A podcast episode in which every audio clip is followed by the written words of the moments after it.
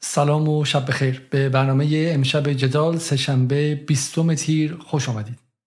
احتمالا از خلال اخبار و همینطور هم برنامه های تلویزیون های ایرانی مقیم خارج مرتب شنیدید که چگونه بحث خروج ترامپ از برجام هزار میلیارد 500 میلیارد 1500 میلیارد به توسعه ایران ضربه زده. یا اینکه را عدم رابطه ایران و آمریکا در سه دهه گذشته چگونه به توسعه ایران ضربه زده؟ یا اینکه اصلا انقلاب ایران اتفاقی بودی که به ضرر توسعه ایران تمام شده یا نه؟ مقایسه ایران با کره جنوبی و ترکیه یا حتی مالزی و بقیه کشورها اتفاقی است که در ذهن اغلب ایرانیان جا افتاده و اونها رو گاه به حسرت میاره.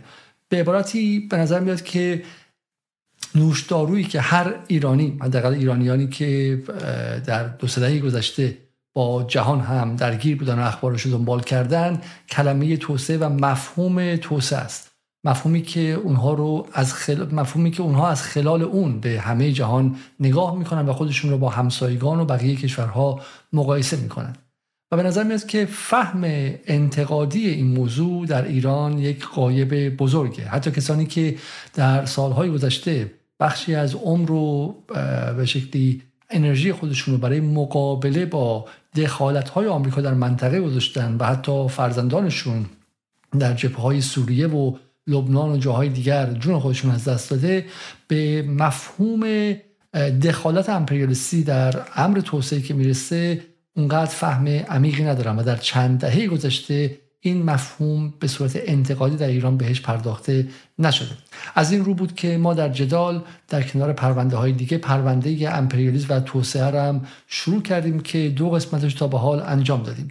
شخصا معتقدم که در کنار پرونده سوریه که پنج قسمت بود و پرونده برجام که پنج قسمت بود پرونده توسعه پرونده بسیار مهمی است که چه بسا از اون دو پرونده دیگه مهمتر باشه و یکی از مهمترین برنامه هایی باشه که تا به حال در جدال ما ساختیم. خود من در حال در طی آماده کردن این برنامه به, به کنار در کنار آقای زینالی که بهشون کمک می‌کنم متوجه میشم که چقدر می‌تونه فهم ما رو از وضعیت ما در جهان متحول کنه. از این رو می‌خواستم قبل از شروع برنامه به کسانی که همراه ما در جدال بودن در دو سه سال گذشته توصیه کنم که به رغم شاید خوش بودن یا شاید مقدار پیچیده بودن این مباحث وقت بگذارن و اون رو دنبال کنن و با یک شاید حتی با یک کاغذ و قلم برنامه توسعه رو دنبال کنن. برای اینکه فهمی از امپریالیسم از آمریکا و از روابط سلطگرانه جهان در عمق و در مبنا و در بنیان اون به شما میده که چه بسا مشابهش در زبان فارسی در حال حاضر وجود نداره و در چند دهه گذشته این اتفاق سرکوب شده. فهم مبارزه ایران برای استقلال خواهیش در سطح نظامی در سطح منطقه‌ای در جبهه های سوریه و لبنان و فلسطین و یمن و غیره اهمیت خاص خودش داره. اما اگر شما متوجه نشید که امپریالیسم در نهایت نوعی از روابط سلطگرانه در سطح اقتصادی و برای نابودی و به قارت بردن منابع کشورهاست و روابط جدید استعماری اونطوریه که حتی کشورهایی که به ظاهر مستقل هستند دانسته یا نادانسته خودشون رو در اختیار امپریالیسم قرار میدن. این اگر قایب باشه در ذهن شما مبارزه اولیه در سطح نظامی و در سطح مرزها و امپریالیسم چندان شاید کمکی به ما نکنه. از این رو من خواستم این رو به شما فقط یک بار دیگه در ابتدا تاکید کنم که این برنامه بهتر به نظر من برنامه است که باید با دقت تمام دیده شه و از همه به شکلی مخاطبان جدال من دعوت می‌کنم که اینها رو جدی بگیرن.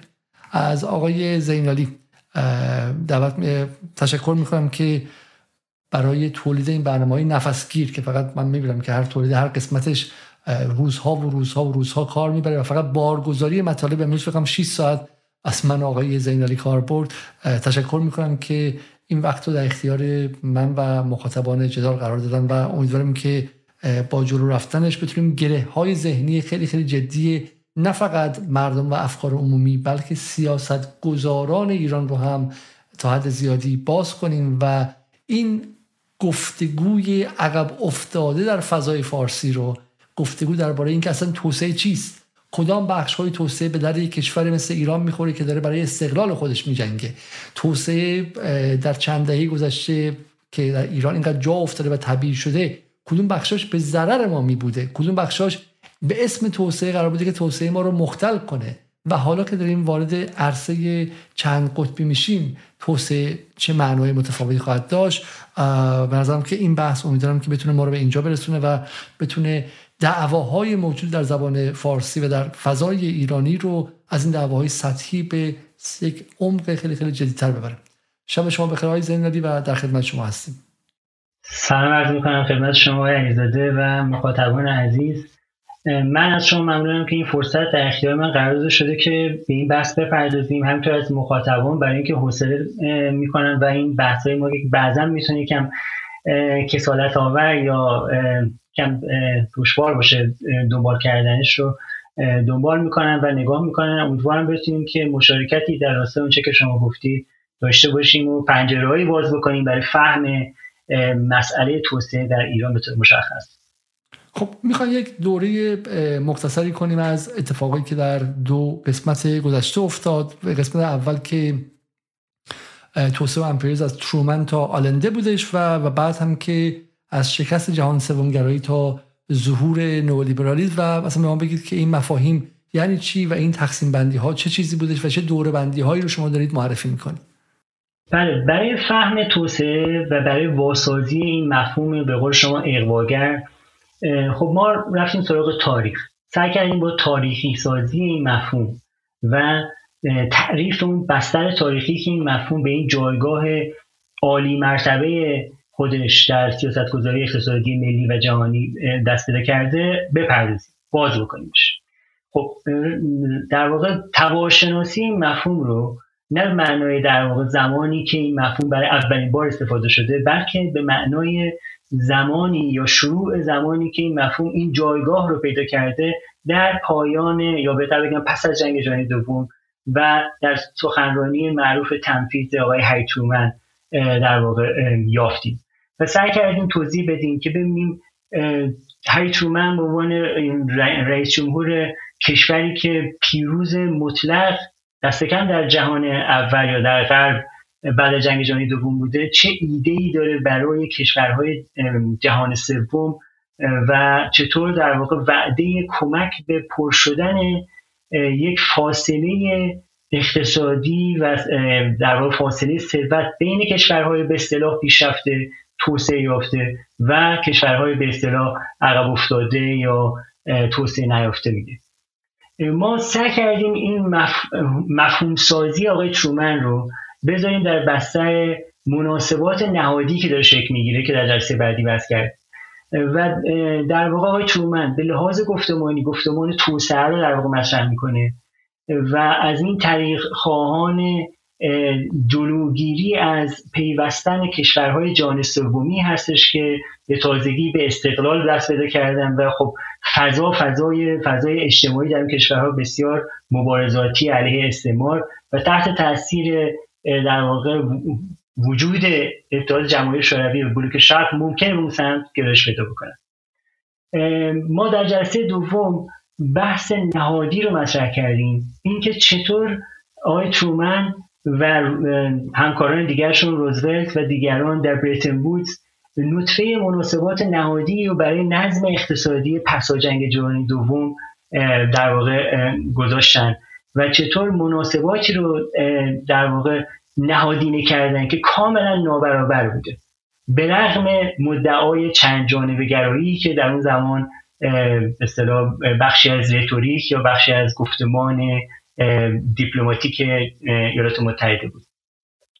سعی کردیم این بحث رو یعنی بحث گفتمانی و بحث نهادی رو بیاریم در یک بستر بزرگتر و مهمتر تاریخی و اون شکاف اقتصادی و شکاف ثروت بین جهان اول و جهان سوم بحث بکنیم. و گفتیم که و سعی کردیم نشون بدیم که چطور این شکاف برخلاف آنچه که آقای ترومن و گفتمان مسلط توسعه و نظریه پردازانش میگن ناشی از این نیستش که این کشورهای جهان سوم دست دسترسی رو به علم نداشتن که بیان حالا در اقتصاد پیاده سازی کنن. بلکه این شکاف ناشی از استعمار بوده. بنابراین من اگه بخوام جمع بندی بکنم تا اینجا کار ما سعی کردیم توضیح بدیم.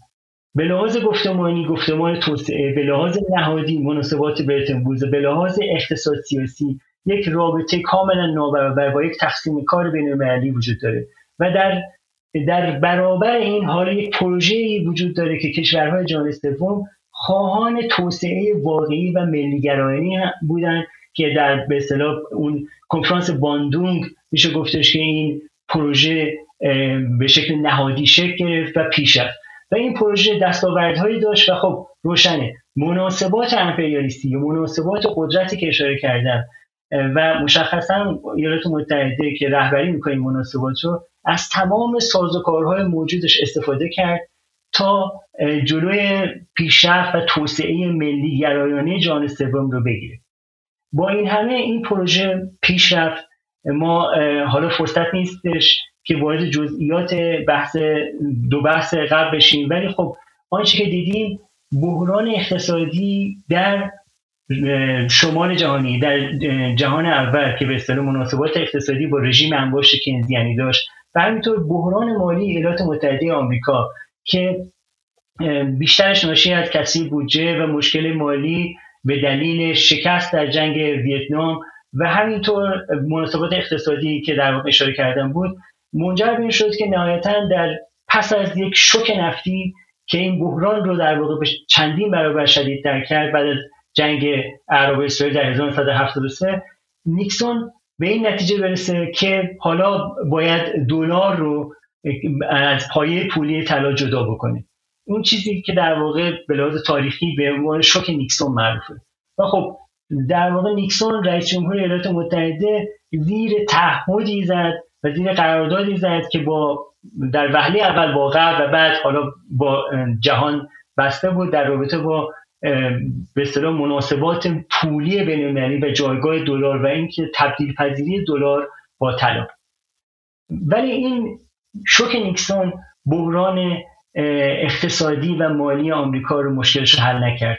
وضعیت بحران ادامه پیدا کرد. تورم به دو رقمی بود در ایالات متحده.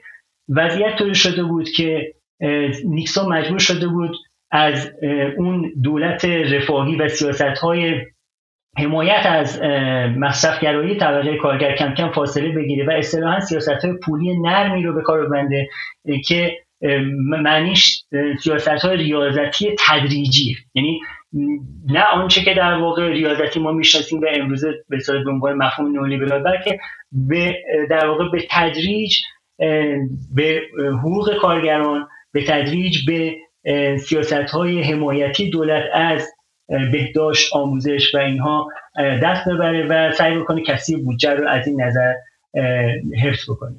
این فرایند منجر به بحران فوردینز و بحران اون دولت رفاهی کینزیانی در اروپا و آمریکا شد. این روند ادامه پیدا کرد تا زمانی که بعدی آمریکا. بله. بله. و این روند ادامه پیدا کرد این بحران حل نشد. و تا زمانی که ما شاهد گذار با وعده حرکت به سمت یا احیای سیاست های دولت رفاهی بودیم که رئیس جمهور ایالات متحده فراموش کردم اسمشو.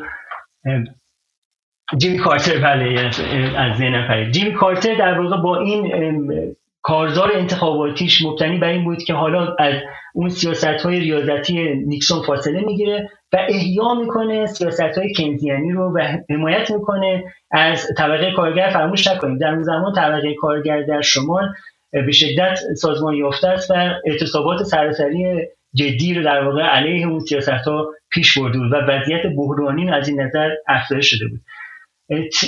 و جیم کارتر که به قدرت می‌رسه این وعده رو میده منتها مناسبات مالی که اشاره کردن و بحران به حدی هستش که کم کم در واقع از وعده های خودش فاصله می‌گیره.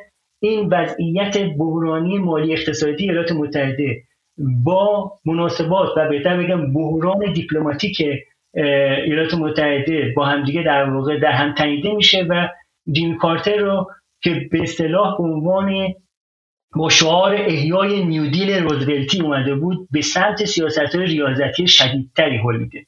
آنچه که جالبه برای ما اینه که خب ما می‌دونیم جیمی کارتر زمانی که در واقع رئیس جمهور آمریکا بود انقلاب ایران رقم می‌خوره و انقلاب ایران در سال 1979 همزمان میشه با انقلاب نیکارگوه و عملا دو تا رژیم استبدادی کاملا حامی ایالات متحده سرنگون میشن و کاملا دو تا دولت ضد امپریالیست به قدرت می‌رسن. در انقلاب در دو منطقه بسیار حساس. و خب در بعد از انقلاب ایران ما ماجرای گروگانگیری داریم و بحث تحریم های اقتصادی که خب امروز هم باش دست به گریبان هستیم از همون موقع شروع میشه و نفس انقلاب یک شوک نفتی رو در واقع به وجود میاره و این شوک نفتی پس از حمله عراق به ایران به شدت افزایش پیدا می‌کنه و اون چیزی هستش که به شوک نفتی دوم بعد از اون بحران یا شوک نفتی 1973 به اصطلاح شوک نفتی اول بود. این شوک نفتی دوم هستش که حالا این بحران اقتصادی مالی در ایالات متحده به طور کلی در در جهان اول رو به شدت افزایش شده این اتفاقات منجر به این میشه که کارتر به این نتیجه برسه که دیگه باید در واقع تسلیم اون بهتر بگم قدرت طبقاتی بشه که از وال استریت میاد و خواهان در واقع اجرای سیاست های ضد تورمی و ریاضتی به شدت تعیین کننده است. به شکلی که در واقع نقطه عطف این بحث هم شاید جالبه که کارتر وقتی که در واقع در قدرت ماجرای گروگانگیری در ایران هم نقش به اصطلاح داره در اینکه قدرت به اصطلاح دیپلماتیکش زیر سوال میره و زمینه ایجاد میشه که دور دوم دیگه رأی نیاره. اگرچه نباید بر این زمین بر این عامل خیلی اقراق کرد به خاطر اینکه همونطور که گفتم شعارهای کارتر شعارهای حمایت از طبقات محروم شعارهای احیای نیودیل بود. ولی چون تن داده بود به سیاست ریاضتی عملا پایه رأی خودش از دست داده بود. مناسبات یا بهتر بگم بحران گروگانگیری و خب بحرانی که عملا بعد از انقلاب ایران برای ایالات متحده به وجود اومد این وضعیت رو یعنی وضعیت بحرانی جایگاه جیم کارتر رو تشدید کرد تا جایی که دیگه جیمی کارتر جای خودش رو به ریگان میده. اما نکته خیلی مهم اینه که جیمی کارتر زمانی که در واقع به عنوان یک کاندیدای رئیس جمهور حزب دموکرات که گفتم خواهان احیای سیاست دولت رفاهی در زمان خودش تم میده به اینکه آقای پول بارت وولکر چهره بسیار مهم در گذار از کنزیانیزم و رژیم انباشت کنزیانی به رژیم انباشت نولیبرالی. چهره که امروز ما روش بیشتر صحبت خواهیم کرد رو به عنوان رئیس هیئت حاکمان فدرال رزرو بیاره. و پول والکر پیشا پیش تصمیم خودش گرفته کاملا مسلح به نظریه هایی که ما امروز به عنوان نظریه نولیبرالی می‌شناسیم. در اون زمان معروف بود به ایده ها و سیاست های ضد تورمی. پل که در زمان جیمی کارتر به, در عنوان رئیس کل هیئت حاکمان فدرال رزرو یا رئیس فدرال رزرو منصوب میشه و سیاست ریاضتی خودش رو شروع می‌کنه. و بعد از این گذار پس از اینکه ریگان در واقع به قدرت می‌رسه ما شاهد این هستیم که ولکر تصمیم می‌گیره اتفاقی رو رقم بزنه که نه تنها برای ایالات متحده و مردمش و همینطور برای اروپا و کل غرب که برای کل جهان تبعات بسیار عظیمی داره. و این تصمیمش اینه که سیاست های ضد تورمی رو پیش ببره که با کاهش یا بهتر بگم محدودیت مطلق ارزی نقدینگی توسط دولت ایالات متحده رقم می‌خوره. پل ولکر خواهان دو تا هدف داره. یک هدفش مهار تورم در ایالات متحده است. هدف دومش در واقع حل بحران مالی آمریکاست به خاطر اینکه ارزش دلار در حال سقوط بود و سرمایه مالی از آمریکا در حال فرار خواهان بازگرداندن سرمایه مالی. راه حل پول ولکر افزایش نرخ بهره است.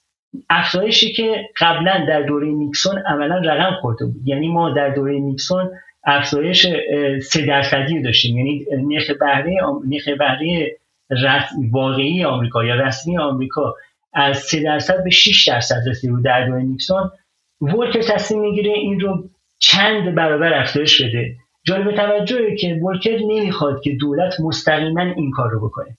یعنی مستقیما دولت نرخ بهره رو افزایش نمیده بلکه دولت نقدینگی رو عرضه نقدینگی از طریق اوراق قرضه. و سایر در واقع اون زمانت های نقدینگی دولت ایالات متحده به شدت کاهش میده.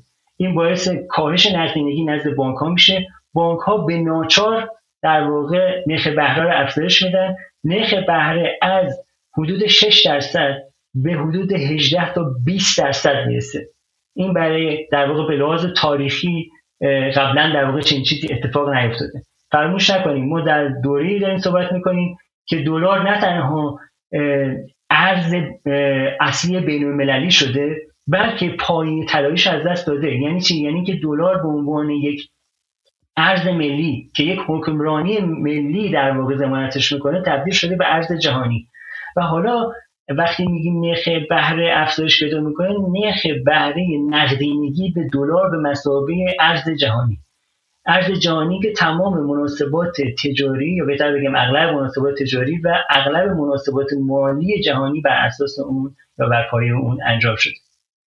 در نتیجه ما شاهد این هستیم که با افزایش نرخ بهره چه اتفاقی میفته کسب و کارها در آمریکا قاعدتا دسترسی به وام ندارن یعنی دسترسی به پول ندارن چون نرخ بهره به قدری زیاد شده که دیگه در واقع اون سوددهی نداره. ایده اصلی ولکر هم همینه. یعنی از این طریق منجر به این بشه که کسب و کارها کوچیکتر بشن. تعداد کسانی که در واقع در استخدام دارن در واقع به شدت کاهش پیدا بکنه. با کاهش تعداد در واقع شاغلین بیکاری زیاد بشه با افزایش بیکاری حقوق ها کم بشه و به این ترتیب با اون تئوری ها و نظریهایی که داشتن تقاضا رو در واقع به شدت کاهش بیارن و این منجر به کاهش قیمت ها بشه.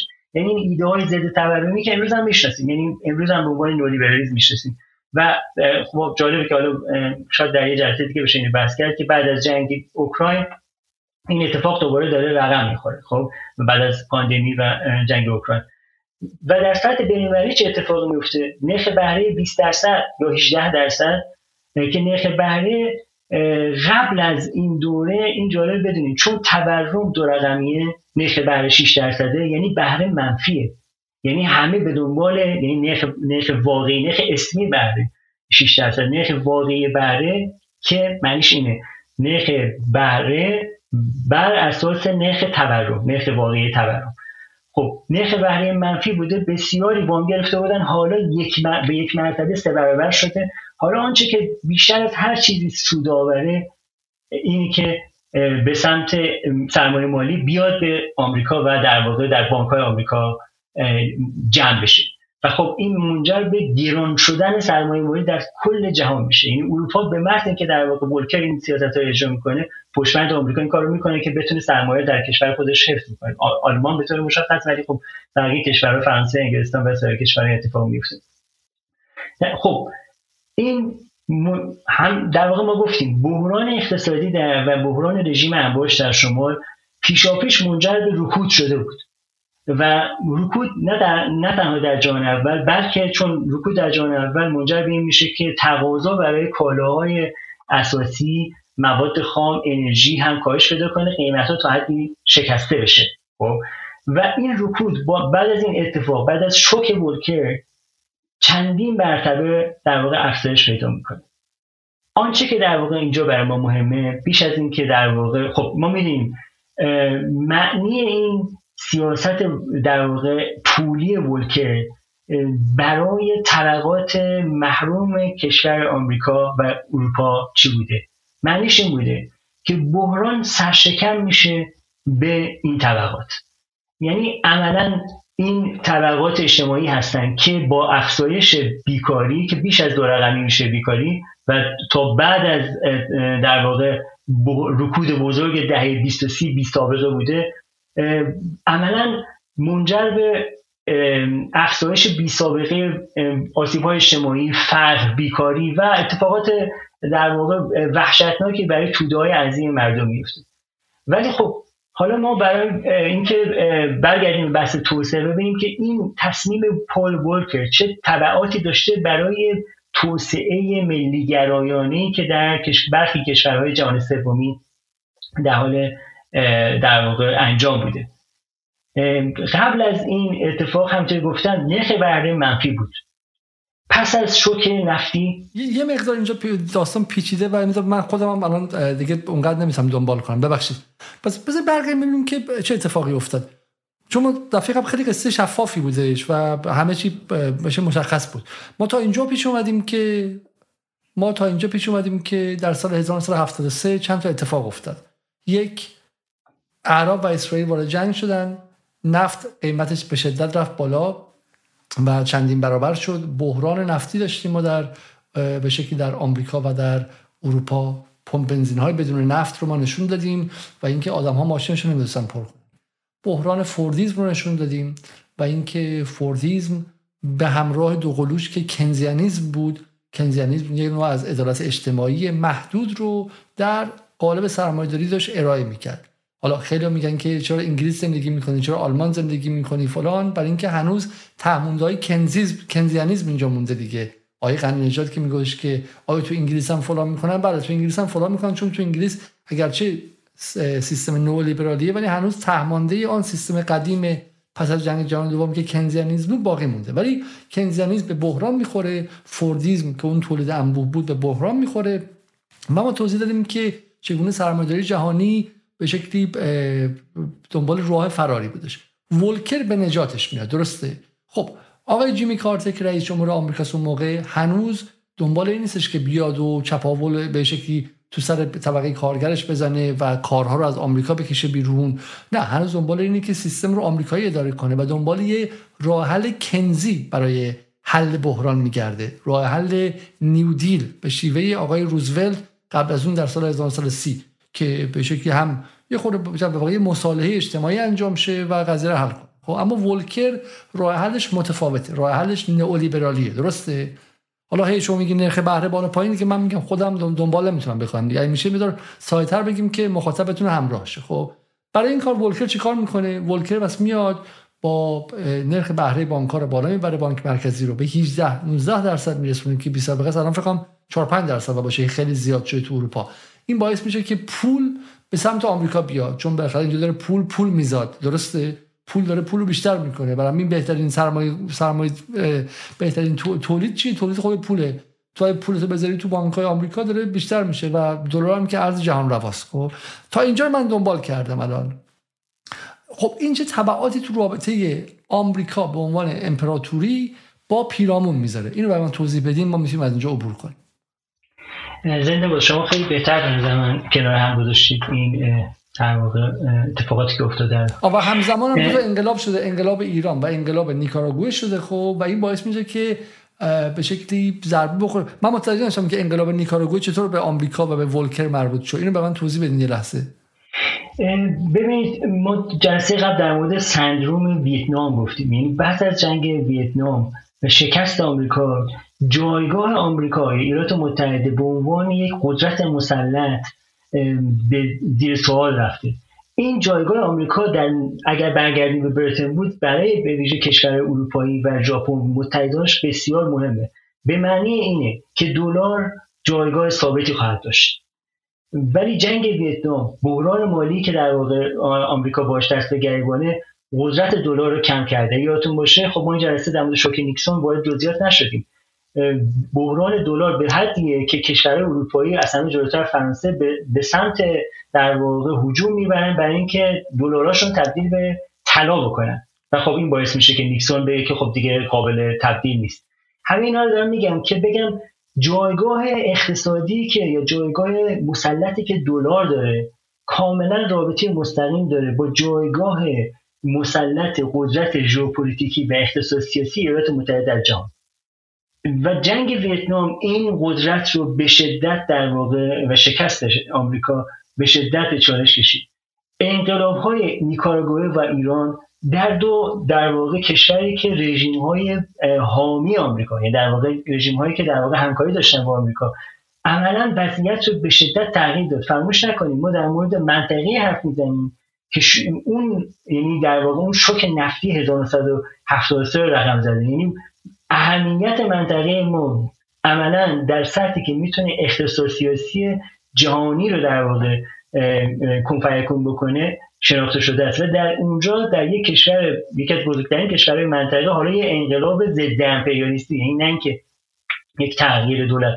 انقلابی که از یک دولتی که قرار بوده ژاندارم منطقه بشه در حمایت از در یا در حفظ نظم آمریکایی حالا کاملا یه دولتی میاد با شعارهای ضد امپریالیستی همین می‌خوام بگم جایگاه قدرت آمریکا رو و همینطور به چالش می‌کشه و تاثیر داره در در واقع آنچه که به عنوان هژمونی دلار میشه. شاید شاید این واقعا فهمش روی قیمت نفت کمک کنه که واقعا این تفاوت‌ها رو بفهمیم ما. چون بالاخره مثلا نفت رو از سال 1960 که توی این نقشه می‌بینیم ما 1973 که با به شکلی با تحریم نفتی عرب شروع میشه و قیمت نفت از 24 دلار به 56 دلار در هر بشکه میپره. و در 1979 که سال 1957 با انقلاب ایران قیمت نفت از 56 دلار به سال 25 دلار میپره درسته؟ و خودش نشون میده که چقدر قضیه قضیه مهمیه و و بعد در حالا بعدا می‌رسیم که بعدا به واسطه ریگان چگونه با دیریگولیت کردن به شکلی نفت آمریکا و ضابط زدایی از صنایع نفت آمریکا از 113 دلار باز میکشونش به 26 دلار و و قیمتشو پایین میارن. پس واقع روی قیمت نفت رو ما اینجا داریم. خب حالا به بحث فوردیزم می‌رسیم که چگونه اون رژیم اون رژیم تولید رو در خود آمریکا ملغا می‌کنن درسته؟ و و و به شکلی سعی می‌کنن که این بحران بحران چه ولی بازم برای من یه خورده الان من باز گیت شدم. برای من بازم توضیح بدین که بحران فوردیسم رو این میشه باز کنید از دفعه قبل. خب این بحران چگونه به سرمایه‌داری آمریکا رو به خطر انداخته بود؟ ببینید سرمایه‌داری آمریکا هم بهتر بگم گرایش های درونی رژیم انباش فوردیستی و هم مناسبات بین و هم توی گفتم مثلا مبارزات ضد امپریالیستی و جهان سوم گرایی هر دو اینها در واقع مشارکت داشتن در اینکه در واقع این بحران در آمریکا شکل بگیره. در مورد فوردیسم که بحرانش نه فقط در آمریکا بلکه به طور کلی در جهان اول بود. تو جلسه قبل مفصل صحبت کردیم. ولی خیلی کوتاه بخوام بگم فوردیسم مبتنی بر تولید انبوه و مصرف انبوه بود. در نتیجه گونه سازش طبقاتی بین طبقه سرمایه دار و یا طبقات سرمایه دار به طبقات کارگر یعنی طبقه کارگر باید حدی از در واقع درآمد و توانایی مالی می داشت که بتونه مصرف بکنه در اون تولید انبوه. برای اینکه در واقع و رانی اصلی فوردیز در واقع افزایش سرسام‌آور و شتابان بهرهوری در تولید بود. و از طریق بهره و همینطور افزایش شدت کار و شدت استثمار در واقع نیروی کار. آنچه که خیلی مهم بود این بود. من برای اینکه خیلی خلاصه بکنم. گرایشی در خود فوردیز وجود داشت. که به سمتی بره که ترکیب سرمایه گذاری برای کسانی که صاحبان وارد تولیدی هستن به شکلی بشه که تناسب بین سرمایه ثابت و سرمایه متغیر به هم بخوره. مبلغ بسیاری از سرمایه به سمت سرمایه ثابت یعنی تکنولوژی ماشینالات و تمام اون آنچه که به عنوان حالا ما به عنوان ماشینالات می‌شناسیم بره و سرمایه گذاری عظیم اونجا رقم بخوره. این باعث میشه سرمایه متغیر کمتر بشه و خود این گرایش منجر به این میشه که نرخ سود کم شه. چون سود تا حد زیادی برآمده از در واقع میزانیه که سرمایه متغیر من حالا وارد جزئیات این نمیشم. این گرایش وجود داشت و این گرایشی که در واقع در نظریه انتقادی اقتصادی معروف به گرایش نرخ نزولی سود. ولی آنچه که خیلی مهمه اینه که رژیم فوردیستی فقط در شمال یا در غرب بود یا جهان اول بود. ولی این یک تقسیم کار بین داشت. یعنی رژیم فوردیستی مبتنی بر این بود که مواد خام و محصولات کشاورزی و انرژی ارزان از جهان سوم وارد در این کشور بشه. با جهان سوم گرایی که بهتر بگم اوجش رو در اون بحران نفتی دیدیم عملا این مناسبات به هم خورد. یعنی از اون ور نرخ سود که اون گرایش خود فوردیز بود در حال کاهش بود از این ور باز هم نرخ سود در حال کاهش بود. چرا؟ به خاطر اینکه یک آورده دیگه تولیدی که یک که کنم یک مجموعه از آورده تولیدی که مواد خام و انرژی باشه هم در حال افزایش قیمت بود. اینها منجر به این شد که در واقع روندی پیش بیاد که بحران اقتصادی به وجود بیاد. بحران اقتصادی به سمتی رفت که اون سازش طبقاتی دیگه پایدار نبود. پس من به این شکل خلاصه کنم. بسیار خوب. پس من به این شکل خلاصه کنم. پس دو تا اتفاق میفته. در رژیم فوردی کشورهای شمالی یعنی اروپا و آمریکا و استرالیا و غیره اینها دارن تولید می‌کنن. دست دسترسی به ماشینالات دارن و تقسیم کاره. اینا تولید می‌کنن و کشورهای فقیر و پیرامونی هم زیر استعمار مواد خام میدن. درسته؟ همون چیزی ما قبلا می‌دونستیم چیزی که اول انقلاب می‌گفتن. هم نیروهای مسلمان هم چپ ها و غیره می‌گفتن که به غرب می‌خواد ما رو بدوشه و ما فقط جایی هستیم که از آن منابع خام می‌برن. این اون فاز قبلی امپریالیسم واقعا اینطور بودش. اتفاقی که میفته از 1945 به بعد با آغاز استقلال خواهی کشورها هند، ایران، اندونزی، شیلی، کشورهای آفریقایی و غیره حالا بعضشون با کودتا باز برمیگردن به اون به شکلی به بلوک آمریکا و غیره. ولی بازم در کل بالاخره این سخت میشه. همون ایران شاهنشاهی و اوپک به شکلی رژیم سعودی هم اینا باز در قالب اوپک یه سطحی از استقلال برای خودشون می‌خوان. برای قیمت مواد خام داره میره بالا. از طرفی توی قالب کنزیانیز بعد از جنگ جهانی دوم به شکلی دولت های غربی یک باجی میدن از ترس اینکه انقلاب کمونیستی بشه و شوروی دخالت کنه و غیره و غیره باجی هم دارن به طبقات پایینی خودشون میدن و قیمت ها دستمزد رفته بالاتر امکاناتی بهشون میدن و همینطور هم یک نظام رفاه اجتماعی وجود داره. تو انگلیس تامین اجتماعی بیمارستان مجانی وجود داره دانشگاه مجانی وجود داره خود دولت داره مسکن مهر می‌سازه. تو آمریکا به رغم این کمونیستی اما حقوق بیکاری میدن اتحادی ها برای خودشون قدرت دارن و غیره. و این باعث شده که دستمزدها توی کشور شمالی غربی بره بالا از یک سمت. مواد خام هم که داره این جهان سوم گرایی داره می‌بره بالا درسته؟ و این باعث شده که دیگه صرفه نکنه برای اینکه سرمایه‌داری در غرب بخواد تولید کنه. من می‌خوام خلاصش رو بگم. نفتم که داره میره بالا. با جنگ عراق و با به که انقلاب ها و غیره نفتم داره مرتب میره بالا و انرژی هم داره میره بالا. فهمم درسته تا اینجا؟ من خواستم این اشاره بکنم که خب ما یه این دوره در واقع فوردیزم که ما اشاره می‌کنیم با رژیم باشه فوردیستی اینم باید تاریخی کرد. یعنی ما بعد از جنگ جهانی دوم اروپای ویران شده رو داریم که معنیش یعنی با اون پروژه مارشال پلن و سرمایه گذاری مهیب آمریکا در اروپا و همینطور البته ژاپن فضا برای رشد اقتصادی است چون ویرانیه. و یک رشد یعنی در واقع رشد اقتصادی که در دهه های پس از دهه 50 و 60 یعنی معروف به اون دوره طلایی سلام مناسبات سرمایه داری. خب بیشترین رشد داره. و ایالات متحده می‌تونه تو اون دوره بازار اروپا و ژاپن رو داشته باشه. یعنی آنچه که به عنوان جهان اول میشه اما به مرور زمان ژاپن و اروپا مشخصا آلمان ولی بقیه کشور صنعتی اروپا حالا رقیب آمریکا میشن. آمریکا که به عنوان بزرگترین کردیتر یعنی بزرگترین کشوری که اعتبار مالی می‌داد تبدیل میشه به اینکه تراز تجاریش منفی میشه. البته این باید در نسبت با اون مناسبات برتن درک کرد که دلار و طلا باعث شده بود یعنی پایه طلایی دلار باعث شده بود که ارزش دلار بالا بره. برای همین رقابت پذیری ایالات متحده در نسبت با آلمان و کشور اروپایی و همینطور ژاپن کاهش پیدا کنه. در نتیجه آمریکا با کمک به رشد اقتصادی اروپای جنگ زده و ژاپن جنگ زده عملا برای خودش رقیب ایجاد می‌کنه. یعنی وضعیت طوری میشه که تراز تجاریش اونجا منفی میشه. و خب این هم دخیل در اون در واقع به چالش کشیدن کشیده شدن جایگاه مسلط ایالات متحده در مناسبات اقتصادی سیاسی جهانی. و این خب اینو باید لحاظ حالا ما همه چیزایی که داریم اینجا میگیم و امیدوارم بریم چون 45 دقیقه گذشته و ما هنوز برنامه وارد برنامه امروز نشدیم. همونطوری که من به شما این انذار رو داده بودم.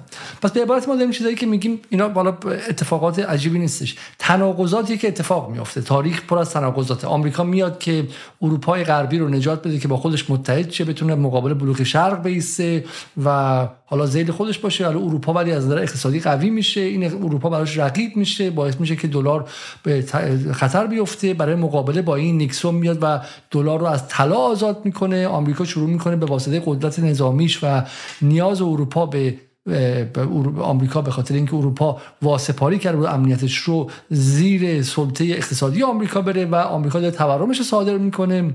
ولی این در نهایت باز هم حلال مسئله نیست و ما می‌رسیم به این لحظه که آغاز برنامه امشبه و آقای زینالی بالاخره بعد از 45 دقیقه می‌خوام وارد برنامه سوم توسعه بشن. خب قصه شما در اپیزود سوم از کجا شروع میشه آقای زینالی در واقع قصه ما از اونجا شروع میشه که بخوایم ببینیم تبعات شوک ولکر برای جهان سوم چی جهان سوم در اون سه تا اتفاق براش میفته مهمترینش افزایش نرخ بهره است. ولی در تبعات افزایش نرخ بهره. نرخ بهره وقتی افزایش پیدا می‌کنه معنیش چیه؟ یعنی جهان سوم پس از در واقع سیاست گذاری فدرال رزرو یا در ایالات متحده یک شبه حالا یک شبه به شکل استعاری عرض می‌کنم یک شبه باید بدهی پس بده با بهره سه برابر بیشتر. و این یعنی فاجعه. یعنی دوره که finance یا سرمایه مالی که ارزان شد کاملا که به ارزان بود و اشاره کردم نرخ بهره واقعی منفی بود حالا نرخ بهره سه برابر رو باید پس بده و سرمایه مالی که از همه جای جهان داره به سمت آمریکا حرکت می‌کنه. در نتیجه برای فهم برای فهم شوک ولکر کنم چیزی که هنوز جا نیفتاده برای من و حداقل نمایندگی از مخاطب شوک ولکره. شاید شما بتونید شوک ولکر رو شوکش یعنی اون که اتفاق شوک آوره رو روی این نمایش بدیم به ما که چرا بهش میگین شوک ولکر؟ ببینید شوک ولکر به خاطر اینکه عملا به قدری افزایش نرخ بهره زیاده که البته هم گفتم در طبعات تصمیم گیری غیر مستقیم فدرال رزرو یا دولت ایالات متحده است که به محدودیت به یک باره و عظیم نقدینگیه. به قدر زیاده که منجر به این میشه که ما گذار اقتصاد سیاسی از یک دوران در واقع سرمایهداری به یک دوران دیگه رقم می‌خوره. یعنی پایان یک سیاست دولت رفاهی و کنزی با مبتنی بر یک سازش در واقع طبقاتی که اتحادیه کارگری در قوی هستن و خب یک جوری مذاکره و چانه زنی می‌کنن و گذار به این که اتحادیه کارگری که البته این جالب این فراموش کردم به بگم که پیش از این که جیم کارتر و بعد از اون ریگان این رو رقم بزنن مارگارت تاچر یا تاچریز در انگلستان رقم زده بود. و خب اتحادیه کارگری رسما در واقع متلاشی میشن. یعنی ما شاهد این هستیم که با افزایش نرخ بهره سرمایه مالی به یک باره تبدیل میشه به سلطان مناسبات اقتصاد سیاسی. گذار به اون چیزی که در واقع مالی سازی می‌شناسیم و بعدها در جلسات بعدی شاید بیشتر روش بحث بکنیم. در اینجا رقم می‌خوره. مسئله تفاوت مهیبه که نقطه عطف ایجاد می‌کنه. تفاوت مهیبیه که نرخ بهره داره. و تبعات همونطور که شما خودتون گفتید آنچه که ما امروز میگیم که نرخ بهره بسیار زیاده و دولت فدرال به بالا 6 درصد رسونده و رکود رو در سیاست رکود رو برای مهار تورم پس از جنگ اوکراین داره در واقع پیش می‌بره. در اون زمان فقط کافی در نظر بگیرید که از 6 درصد به 18 درصد و نزدیک 20 درصد در بازار در واقع غیر رسمی می‌رسه خب یه مقدار هم بلندتر صحبت کنم. همین که میشه روی این دیاگرام اگه توضیح بدین شاید برای من قابل فهم تر شه PCE و core PCE چیه اینجا؟ در واقع اینجا مسئله اصلی اینه که نقدینگی که به شکل رسمی توسط دولت آمریکا داره ارائه میشه و نقدینگی که به شکل دلاری در بازار بازارهای مالی که در همون زمان همزمان داره مقررات داده میشه و گسترش پیدا می‌کنه اینها خب دو تا قیمت متفاوتی دارن. مسئله اصلی قیمت نرخ بهره یا بهتر بگم خود نرخ بهره برای بازارهای مالی در سطح جهانیه که تبعاتش رو می‌بینید که اگر نگاه بکنید در سال 1170 5 6 7 و بعد از 73 که رکود بوده زیر هفت درصد شیش درصد نزدیک به پنج درصد می‌رسه. در این زمان نرخ تورم نزدیک به ده درصده. وقتی نرخ بهره زیر نرخ تورمه یعنی بهره عملا منفیه. و این خب باعث میشه که بسیاری از حالا کسب و کارها در شمال ولی بیشتر از اون در جهان سوم هجوم میارن برای اینکه سیاست های بلند پروازانه توسعه گرانه در کشور خودشون پیش ببرن با وام گرفتن و با قرض گرفتن. از بازارهای مالی که در واقع بیشترشون وام دهندگان خصوصی هستند که به میانجی نهادهای فراملی یا نهادها یا در واقع نهادهایی که دولت ها در واقع اینها رو شکل دادن دارن به قرض میدن. و این اتفاقی میفته در سال 1181 با شوک ولکر به یک باره نرخ بهره تا 18 درصد می‌رسه که حالا تو این نمودارم تقریبا معلومه. و این باعث میشه که خب همین کشورهای گفتم بدهکار بشن. بدهی بسیار زیادی در واقع به اصطلاح بالا میارن و این همزمان میشه با اینکه خب برگردیم به اون دوره‌ای که اشاره کردم 1974 5 6 7 زمانی که جهان سوم حالا امید داره که پس از اون شوک نفتی قیمت مواد خام قیمت انرژی افزایش پیدا بکنه. حالا در واقع با هم دیگه متحد شدن در سازمان ملل گروه 77 رو شکل دادن G77 رو. یعنی الان امروز ما مثلا G, 7 خیلی معروف قبلا G8 بود G7 G8 قبل از اینکه این کشورهای شمال باشن یا جهان اول باشن که این گروه ها رو تشکیل بدن این جهان سوم بود که در واقع این گروه 77 رو شکل داد. حتی بعد از اینکه تعداد کشورها بالای 100 تا شد هنوز اسمش بود. یعنی G77 به خاطر اون یا جی گروه 77 همینطور, همینطور حفظ شده بود.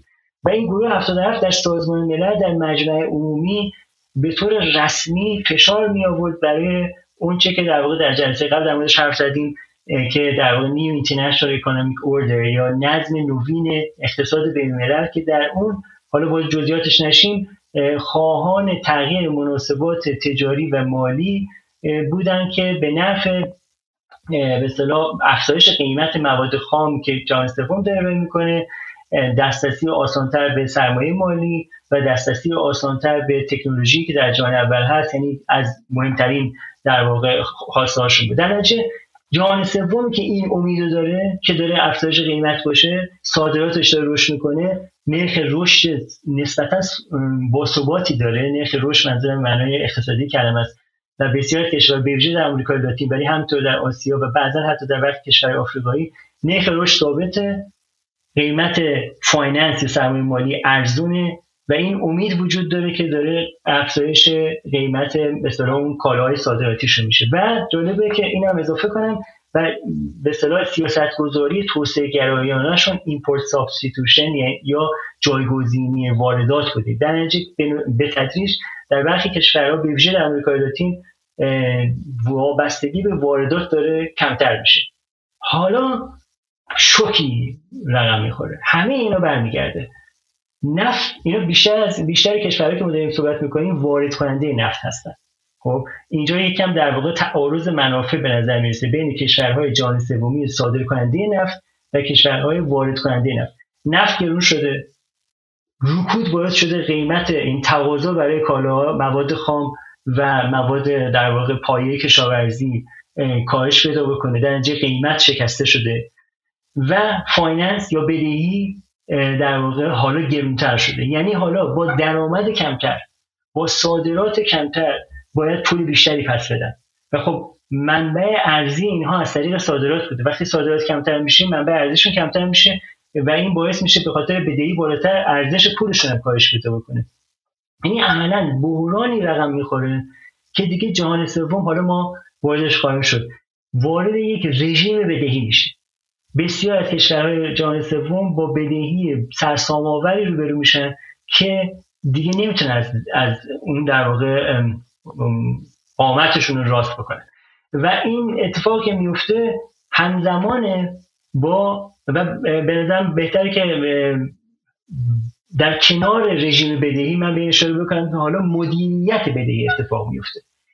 رژیم بدهی و در کنار مدیریت بدهی که توسط نهادهای برتن بودز مشخصا IMF صندوق بینالمللی پول ولی در همراهی با اون بانک جهانی در واقع ورد بانک هم هستش مدیریت بدهی به دست می‌گیرن رژیم بدهی و مدیریت بدهی توسط نهادهایی که بازم ما تو جلسه قبل گفتیم عملا مناسبات و قدرت به نفع جهان اوله یعنی گروه هفته G7 یا گروه هفته که در واقع این نهادها رو در دست داره و در دست به اصطلاح قرض دهندگان لندرز در واقع یعنی خود IMF رسما داره نمایندگی می‌کنه کسانی که این پول قرض دادن و می‌خواد در وهله نخست به نفع اون اقدام بکنه. این که الان در ادامه بیشتر بازش خواهیم کرد رژیم بدهی که در واقع جهان سوم درش افتاده و باید رقم هنگفتی رو پس بده با مدیریت بدهی که در واقع IMF و بانک جهانی رقم می‌زنن و به تقریبا تحمیل می‌کنن آن چیزی رو شکل میده که معروف به تله بدهی. جهان سوم و تمام اون بلند پروازیاش برای تغییر مناسبات اقتصاد سیاسی با شوک ولکر و با این شوک نرخ بهره و اتفاقاتی که تحت عنوان تله بدهی در واقع می‌شناسیم عملا به شکست می انجامه در بسیار از کشورها. و ما این رو امشب واردش خواهیم شد و بیشتر توضیح خواهیم داد با نمونه بسیار. حالا شما تا یه نفسی تازه بکشید تازه کنید من یه مقدار برای اینکه اون ساختار بحثمونم نظرم بهش برگردیم من توضیحات اینجا بدم.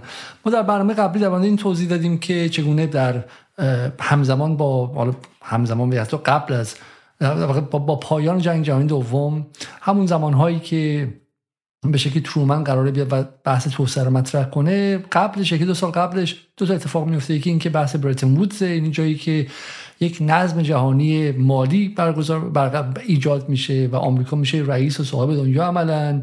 و و دلار میشه آقای دنیا و عملا ارز جهان روا میشه ولی ارز جهان روایی که ضابطه و قاعده داره مشروطه بعد طلا پشتش باشه. و همزمان هم یه سری سازمان به وجود میاد سازمان های سه‌گانه. یکیشون World Bank بود که ما در موردش توضیح دادیم یکی دیگه GATT بود که بعدا شدش WTO درسته؟ یا شد World Trade Organization و سازمان تجارت جهانی. و سومیش هم IMF یا International Monetary Fund بود. و این در واقع سه‌گانه و سه‌قلوهایی بودن که ما توضیح دادیم چگونه اینها میان و به شکلی قوانین اقتصادی جهان رو تاثیر به وجود میارن. ما حتی در دفعه قبل توضیح دادیم که چگونه IMF رأی که داشت اصلا اون ابتدا بر اساس ثروت کشورها بود و چیزی بود که در واقع اگه ما بگیم که یک نظم جهانی ما برقرار کردیم نظم جهانی اقتصادی بود که به نفع اغنیا بود و به ضرر فقرا بود. ولی خب حداقل هنوز جهان اون موقع دو قطبی بودش یه شوروی بودش یه جهان به شکل شرقی بود و این دو قطبی بودن اجازه می‌داد که یه جهان سومی هم شکل بگیره و از این فضای دعوای بین شوروی و آمریکا یک فضای تنفسی هم باشه برای جهان سومگرایی برای که که در سطح امنیتی کشورهای عدم تعهد بودش و در سطح همین به شکل اقتصادی هم همین اوپک و سازمان های اینجوری بودش حالا آیه زینالی درباره اوپک قهوه صحبت کرد و چیزهای مشابه اینا. درسته. پس ما درباره این سازمان ها هم در مورد این سازمان هم توضیح دادیم. خب حالا تو دهه هفتاد میلادی رسیدیم ما و تو این دهه هفتاد به شکلی الان آمریکا داره سعی می‌کنه که تأثیری که به شکلی جهان سومگرایی داشته و این اتفاقات داشته رو خونسا کنه درسته؟ ما داریم در مورد در مورد این لحظه حرف می‌زنیم که چگونه سرمایه داری میاد از امکانی که داره استفاده می‌کنه. خب این سازمان ها نقش تعیین کننده ای دارن درسته؟ نقش تعیین کننده ای دارن در اینکه نگذارن که بالاخره آقا کشورهای فقیر کشورهای فقیر بتونن بیان خودشون رو بالا بکشونن. خب من مثال ساده شما بزنم برای مخاطب آشنا باشه در خود ایران شاه شاه ایران جنون نفتی گرفته بود. در سال 1973 که نفت رفت بالا خیلی قصه معروفیه دیگه شاه حتی در دیدار با ژیسکاردستان با روب شام میره پایین. بعد از اینکه اسکیشو می‌کنه میگه من اسکی رفتم وقت ندارم با روب شام میره دیدن رئیس جمهور فرانسه. رئیس جمهور کشوری که یه موقع شاه رو بالا پایین می‌کرد و عقب به شکلی جابجا می‌کرده. داخل کشور صاحب امپراتوری. این شو احساس می‌کرد که نفت چون رفته بالا ما باید تعیین می‌کنیم توی مصاحبه با اوریانا فالاچی مثلا میگه. میگه زمان این که ما غرب برای ما تعیین کنیم که به چه قیمتی بفروشیم گذشت و ما حالا تعیین می‌کنیم که بعد اموالمون رو و مواد خاممون رو به چه قیمتی بفروشیم. درست آقای زینالی؟ با من هستین شما؟ بله بله بسیار خب و دقیقا از نقطه است که چه اتفاقی میفته آقای زینالی؟ نفت بالا میره. تو خود ایران برای مثال ایران بزنین که مخاطب بتونه همراه شه. قیمت نفت بالا میره. ولی آیا در مجموع به نفع ایران میشه این افزایش قیمت نفت در سال 1973 یا 1952 شوک نفتی؟ ببین افزایش قیمت البته اونجا باید اولا بگیم که دو در دوره شاه ما کنسستیوم رو داریم. یعنی یعنی چی؟ یعنی که در حکمرانی ملی بر درآمد نفتی کامل نداره. حالا کنسستیوم دارن می‌دونم. بخاطر اون که همیشه داریم. ولی منظورم این که این افزایش قیمت ها رو که داشتیم می‌گفتیم من می‌خوام بیارم مثال حرف خودتون دارم می‌زنم من. همین مثال بیارم تو ایران بگید. بله. برای افزایش قیمت ها منجر به افزایش درآمد در واقع افزایش بی سابقه درآمد دولت میشه. و این دوره هستش که شاه می‌تونه این دستش باز به لحاظ سرمایه مالی یعنی اینجا تفاوت بین کشورهای صادرکننده نفت و واردکننده نفت نیازی به این نداره که بره وام بگیره. خودش پترودلار داره یا در دلار نفتی داره. می‌تونه حالا سرمایه گذاری بکنه برای اینکه یک توسعه ملیگرانی جهانی سومی پیش ببره. ولی شاه این سیاست ها رو اصلا در اون راستا حرکت نکرده بود. آنچه اون در واقع کاری که شاه می‌کنه اینه که بخش بزرگی از این درآمدهای نفتی رو برای خرید تسلیحات از ایالات متحده خرج می‌کنه. و بخش دیگه این رو برای واردات در واقع مکانیزه کردن بخشی از صنعت منتاج ایران. که به هر حال میشه گفتش که مشارکتی در مثلا توسعه اقتصادی. اگرچه این رو هم من تو جلسه قبل اشاره کردم که تکنولوژی وارد نمیشه. تحقیقات و علم وارد نمیشه بلکه ماشینالات وارد میشه برای اینکه محصولاتی که مثلا جنرال موتورز داره خب ولی ولی حالا همون ولی همون قیمت اونها داره میره بالا شما گفتید. گفتین که قیمت همه چیز داره میره بالا. جمله معروفی از شاه هست که میگه تا اگه لازم هست ماتیک وارد کنید خب؟ چون قیمت پروداکت ها و در واقع محصولاتی که در غرب داره در حالا هم حالت فوری تولید میشه اون قیمت به سرعت چند داره بالا میره که در نهایت سود بالا رفتن قیمت مواد خام اونقدر نیستش. من درست می‌فهمم؟ درسته ولی خب بستگی داره. چون درآمد نفتی ایران به قدری زیاد شده بود تو دوره, دوره مشخصی حرف می‌زنیم. یعنی بعد از یعنی حتی قبل از بحران نفتی اول در واقع اوپک که قیمت نفت رو بالا می‌بره. در اون مذاکراتی که با اون هفت خواهران اول کمپانی نفتی دارن. و بعد خب تحریم نفتی کشورهای عربی علیه حامیان اسرائیل این قیمت نفتی بر بالا در نفتی زیاده. ولی آنچه که در واقع به نظر من در اون لحظه در اون دوره توهم توهم تبدیل واقعیت میشه اینه که گویا قرار قیمت نفت همچنان بالا بره و این اتفاق نمیفته پس از رکود اقتصادی پس از بحران نفتی خب بحران نفتی منجر به افزایش یا در واقع تشدید رکود در شمال میشه. تشدید رکود منجر به کاهش قیمت تقاضا برای انرژی و همینطور همزمان حالا مسئله امنیتی نفت برای ایالات متحده و کشورهای غربی خیلی جدیتر شده. آمریکا در واقع شروع می‌کنه به مقررات زدایی از در واقع صادرات تولید نفت. یعنی یعنی چی؟ در واقع عرضه نفت بیشتر میشه.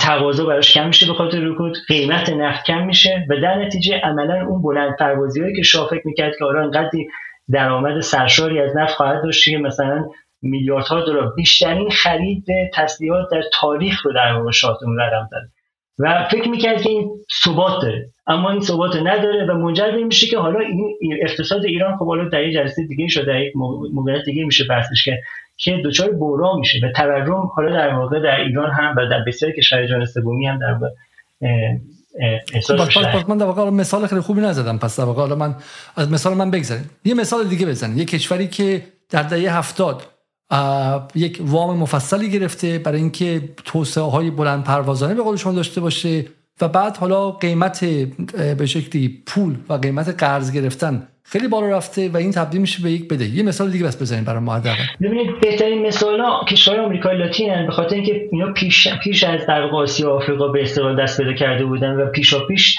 صنعتی سازی رو تا حدی پیش برده بودن. و مکزیک، آرژانتین و برزیل سه کشور بسیار مهمی هستند که رشد به شدت با رو تجربه کردن. برزیل و آرژانتین کشورهایی هستن که سیاست عملا در واقع جایگزینی وارداتشون تا حد زیادی موفق بوده. اگرچه حالا خب باید وارد تناقضات و محدودیت های اون سیاست بشید در نتیجه بیشترین وام ها رو همین کشورها گرفتن. برزیل تا حدی رشد صنعتیش زیاد بوده که بسیار از اقتصاددانان تو اون دوره میگن که خب دیگه مفهوم جهان سوم دیگه الان دیگه مفهوم محکمی نیست به خاطر اینکه برزیل عملا داره رشد اقتصادیش در حد کشورهای جهان اول میشه. و همینطور مکزیک. و اینها وام های کلانی گرفته بودن و همون سیاست بلند پروازانی داشتن. آرژانتین که حالا بعد از اون دوباره بعد از اون در واقع دائما در بحران مالی هست و می‌دونیم همه که همین امروز هم در واقع بحران مالی داره و عملا در واقع با وضعیت ورشکستگی مالی دوباره روبرو شده. در اون زمان اقتصاد رو به رشد به رشد باثبات بالای 5 درصد در سال بالا یعنی اقتصاد کشورهای اروپایی انگلستان هم سالی 3 درصد به طور ثابت نبوده حتی ایالات آمریکا. این کشورها سالی 5 درصد داشتن رشد اقتصادی جی دی پی می‌کردن. اگرچه این رشد اقتصادی لزوما منجر به افزایش سطح رفاه نشده بود. اما می‌خوام بگم که اینها کشورهایی بودن که بیشترین وامار گرفته بودن و بیشترین ضررها کردن. مکزیک عملا در سال 1982 وام ها رو از IMF گرفته بودن دیگه درسته؟ وام ها رو بخش بزرگیش رو از در واقع سرمایه داران مالی یعنی کسانی که سرمایه مالی دارن و اشخاص هستن خصوصی ولی از طریق نهادهایی مثل IMF و اینها در واقع تضمین داده شده بود که بتونن این وام ها رو بگیرن. شاید بشه گفت مثلا بیش از 70 درصدش بانک‌های خصوصی یا سرمایه‌داران خصوصی بودن و 30 درصدش دولت‌های جهان اول بودن. و اشاره کردم تو دوران فوردیسم. دوران فوردیسم عملا یعنی چی؟ یعنی که در واقع نرخ سود کم شده سوداوری وقتی کم بشه اضافه سرمایه است. سرمایه‌ای که دنبال سرمایه‌گذاریه. برای همون در واقع پس سرمایه غربی رو بس پس الان داره چیزا بخواد سر جاش میفته سرمایه غربی اضافه بود دهه 70 میلادی دهه 50 شمسی می‌خواسته بره جای مختلف سرمایه گذاری کنه میره تو آرژانتین کارخونه می‌زنه میره تو مکزیک کارخونه می‌زنه درسته؟ و فوردیزم توی غرب هم دیگه جواب نمی‌داده چون طبقه کارگرش اگه اعتصاب می‌کرده طبقه کارگرش دیگه به شکلی خواسته های زیادی داشته می‌خواسته ماشین داشته باشه خونه خوب داشته باشه سفر داشته باشه نمیصرفیده. برای این پول میگم آب جوشو پیدا می‌کنه آب جوبشو پیدا می‌کنه راشو پیدا می‌کنه بلند شده رفته کشور آمریکای لاتین و کشور مشابه این. خب مثال مکزیک چه اتفاقی براش میفته آرژانتین چه اتفاقی براش میفته توی این دوره پس از شوک ولکر؟ اتفاقی که برای میفته رژیم بدهی و بدهی به حدی می‌رسه که مکزیک اولین کشوریه.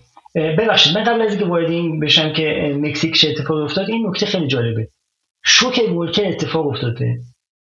ولی هنوز یعنی در واقع یعنی چی؟ شوک ولکر به اون سطح که نرخ بهره افزایش پیدا کنه نه ولی ولکر سر کار سیاست ریاضتی محدود کردن نقدینگی رو انجام میده و نهادهای بهتربوز که کارشون چی بوده؟ کارشون تضمین ثبات مناسبات پولی و اعتباری جهانی. اینها کاملا بی‌توجه هم به بحران. اسنادی وجود داره که بانک جهانی میگه درسته تبعاتش این خواهد بود که باز پرداخت بدهی شدید خواهد بود ولی با با یه بحران عمومی روبرو نیستیم.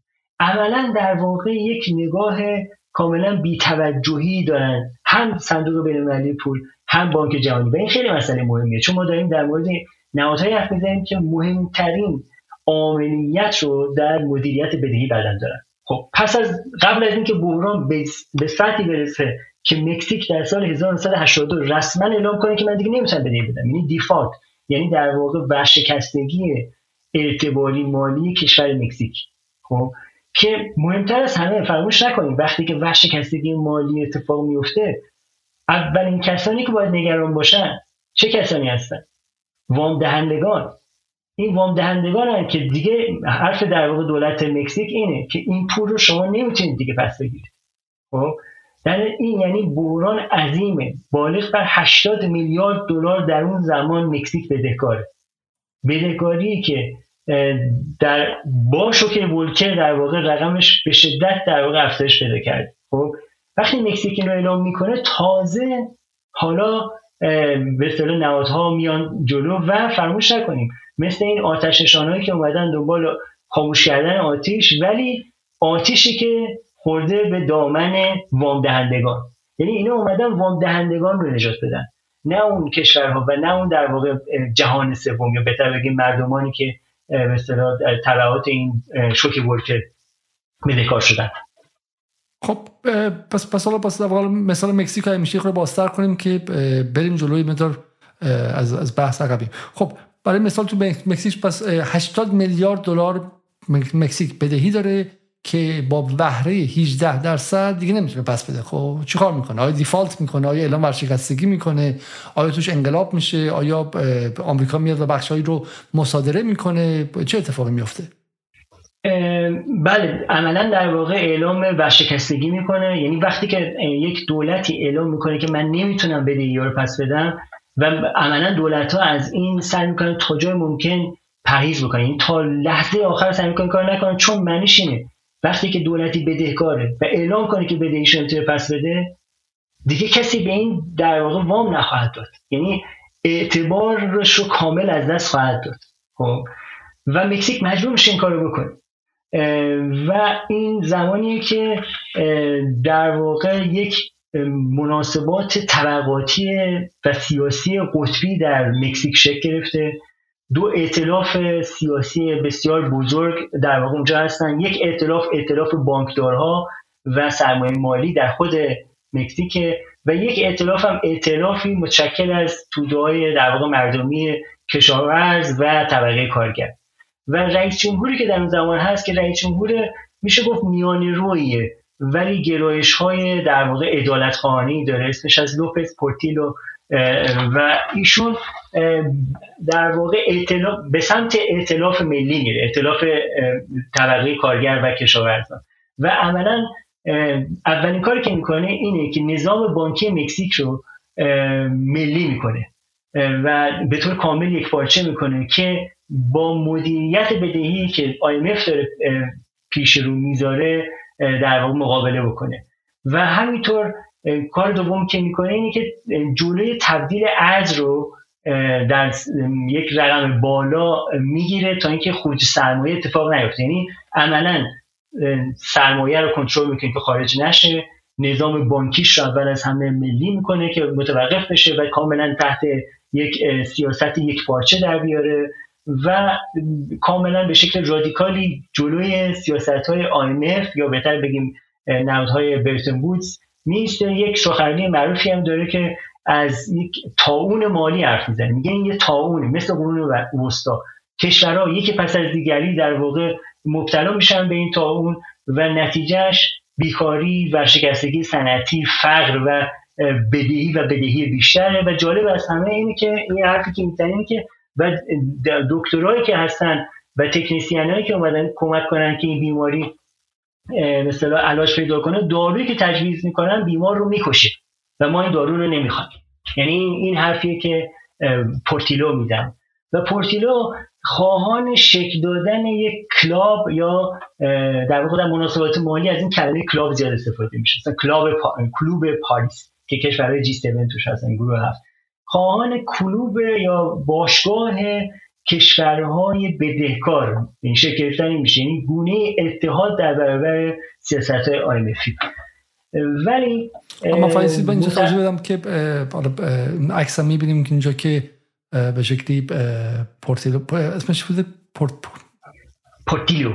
پورتیلو پورتیلو. خب. پورتیلو بله. می‌بینیم که پورتیلو با جیمی کارتر به شکلی لیوان هم به همدیگه می‌زنن و به شکلی می‌زد آمریکایی هم نیستش. همسایه آمریکاست شونه به شونه کارتر هم وای میسته و به سفر رسمی هم میره.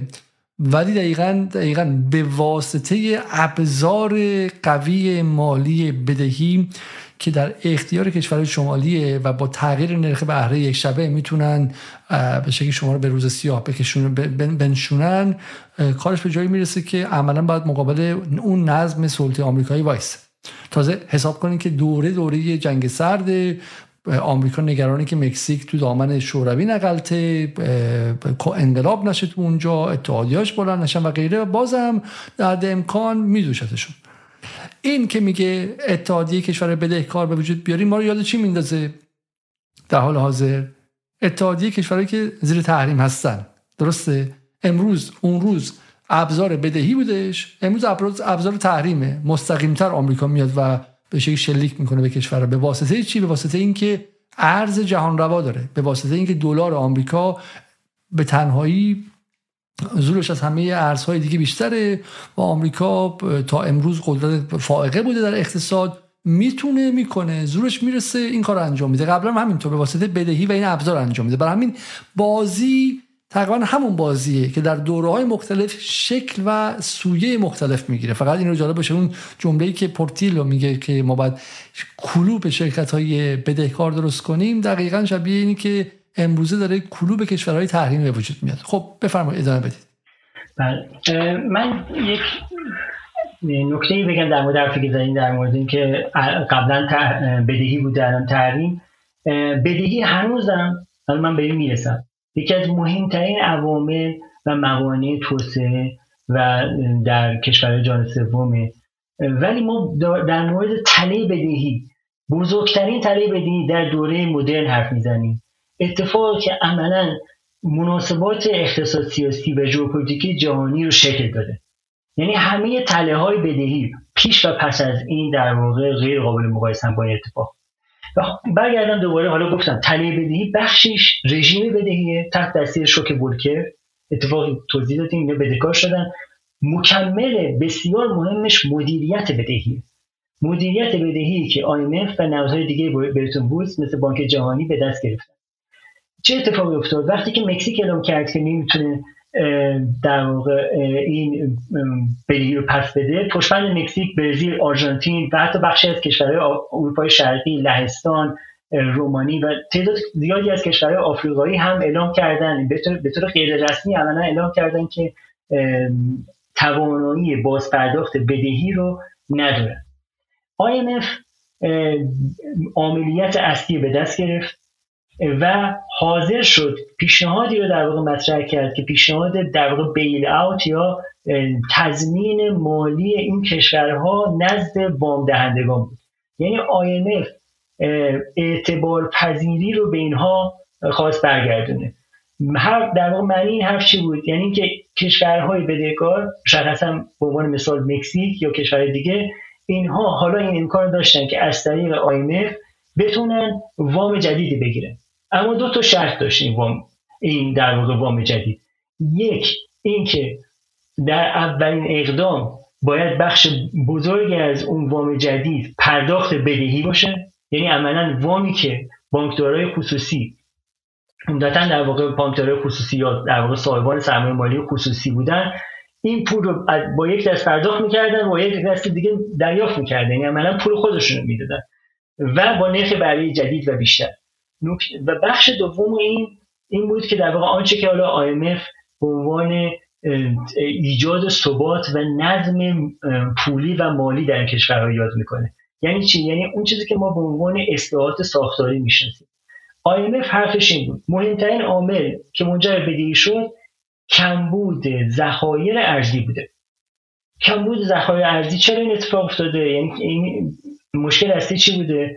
مشکل اصلی این بوده که این کشورها خرج خیلی دولت خرج خیلی زیادی می‌کنه و صادراتشون در واقع صادرات ارزآورشون کم بنابراین حرف یعنی معنی ترجمان سیاست گذاری که IMF جلوی اینو گذاشت این بود. کمتر خرج کن بیشتر صادر کن. کمتر خرج کن یعنی کشورهایی که قبول کردن در واقع مجبور بودن اگر این کارو بکنن عملا سیاست های توسعه گرایانی که به حال توسعه خواهان چیه؟ مگه یادمون رفته که ترومن از چی حرف می‌زد؟ از اینکه بسیاری از مردم در جهان سوم هنوز فقیرن هنوز بیمارن هنوز دسترسی به آموزش و بهداشت و اینو ندارن. خب وقتی که میگیم کمتر خرج کن آن چیزی که حالا در عنوان سیاست ریاضتی می‌شناسیم. یعنی دولت از آموزش از بهداشت از یارانه غذا از هر گونه مخارجی حتی برای حفظ زیرساختهای شهری. برای ایجاد مسکن. از همه اینو باید در واقع بزنیم. اینا اینا مجموعهشون. و, و خب دستمزد کارگران رو در واقع سعی بکنه کمتر نگه داره و غیر وزاره خب و سیاست که در واقع خودش به عنوان توسعه محور داشته رو اونها رو هم در واقع عقب نشین می‌کنه دولت کمتر خرج می‌کنه اقتصاد رو به سمت صادرات محور پیش بردن یعنی چی؟ یعنی اتفاقی که میفته اینه. در اون آنچه که تقسیم کار بین المللی نو استعماری بازمانده از استعمار در مناسبات متأخر هستش جایگاه خودش پیدا می‌کنه به عنوان مثال کشوری مثل مکزیک قرار نیستش که بیاد حالا خودروسازی داشته یا برزیل به طور مشخص چون خودروسازی خیلی پیشرفتی داشته زمین برزیل قرار نیست خودروسازی داشته باشه. برزیل باید به اون برتری نسبی خودش در تجارت برگرده. برزیل باید مثلا کالاهاش متشکل از در کالاهای کشاورزی که بازار غربی داره محصولات دامی و محصولات در واقع فراوری شده خاصی باشه. این رو به عنوان مثال میگم که در نتیجه باید یعنی سیاست های اقتصادی که منجر به این میشه که تمام اون جایگزینی وارداتی که در واقع اینو پیش برده بودن همه اینا عقب نشینی بشه دولت از این عقب نشینی می‌کنه و اولا خواهان تغییری در این کشورها بودن و در واقع بگیم شرایطی که تحمیل می‌شد شرایطی بود که اصلاحات ساختاریه. و ما این حالا تو جلسه بعدی مفصل بحث می‌کنیم ولی همه ما می‌شناسیم. گذار به نولیبرالیسم پیش شرط نجات این کشور هاست و دولت هایی که مقاومت می‌کنن در برابر این به اصطلاح پیشنهاد IMF عملا یکی پس از دیگری به زانو در میاد خب ما در مورد مکزیک گفتیم. مکزیک در پورتیلو که میاد و خواهان این club یا باشگاه بدهکاران میشه و میگه ما با جلوی این وایسیم و و پورتیلو خب تحت این فشار IMF هیچ پولی نمیده بحران اقتصادی بسیار شدیده سرمایه مالی ازش فرار کرده و بحران اقتصادی باعث میشه که در دور بعدی رنگ نیاره. پورتیرو جای خودش رو در واقع به رئیس جمهور کاملا حامی غرب میده که به مسیری 180 درجه متفاوت از پورتیرو طی می‌کنه. این عکس در واقع روی مجله تایم جالبه که این میگل دل مادرید رئیس جمهور به سر پروغربی که اولین حرفی که می‌زنه نقل قولش هست. میگه که بیار این امرجنسی ما در شرایط اضطراری هستیم.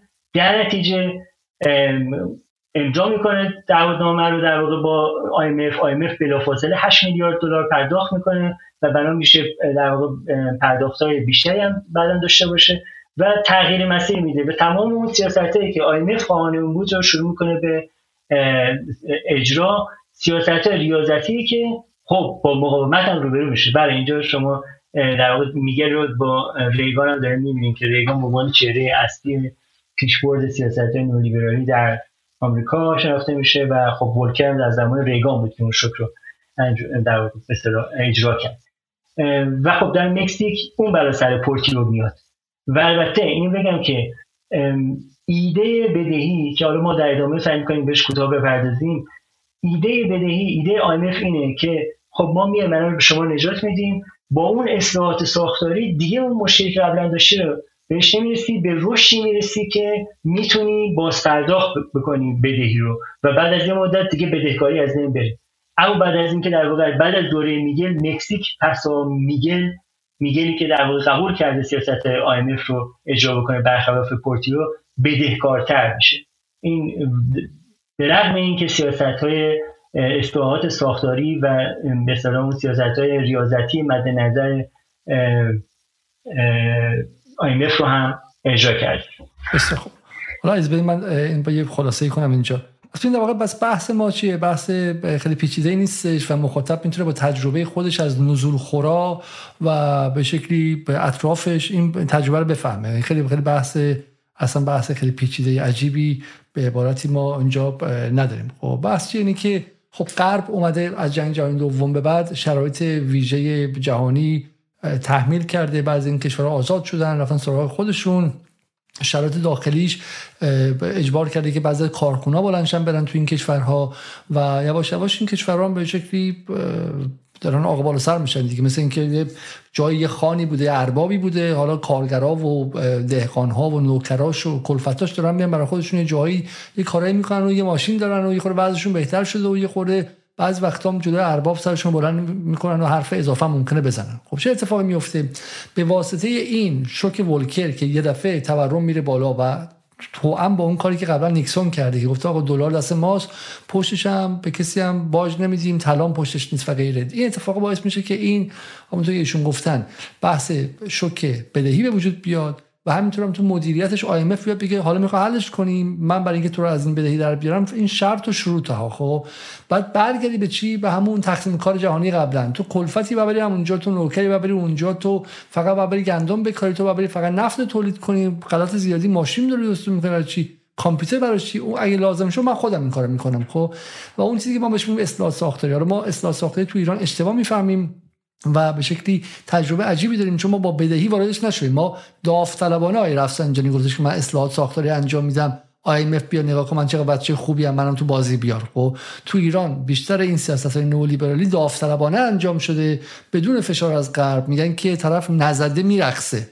و اون یعنی آقای رفسنجانی برام آقای خاتمی برام آقای احمدی نژاد برام آقای روحانی حالا هم آقای رئیسیه. جمهوری اسلامی نزده رقصیده یعنی بدون اینکه توی IMF باشه و بدون اینکه تو نظم آمریکایی باشه مستقیم خودش داوطلبانه سیاست نولیبرالی رو اجرا کرده. برام گفته که آقا نگاه کن من چه بچه خوبی ام منو بیار تو WTO اون طرف هم نیبره برای همین شاید ما با اصلاحات ساختاری اونقدر آشنا نیستیم اما وقتی به تعدیل نگاه می‌کنیم و به سیاست رفسنجانی به عنوان اصلاحات ساختاری عملا همون بسته بوده. برین کتاب فرشاد مومنی رو بخونید درباره تعدیل ساختاری که سال زمستان 1400 در اومد. قشنگ توضیح داده اونجا. حالا چه اتفاقی میفته پس این شرط و شروط ها میاد. میگه که آقا اگر می‌خوای بیای بعد برگردی.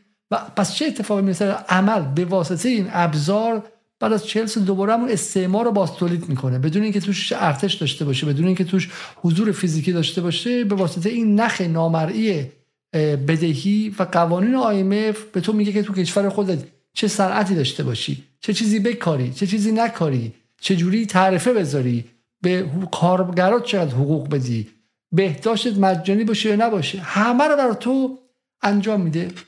مستقیم انجام نمیده که بگن که واشنگتن داره دستور میده. به واسطه این چند تا سازمان IMF و سازمان تجارت جهانی و بانک جهانی نخهای نامرئی در قالب مشاوره. ولی حرفشون اینه که نمی‌خواد. برو با بدهی زندگی کن ببینم می‌تونی زندگی کنی تو این دنیا. کسی به دیگه وام میده. آیا هیچ بانکی حاضر بهت وام بده؟ برو از بدبختی بمیر. برو اعلام ورشکستگی کن. چیکار می‌خوای بکنی تو این دنیا؟ برای ما از نظامی داریم حرف می‌زنیم که استعمار کهن رو در این قالب جدید به واسطه بدهی داره باز تولید می‌کنه. کسی هم نمی‌تونه. رد پای خونم نمی‌ذاره. با پنبه سر می‌بره. هیچ نشانه از این که داره استعماریگری می‌کنه. به شیوه فرانسه آدمکش و انگلیس آدمکش و بلژیک آدمکش هم توش وجود نداره. خب برسیم پس به موضوع بدهی که موضوع خیلی خیلی مهمی های زیندالی بله من در تکمیل حرف شما رو اشاره بکنم که عملا اجرای سیاست های مد نظر سیاست اقتصادی مد نظر IMF یعنی چی؟ یعنی خدافزی با اون توسعه جان سومی. یعنی حتی از دست دادن حکمرانی ملی بر کلیدترین در واقع سیاست گذاری اقتصادی. که مربوط به سیاست ارزی باشه در مورد سیاست اقتصادی صادرات باشه در مورد سیاست پولی یا مثلا آنچه که بودجه کشور هستش. و نه تنها این یعنی بنابراین کشور جان سوم در بسیار از اینها که مجبور شدن این سیاست ها رو اجرا بکنن عملا پروژه های ملی گرایانه توسعهشون کنار رفت. بلکه حتی دستاورداشون از دست دادن. یعنی بسیار از این کشورها که تو، توشون مثلا آموزش رایگان شده بود بهداشت رایگان شده بود حداقل از مثلا دسترسی به غذا به میانجی یارانه یا در واقع اون نهادهایی که در واقع دولت ایجاد کرده بود ایجاد شده برای توده های فقیرتر و کم درآمد جامعه. حدی از در واقع درآمد رو به خاطر کنترل بیکاری یا منظور دستمزد رو برای کنترل با کنترل بیکاری توسط دولت اینا داشتن همه اینا اینا از دست دادن. و اینها بخشش حتی به یک باره انجام شد. یعنی سیاست ریاضتی این بلا رو سرشون آورد. نه تنها پروژه جان سوم به این معنا شکست خورد که دیگه ادامه پیدا نکرد بلکه عقب روی کردن. به لحاظ جی دی پی یا رشد تولید ناخالص داخلی هم بسیار از این عقب روی کردن. حالا ما بعد بهش می‌رسیم. و خب این تبعات خیلی سنگین داشت. شاید خوب باشه که از جوزف استیگلیتس اقتصاددان برنده جایزه نوبل بخونیم که حالا حداقل دیگه تو ایران قبولش دارن اون نمی‌تونن بگن که چپ و ضد سرمایه‌داری ضد آمریکایی و اینا. اقتصاددان آمریکایی میگه که بحران بدهی آمریکای لاتین در 1980 به خاطر افزایش ناگهانی افزایش شدید نرخ بهره اتفاق افتاد و تحت نتیجه مستقیم رئیس فدرال رزرو پول ولکر بودش درسته؟ و ریاضت های سیاست های به شکلی سفت و سخت مالیش. و این رو در, در کتاب جهانی سازی و نارضایتی های اون در سال 2002 میگه. حالا تو ایران اون موقع جهانی شدن یک پریویلیج و یک امتیازی محسوب می‌شد. در حالی که همون موقع 2002 توی مکزیک و کشور آمریکا لاتین داشتن علیه جهانی شدن تظاهرات می‌کردن توی خیلی کشورهای جهان و داشتن هزینه هاشو می‌دادن. چون جهانی شدن به معنی این بود که آموزش مجانی از دست داده بودن. بهداشت مجانی از دست داده بودن. توسعه شهری از دست داده بودن. تضاد طبقاتشون بیشتر شده بود. بچه‌هاشون داشتن بیماری بیشتری میمردن و غیره و غیره و غیره. و میگه همش رو به واسطه این کاری که ولکر انجام داد اتفاق افتاد. پس یکی از این برنامه چیزایی که من می‌خوام از برنامه امشب شما با خودتون ببرید اینه که اسم پل ولکر رو ما در ایران کم می‌شناسیم ولی امیدوارم که حداقل از این اپیزود سوم امشب این رو با خودتون ببرید که در کنار فریدمن و در کنار هایک یکی از جانیان و یکی از جلادان تولید کننده نظم استعماری به واسطه قوانین نولیبرالی در جهان آقای پل ولکر بودش. و همین ولکر رو خوب بشناسید که همین الان که اگه دست تو جیبتون می‌کنید یه دونه پراید هم نمی‌تونید بخرید تهش می‌خوره یکی از افرادی که پشتش هستش 40 سال پیش 45 سال پیش به اسم پل ولکره یادتون باشه که در باشه که در این دنیا در اون دنیا باید برین یقه چه کسی رو بگیرید. و این ولکر یکی از طراحان این نظم به شکلی استعمارگرانه نولیبرالی است که دولت های ملی به جای که توسعه ملی بدن به به نیابت از امپراتوری سر مردم خودشون رو کلاه می‌ذارن و طبقه کارگر و طبقه کارفروش و معلم و پرستار خودشون رو استثمار می‌کنن. خب بریم سراغ نقشی که IMF در این جا داشته من فکر کنم دو نکته مهم اینجا می‌تونم اشاره بکنم. یکی اینکه این خیلی مهمه حرف استیگلیت زمانی که خب استیگلیت چهره اصلی اجماع پسا واشنگتنیه. و این دوره که ما داریم میگیم اتفاق میفته و عملا اصلاحات ساختاری انجام میشه معروف به اجماع واشنگتنی ما در جلسه بعدی سعی می‌کنیم واردش بشیم. و بحثی که هست اینه که بیشتر در واقع نظریه پردازان اقتصادی جریان اصلی در و همینطور نظر پردازان جریان اصلی در توسعه حرفشون اینه که یا بحثشون به عنوان عامل این بحران افزایش قیمت نفت در نتیجه انگشت اشارهشون به کشورهای تولید کننده نفت یا فساد و سیاست های غلط اقتصادی در کشورهای خود در جهان سوم. یعنی به هیچ وجه بحث این رو مطرح نمی‌کنن که پول ولکر یا سیاست هایی بهتر بگیم که جهان اول که خودش مبتنی بر یک مناسبات کاملا نابرابری که ما در ابتدای جلسه اشاره کردیم. یعنی مناسبات ناعادلانه نابرابر وجود داره که ولکر می‌تونه در در واقع واشنگتن تصمیم بگیره و این بلا سر جهان سوم بیاد. یعنی استگلیس داره به اونا پاسخ میده که نه در واقع بحران معروف به بحران آمریکای لاتین بحران مالی آمریکای لاتین به خاطر نمی‌دونم نفت یا فساد و نمی‌دونم سیاست غلطی نیست. اصل قضیه در فدرال رزرو اتفاق افتاده من باز توضیح اضافه بدم ببخشید من بیشتر شما دارم امشب حرف می‌زنم ولی می‌خوام یک زبان ساده ای باشه که قابل فهم باشه.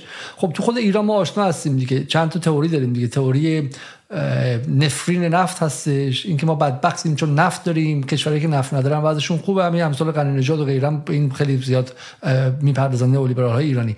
تو و اینکه ما فساد آخوندا دزدن حکومت اونور دزد توی آمریکا لاتین دزدن فساد. به انگلیسی میگن blaming the victim یعنی سرزنش کردن قربانی. اگه به شما تجاوز شده خودتون دامن کوتاه پوشیدین نصف شب تو خیابون چرخیدین. خب وگرنه چیز قربانی رو سرزنش کن. اگر کتک خوری شکنجه شدی مقصر خودتی. یه کاری کردی یه حرف اضافی زدی و غیره. اگر فقیر هستی خاک بر سر تنبلی. تو همین اروپا می‌گفتن دیگه که یونانیا تنبلن برای همینه که دچار debt crisis شدن و دچار بحران بدهی شدن و غیره. برای همین برای همین این این موضوع رو آقای به شکل استیگلیتز داره اشاره می‌کنه و اعتراف می‌کنه به عنوان یک اقتصاددان غربی. اینی که نه بخش اصلی یک دعوای خیلی اصلی اینه که امپر، امپر، امپراتوری و امپر، امپریالیزم نقش عمده ای داشته در فقیر کردن این کشورها در دزدی کردن ازشون. اینا فقیر شدن چون یک بلایی سرش اومده. اینا در یک نظم مالی که درش نقشی نداشتن بهشون پول داده شده و یه دفعه بهره رو بردن بالا. شما اگه تو ایران بچه پولدار نباشی از 20 سالگی که از دانشگاه میای بیرون چه می‌خوای شروع کنی زندگی تو؟ 22 سالگی. و برای وام بگیری از جایی.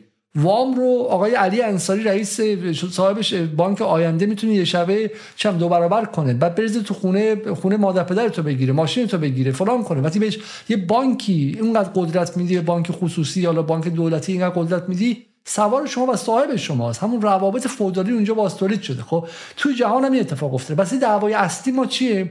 دعوا اینه که این فقر کشور جهان سوم مال دزدی و فساد و نفرین منابع خودشونه یا اینکه نه؟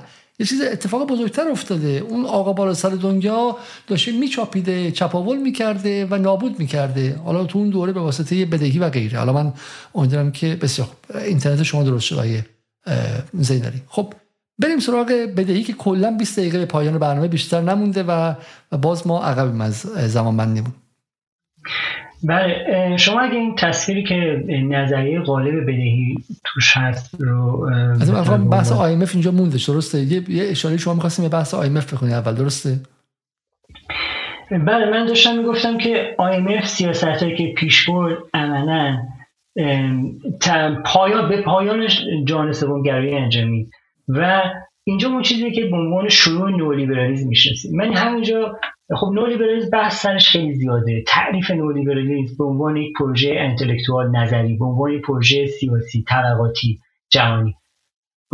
من می‌خوام یک جنبه در واقع اضافه بکنم. این تعریف تعریف هیچ تعریف جامعی نیست. ولی اگر به سهم خودم بخوام بگم تفاوت نولیبرالیسم این نو بودنش با اون لیبرالیسم کهن در مناسبات اقتصاد سیاسی عرض می‌کنه. چیه؟ اینه که اگر در مناسبات پیشا نولیبرال سرمایه گذاران مالی جای سرمایه گذاری می‌کردن و شکست میخوردن یعنی چی؟ یعنی که در واقع اتفاقاتی میافتاد که سودشون کمتر می‌شد متضرر می‌شدن. یعنی کسی که متضرر می‌شد سرمایه گذار بود. سرمایه گذاری که حالا فرصتی به دست آورده بود و با طمع رفته بود اونجا سرمایه گذاری کرده نولیبرالیزم به نظر من مهمترین چیزی که داره اینه. سرمایه گذارها یعنی که بخشی از مالی سازی هم منیش تو همینه اینه که سرمایه گذارها حتی اگر سرمایه گذاری بکنن جایی که بسیار پر ریسکه و ضرر بکنن هرگز این ضرر رو مستقیما متحمل نخواهد شد. نولیبرالیزم یعنی خصوصی سازی سود یعنی وقتی که سود هست اون اشخاصی که سرمایه گذاری کردن سود می‌برن. و عمومی سازی بحران. بحران رو باید مردم بدن. حالا می‌تونه طبقات فقیر باشه در مثلا شمال جهانی یا مردمان جهان سوم باشه. مهمترین مسئله که در نولیبرالیسم هست اینه. از اونجایی که مناسبات اقتصاد سیاسی که در واقع در جان حاکمه بحران خیزه بحران رقم می‌خوره. و خب ما حالا تو جلسات بعدی می‌تونیم واردش بشیم که چطوری سوداگری سوداگری مالی که بخشی از این نولیبرالیسم منجر به شکل گرفتن حبابای میشه و بحران ها رو تشدید می‌کنه. مثل بحران 2008 داره و بحران هایی که رقم می‌خوره و این اتفاقاتی که منجر به در واقع به اصطلاح شکست سرمایه‌گذاری میشه همواره دولت ها مثل دولت آمریکا یا نهادهایی که هستن میان به نجات بانکدارا به نجات به صاحبان سرمایه مالی و اتفاقی میفته اینه دولت ها مجبور میشن که بدهکاریشون رو یا با اون متضرر شدن رو سرشکن بکنن به مردم با سیاست ریاضتی. هر اتفاقی بیفته همین ایران هم اگه بخوایم در بحثش بکنیم همینطوره. یعنی سیاست هایی که منجر به افزایش تورم به شدت بالا میشه عملا سیاست گذاری ها نمیرن مثلا مالیات رو بندن بر توضیح به نئولیبرالیسم شبه داره؟ تا اینجا چیزی که در نئولیبرالیسم ما گفتیم از توش این چیزا در نمیمد چگونه این چیزا رو شما نتیجه گرفتین ازش؟ خب اصلا اگر برگردیم به ولکر شاک یا شوک ولکر و اتفاقی که میفته و ما نولی برنزو میگیم چه اتفاقی افتاده؟ ولکر که برنامه‌ریزی نکرده. من نمی‌خوام این تئوری تو بگم. ولکر با برنامه‌ریزی برای مثلا به شکست کشاندن جهان سوم میاد. نه ولکر می‌خواد گفتم تورم در آمریکا خونسا بکنه. ولکر نماینده وال استریت و می‌خواد تورم در واقع به اصطلاح کنترل بکنه و بحران مالی و کاهش ارزش دلار رو با در واقع جذب سرمایه مالی. تصمیمی که ولکر می‌گیره تبعاتش بحران مالی بسیار شدیده. خب خب این بحران مالی اتفاقی که میفته برای جان سوم رژیم بدهی و اون مدیریت بدهی که آن انجام میده یعنی چی؟ یعنی که توی گفتم میاد به نجات وام دهندگان و به ضرر وام گیرندگان بدهکاران.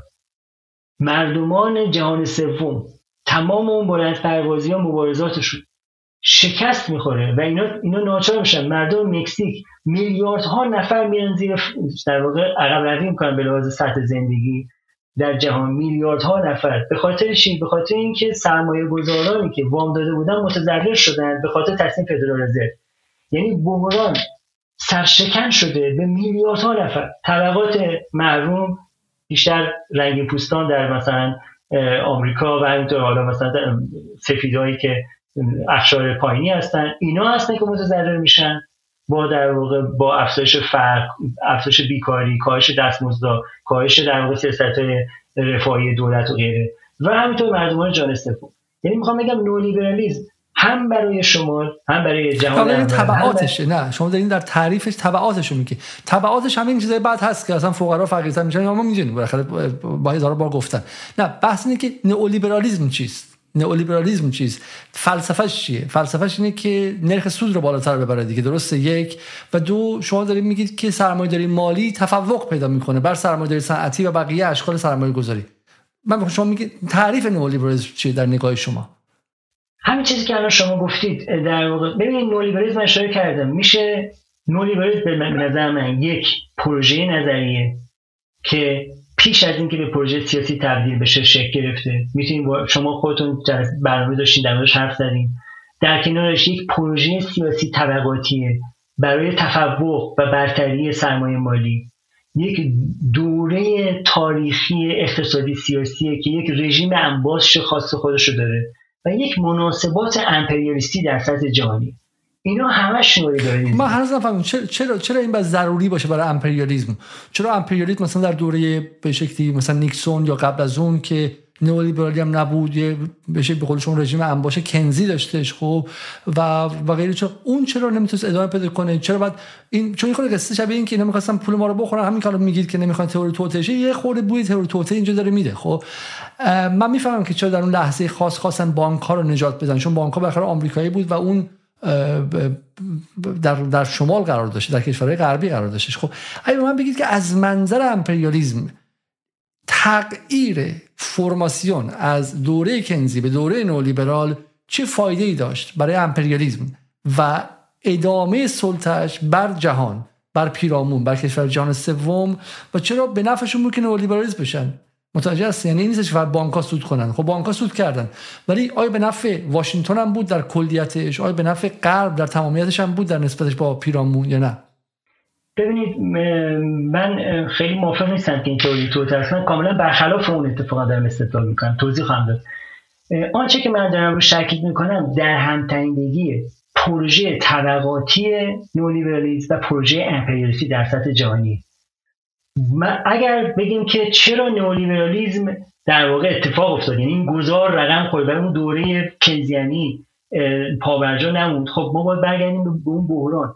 بحران به سمتی می‌رفت که اون مناسبات کینزیانی و به رژیم انباشت فوردیستی دوام پذیر نبود. و این بحران رو حتی فقط همونطور که یادتون باشه ما با گرایش های درون اون اقتصاد سیاسی اون کشورها توضیح ندیم مناسبات ژئوپلیتیک پروژه جهان سوم جنگ در ویتنام همه اینا کنار هم دیگه است که اون اون مناسبات در حال بهم خوردن. توازن طبقاتی در مثلا ایالات متحده یا باید به سمت سیاست های در واقع حامی طبقه کارگر می‌رفت. یا به یه سمتی که در واقع حامی طبقه بخش از طبقات بورژوازی باشه. و این مناسبات طبقاتی اون هم در یک نزاع سیاسی به نفع سرمایه مالی رقم می‌خوره. و سرمایه مالی این در واقع این امکان رو داره که تفوق پیدا کنه و برتری داشته باشه. حالا چه تبعاتی اگه برگردیم که من چون دوستان چپ همیشه از تبعات حرف می‌زنم و این مانع از این میشه که ما فهم اقتصادی از موضوع داشته باشیم. عذر می‌خوام از شما. بحث ساده اینه که آیا نئولیبرالیسم ضروری بود برای ادامه تفوق امپریالیسم از یک سو و ادامه سرمایه‌داری غربی؟ چون خیلی معتقدن که این لزوم نداشته یعنی یه اشتباه اتفاق افتاد و یک امر کانتینجنت و یه امر تصادفی اتفاق افتاد و این بود که در اون لحظه خاص به قول معروف اومدن مسئله رو حل کنن. به قول شما توازن طبقاتی اینطور بود که تو همه انگلیس یک روز در میون کارگرا در اعتصاب بودن. چم آشغال تا سقف طبقه چهارم خونه ها رسیده بود کارخونه ها تعطیل بودن و غیره. و به قول معروف آش رو با جاش برد خانم تاچر. گفت کارگرا سخت کار نمی‌کنن اعتصاب می‌کنن و دارن زیاد قدرت می‌گیرن. من اصلا کارخونه رو تعطیل می‌کنن. معدنچی ها زیاد کار می‌کنن. من معدن رو تعطیل می‌کنم. میریم سراغ چین سراغ هند سراغ اندونزی. از اونجا کار می‌گیریم. شما مفت بخورید. خب بهتون یه حقوق بیکاری میدیم فعلا. بذار شما رو انگلیس هم دچار بحران هروئین بشه و غیره. تو آمریکا هم همین اتفاق افتاد دیگه. راستد بلت کلا منحل شد و کمربنده به شکلی زنگ زده شد و غیره. سوالی که هستش اینه که آیا این امر ضروری بود؟ یعنی یک امر اجتناب ناپذیر بود برای حل بحران سرمایه‌داری یا نه؟ سرمایه‌داری می‌تونست بالاخره از درون همون وضع کنزی راه حلی پیدا کنه. چرا؟ این سوال سوال سوال کلیدی الانه. سوالی که الان ترامپ می‌خواد بهش جواب بده. ترامپ میگه که این که شما به شکلی سرمایه داری کارخونه رو بردی به چین و به اندونزی و ویتنام کارگر ما رو بیکار کردی سرمایه داری ملی رو از بین بردی و همینطور هم کاری کردی که توق بانک هایی که هیچ گونه حتی وفاداری ملی هم ندارن دور گردن مردم آمریکا بیفته. یه اتفاق مثل سال 2008 که میشه دیگه زور دولت آمریکا به مقام نماینده مردم آمریکا نمی‌رسه به بانک ها چون بانک ها میگن که ما جا نداریم فردا میریم کشور دیگه. میریم ماکائو میریم هنگ کنگ میریم لندن میریم جای دیگه خب؟ منظورم این که الان ببینید بحران بین دولت های سرمایه‌دار غربی و دولت های به شکلی امپریالیستی مثل آمریکا و انگلیس با سرمایه‌داری مالی اتفاق افتاده و تنش های بینشون به وجود اومده. خیلی این سوالو می‌کنن که شاید در دهه 70 و اواخر دهه 70 و اوایل دهه 80 شاید راه حل راه حل تاچر و ریگان نبود و سرمایه‌داری می‌تونست راهی دیگه پیدا کنه. ببینید من دو تا جواب دارم به این سوال. این دو جواب متفاوتی. یک کلا به نظر من در تاریخ در واقع تصمیمات در سطح کلان و در سطح خرد اجتناب ناپذیر نیستن. اینطوری نیستش که ضرورتا این باید رقم می‌خورد. مناسبات ضرورتا باید گذاری رقم می‌خورد. به خاطر اینکه اون دوران گذشته دیگه دوام پذیر نبود. اما چگونه گذاری؟ مجموعه از اتفاقات حادث به قول شما کانتینجنت و مناسبات در واقع توازن طبقاتی و سیاسی. همه اینها دست دست هم میده که گذار به این سمت رقم بخوره. شاید اگر طبقات کارگر و احزاب سیاسی حامی تقاضای کارگر در مثلا چه در فرانسه که با اون جنبش رادیکال مثلا معروف به می 68 داشته به گونه دیگر رقم می‌خورد. تصمیمات دیگری می‌گرفتن. اطلاف های دیگری شکل می‌گرفت. اون گذار در فرانسه رقم نمی‌خورد. شاید در واقع حزب کارگر در انگلستان یه کار دیگه می‌کرد یه جور دیگه نمی‌شد.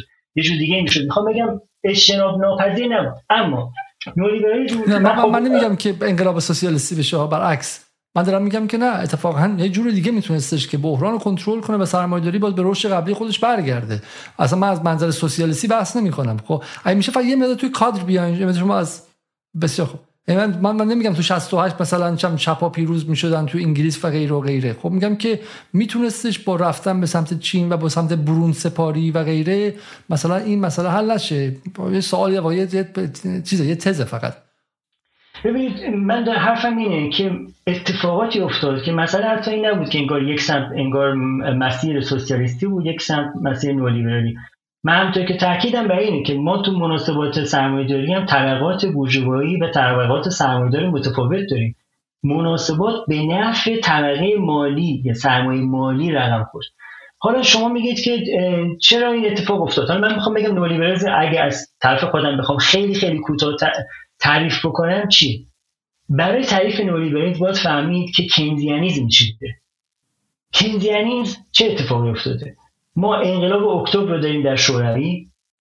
یک جنبش انقلابی ضد سرمایه‌داری شکل گرفته. بلوک شرقی داریم در پس از جنگ که بسیار قدرتمند طبقات کارگر در غرب قدرتمندن. در نتیجه مناسبات مناسباتیه که دیگه نمی‌تونه سرمایه داری ولنگ و باز باشه. اون چیزی رقم می‌خوره که معروف به regulated capitalism. یعنی چی؟ یعنی سرمایه داری که مقررات هایی داره.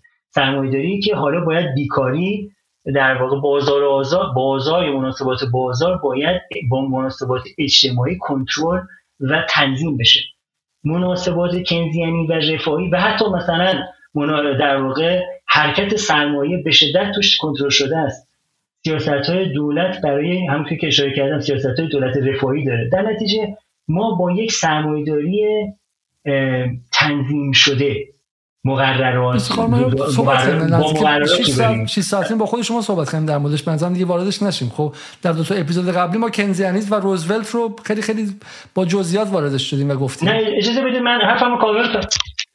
خب نه من می‌خوام بگم اتفاقی میفته چی میشه؟ از این بر در واقع در سطح رژیم انباشت فولیستیک دمرکزیم در شمال یک سرمایداری تنظیم شده داریم محدود شده.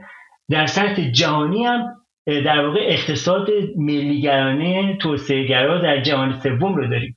خب نولیبرالیسم با این اتفاقی که رقم می‌زنه چی میشه؟ مقررات در شمال در واقع لغو میشه. مقررات به ویژه برای سرمایه مالی ولی تمام مناسبات به نفع طبقات سرمایه دار تغییر می‌کنه. در احیای سرمایه داری رو شاهدش هستیم. و در سطح جهانی اون چیزی که با من دوش بیشتر تاکید دارم نولیبرالیسم مسابقه امپریالیسم و ما در اجماع واشنگتن جلسه بعد بیشتر بحث خواهیم کرد. تبعات تله بدهی و سیاست های ساختاری چیه؟ عملا سیاست های ملی گرایانه ضد امپریالیستی در حوزه اقتصاد کاملا مسدود میشه. یعنی ما شاهد احیای روابط سلطه اقتصادی هستیم که در دور در یک دوره چهار که جهان سوم در واقع به در حال رشد بود متوقف شده بود یا در بسیار از مناطق به شدت چالش کشیده شده بود. در اینجا نولیبرالیسم به این معنا خاطر این گفتم در بحث اقتصاد تنظیم شده و به با مقررات سرمایه‌داری در دوره کنزی یعنی مهم بود. به خاطر اینکه پس از اون حالا همه مقررات ها برداشته شده. روابط در واقع تجارت آزاد برقرار میشه. سرمایه می‌تونه در واقع مقررات حتی در سطحی در واقع برداشته میشه که بانک های خصوصی می‌تونن بیان و نقدینگی منتشر بکنن. بانک های خصوصی تبدیل میشن به غول های اقتصادی که از دولت ها قدرت بیشتری دارن. خب یعنی چی؟ یعنی بهشت سرمایه‌داریه. اما سرمایه‌داری تضادها و تناقضاتی داره. از یک طرف. از طرف دیگه مبارزات و در واقع چالش هایی وجود داره. آنچه که در ادبیات انتقادی سیاسی به عنوان توسعه ناموزون مرکب بهش میگن. توسعه از یک طرف نابرابر توسعه سرمایه‌داری در سطح جهانی یعنی مکانیزم ها و سازوکارهایی داره که مناسبات نابرابر و اون شکاف بین کشورهای ثروتمند و طبقات ثروتمند و در واقع طبقات فقیر و کشورهای فقیر رو باستوریز می‌کنه. از طرف دیگه همواره مقاومت ها و مبارزاتی وجود داره که توسعه های نام در واقع مرکبی رو پیش می‌بره. سعی می‌کنن در واقع اون گرایش ها رو با یک سری ضد گرایش ها خونسا بکنن. چینی که حالا شما چون بحثش مطرح کردید من شاید بعدا بیشتر بردش بشیم. چین می‌خوام بگم چین قراره در یک اون یونیپولار مومنت در یک لحظه جهان تک قطبی آمریکا فکر می‌کنه بله من چین رو میارم به عنوان به اصطلاح کارخانه جهان روسیه رو به عنوان اون منبع انرژی جهان. ولی نه چین چینیه که به این سادگی بشه ادغام بشه بدون اینکه در واقع سیاست های ملی گرمی خوش پیش بره. نه روسیه روسیه. در نتیجه می‌خوام بگم تضادها و تناقضاتی وجود داشته که این وضعیت یعنی توسعه ناموزون مرکب یعنی یعنی توسعه مرکب در چین باعث میشه که خودش تبدیل میشه به رقیب اصلی آمریکا و تراز تجاری حالا آمریکا و چین که آمریکایی اصلا فکرش نمی‌کردن به شدت منفی به نفع در واقع چین و منفی در واقع برای آمریکا.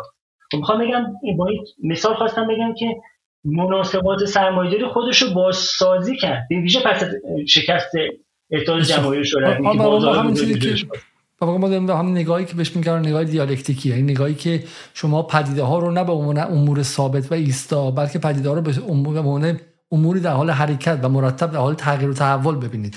حالا آقای قنیجاد با لودگی و با تمسخر گفتن که بالاخره نئولیبرالیسم یعنی چی و به شکلی نوچگان ایشون و طرفدارانشون در فضای مجازی تلقکی می‌کنن و دلقکی می‌کنن و لودگی می‌کنن میگن این چی؟ ولی من می‌تونم به زرس قاطع بگم که نه آقای قنیجاد نه بزرگانشون و نه اون بزرگانی که ایشون ترجمه می‌کنن قادر به فهم نئولیبرالیسم ما در اینجا بخواستم به شما نشون بدم که پیچیدگی چیه؟ شما اگر تفکر دیالکتیکی نداشته باشید و تفکری که بتونه پدیده ها رو به عنوان امور در حال تغییر تاریخی در تضادهاشون بسنجه اصلا نمی‌تونیم بفهمیم که نئولیبرالیسم این چی. و ما اینجا خواستیم نشون بدیم که چگونه در اون دوره کنزی تضادها برد سرمایه‌داری به این سمت که حالا بیاد و قوانین رو عوض کنه.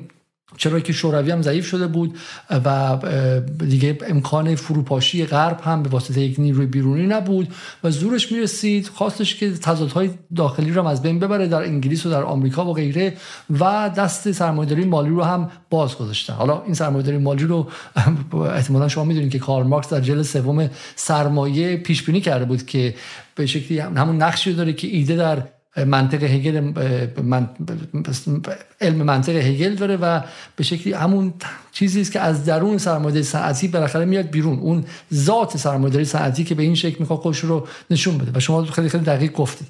و و با این سرمایه‌داری مالی میاد. کار رو برون سپاری می‌کنن به کشورهای دیگه مثل چین و مثل جاهای دیگه اندونزی و هند و اینها. خودشون مسئله رو تا حد زیادی در داخل حل می‌کنن. شما میری به بالتیمور که زمانی قلب صنعت جهان بود میری به دیترویت که قلب صنعت جهان بود و اونها الان شهرهای ارواح هستن ولی گوشه ای اون ساختمان هایی که بهش میگن سیسی یا بانکداریشون اون گوشه خیلی خیلی رونق داره. یعنی ساعت از بین میره تو آمریکا بانک میاد بالا. تو انگلیس کل ساعت از بین میره بانک ها میان بالا. واقع این مسیر حرکت به این سمته.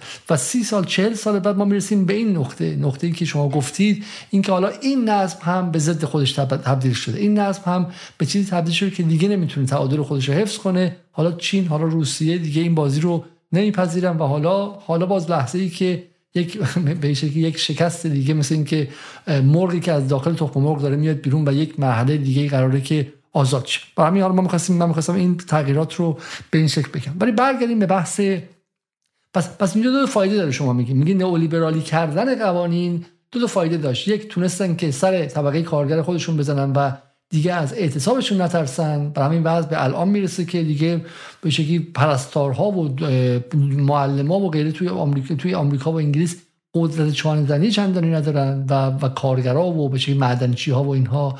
و دومش اینه که تونستن تو سر کشور جهان سوم بزنن بدون اینکه اشغال نظامیشون کنن لزوما و جای دیگه خب؟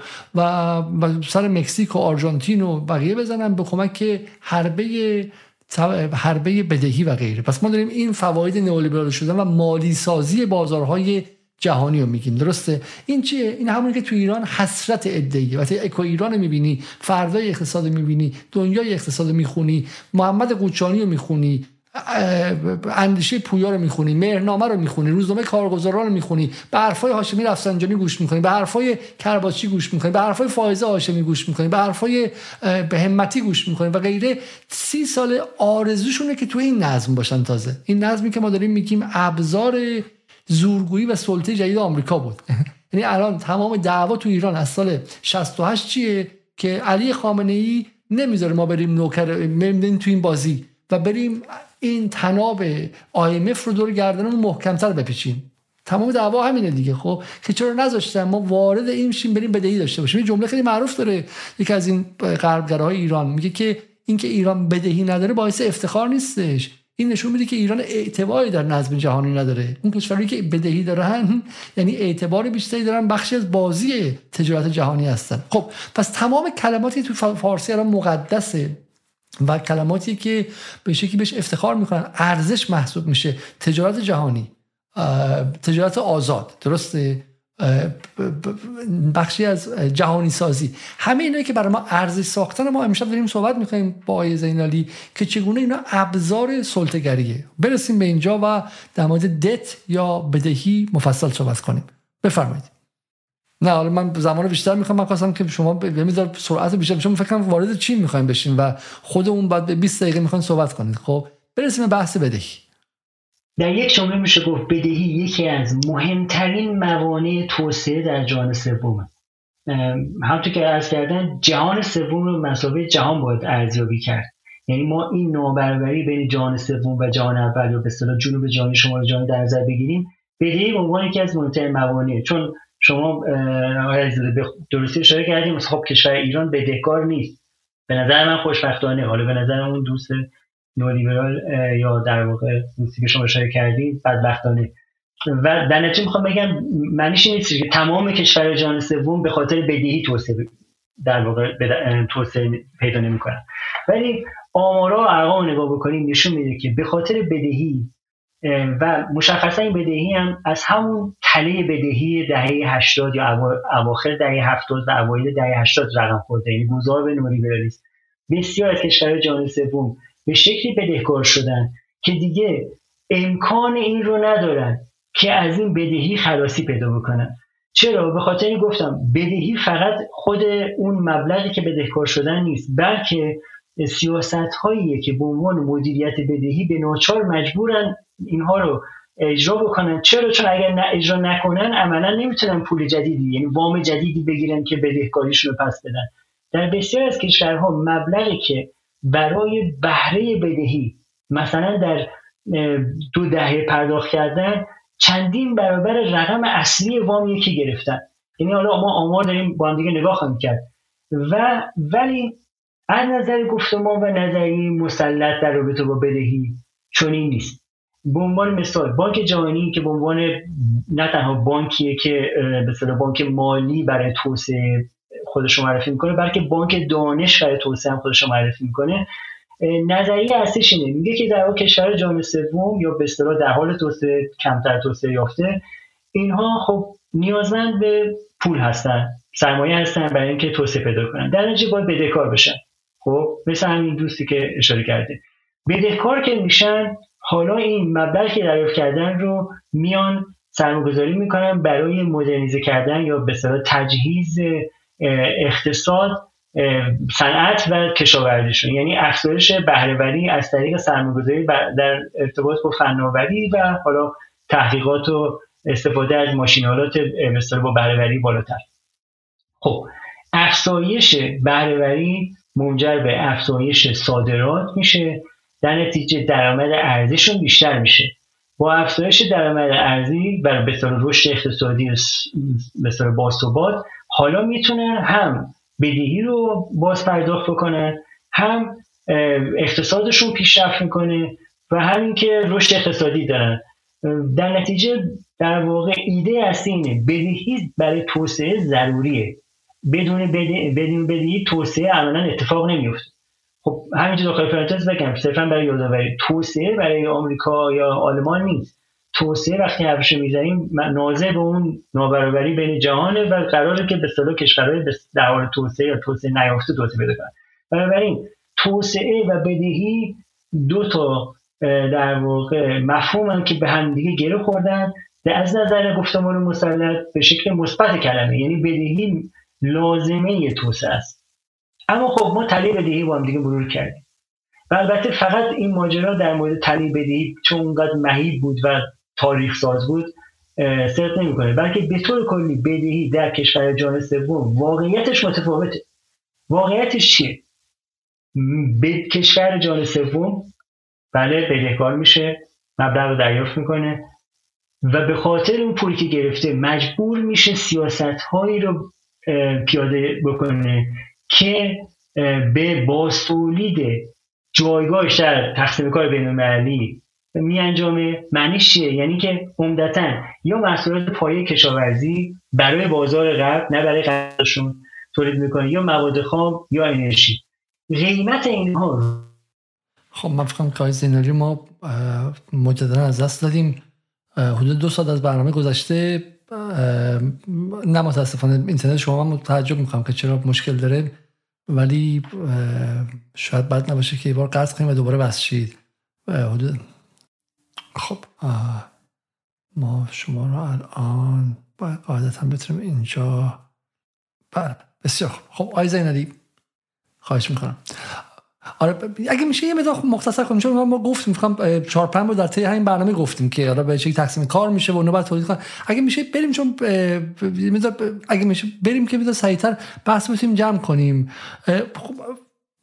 خب ما بس فقط این عکس من عکس جالبیه که واقعا نشون میده که بدهی مثل یک بمبی میمونه دست آدم ها که ناکشه اون دیولپمنت یا توسعه رو میدن که مثل فشفشه است بعد بعد بچه ها خوشحال میشن. کشورهای فقیرم لاغرم و کشورهای پولدارم که چاقن. این عکسی که قابل فهم برای همه است یعنی دست شما امر توسعه رو میدن مثل قاقالیدی خوشحالی داره برق می‌زنه و فلان میشه و تهش به به انفجار می‌رسه.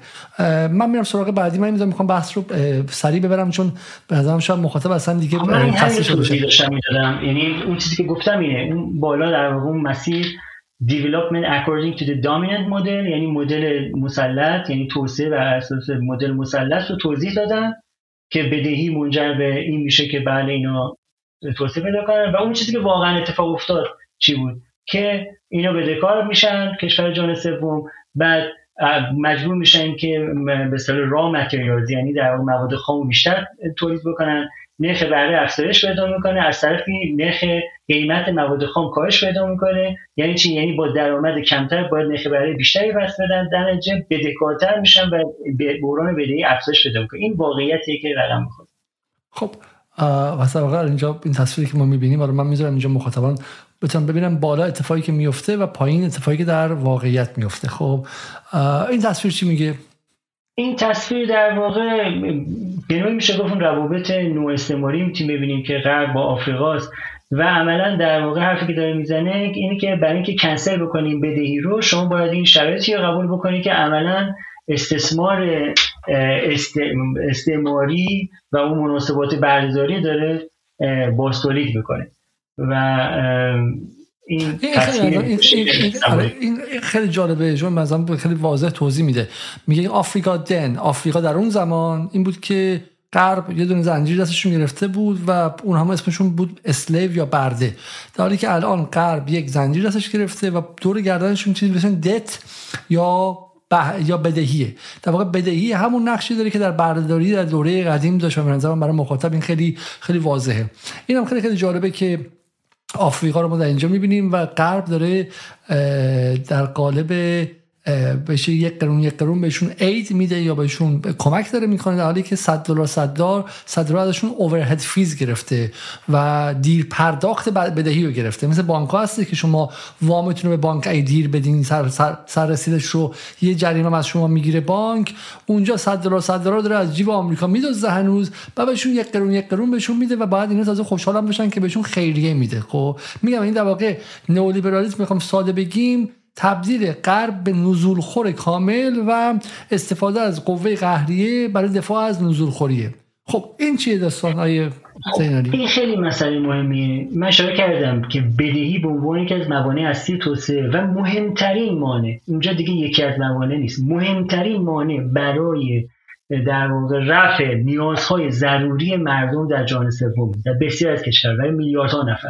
شما تو این در واقع جدول اگه نگاه بکنید اون به اصطلاح استوانه سیاه رنگ یا تیره مبلغی از بودجه هستش یا درصدی از بودجه هستش که برای خدمات اجتماعی دولت این کشورهای آفریقایی فقط آفریقایی نیست البته دولت این کشورهای جهان سومی خرج می‌کنن. اون یکی که روشنتر استوانه دت سرویسینگ یعنی چی؟ یعنی بهره که برای بدهی میدن.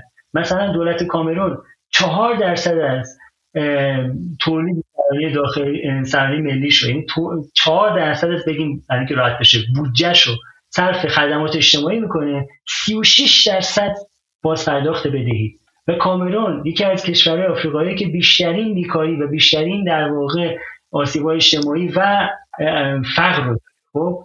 یعنی شما هم نگاه بکنید مشخصه. یا ساحل آج 11 و 4 درصد از بودجهش رو برای خدمات اجتماعی مصرف می‌کنه 35 درصد بازپرداخت بدی. فراموش نکنید. اینا بهره است. بدهی سرجا شما تو صفحات بعدی خواهیم دید که بدهیشون هم داره افزایش پیدا می‌کنه.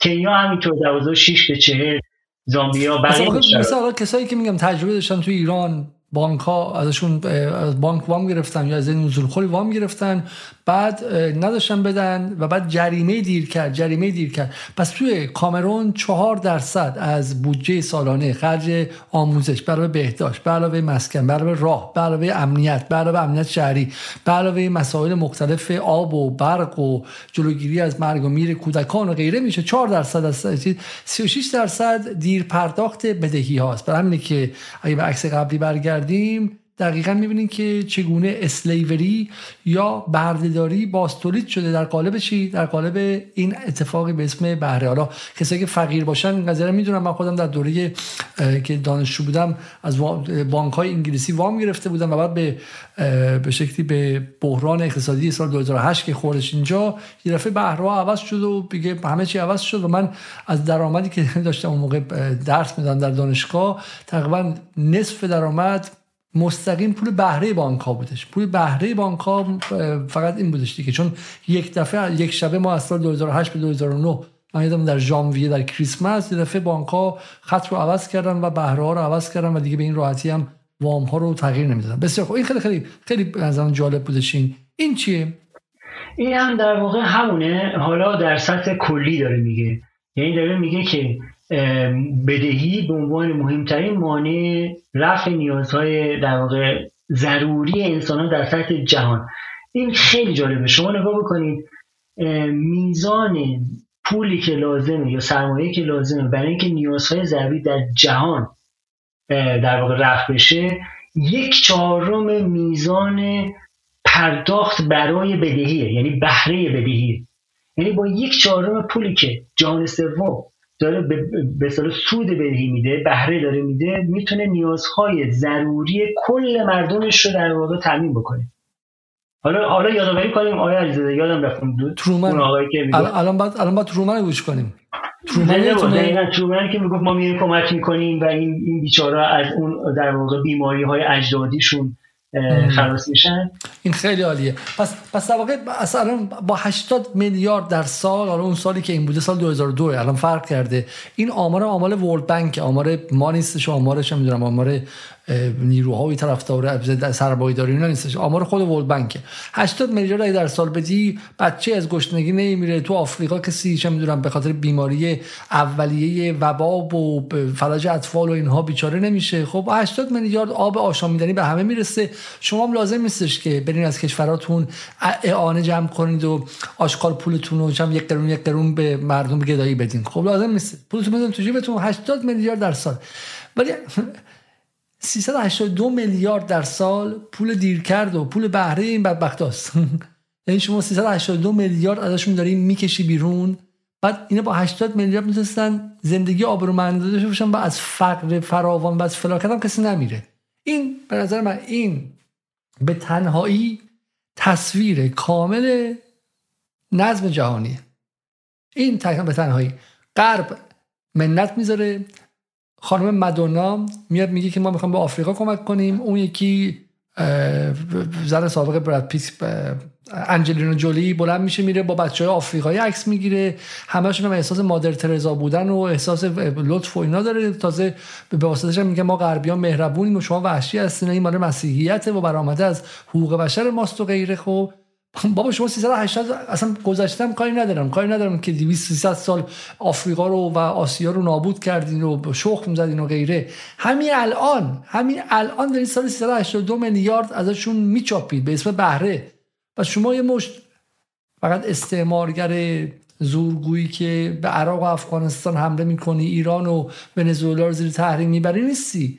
شما مهمتر از اون نزول خوری نزول خور و عین نزول خورا داری همین الان 380 میلیارد از جیب اینا میدوزی. بعد به چین میگی که دد ترپ تله بدهی چین. و به کمک CIA و به کمک رسانه ها به تمام دنیا گفتی که چینیا نزول خورند این حالا اونا که هنوز معلوم نیستش که ولی این کارنامه روشن توه به مسابقه غرب و نهادهای نز... نهادهای مالی غرب خب؟ و این کاری که تو با دنیا کردی فقیر و بدبخت و مفلوخش کردی و ادعای خیلی هم داری. اصلا همه جا دنیا همین ها اونایی که خیلی خیلی پول دارن و خیلی هم دارن این پولی که دارن رو از جیب فقرا دارن. خب در وهله اول.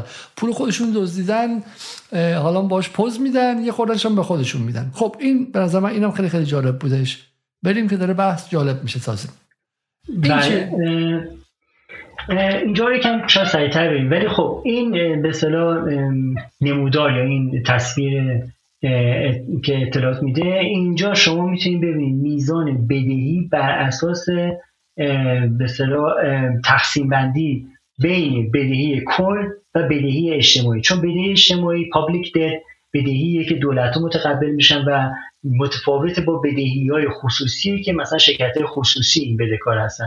اون نارنجیه public debt و اون قسمت مثلا تیره تر چیزه. بدهی که در واقع بدهی عمومی نیستش. این رقمیه که داریم می‌بینیم که میزان بدهی آفریقا و خاورمیانه است در دورهای تاریخی مختلفی که داریم به نگاه می‌کنیم. و مشخصا مثلا در این نمونه که این این در واقع دایره که سمت راست بالا هست و می‌بینیم که 573 میلیارد دلار بدهی هستش که باز پرداخت باید می شده بین 1970 تا 2012 و حالا درصدش اونجا نداده ولی 497 میلیاردش پابلیک دته یعنی بدهی عمومیه در تفاوت بین یعنی اهمیت اینه که این بدهی ها چجوری سرشکن میشن به به اصطلاح ریاضت ریاضت اقتصادی به مثلا مردم به عموم مردم. یعنی در پاسخ به این ادعا که بعضی میگن خب این بدهی ها بدهی های عمومی نیستن بلکه بدهی سه شرکت های خصوصی هستن. خب این از این. این چی بودش؟ این هم همونه. حالا در واقع در مثلا که تصویرش هم بزرگتره و می‌تونیم ببینیم که داره مقایسه می‌کنه میزان بدهی که آفریقا و خاورمیانه در سال 1970 داشته و بعد در سال در سال 2012 داشته. و رقم خب باور نکردنی تفاوتش. میزان بدهی 7 میلیارد دلار در سال 1970 در سال 2012 508 میلیارده. و خب نسبت بین اون public debt و در واقع private debt هم این جمله رو از من داشته باشیم برای این برنامه. و زودتر می‌گفتیم. یکی از چیزهایی که در تغییر تدریجی نظم جهانی که حالا اتفاق میفته و روزی که دور نیست و انشالله هر چیز زودتره. و دلار دیگه توان تسلیحاتی بودنش رو از دست میده. دیگه نمی‌تونه تحریم شه شلیک کنه به کشورها و خیلی هم زود خواهد بودم الان گفته میشه که ماه دیگه بریکس دنبال اینه که دونه ارز بذاره. شاید تو همین تو همین یک سال مثلا آینده اتفاق بیفته. من صدای شما رو قطع کردم. آیا بیفته. در اون لحظه گفته میشه که یعنی خیلی از اقتصاددانان بدون قرض در غرب میگن اینو که ایران یکی از کشورهایی است که یک افق بسیار روشن برای توسعه بسیار جدی و سریع داره. و یکی از دلایلش اینه که ایران یکی از کمترین بدهی ها در تمام جهان رو داره. این خیلی نکته مهمیه. ایران میگه عدو شود سبب خیر اگر خدا خواهد. اینکه در این سه دهه چهار دهه ایران بخشی از این بازی آلوده IMF نبوده باعث شده که بدهیش خیلی خیلی پایین باشه. و لحظه ای که این بازی به شکلی مستحیل شه و پایین بره ایران بدون بدهی بسیار بسیار افق روشنی داره. و همین این خیلی قضیه مهمیه که به ما نمیگن. یکی از سرمایه های عظیم ایران برای ایران فردا برای ایران 1410 1420 اینه که ایران بدهی نداره.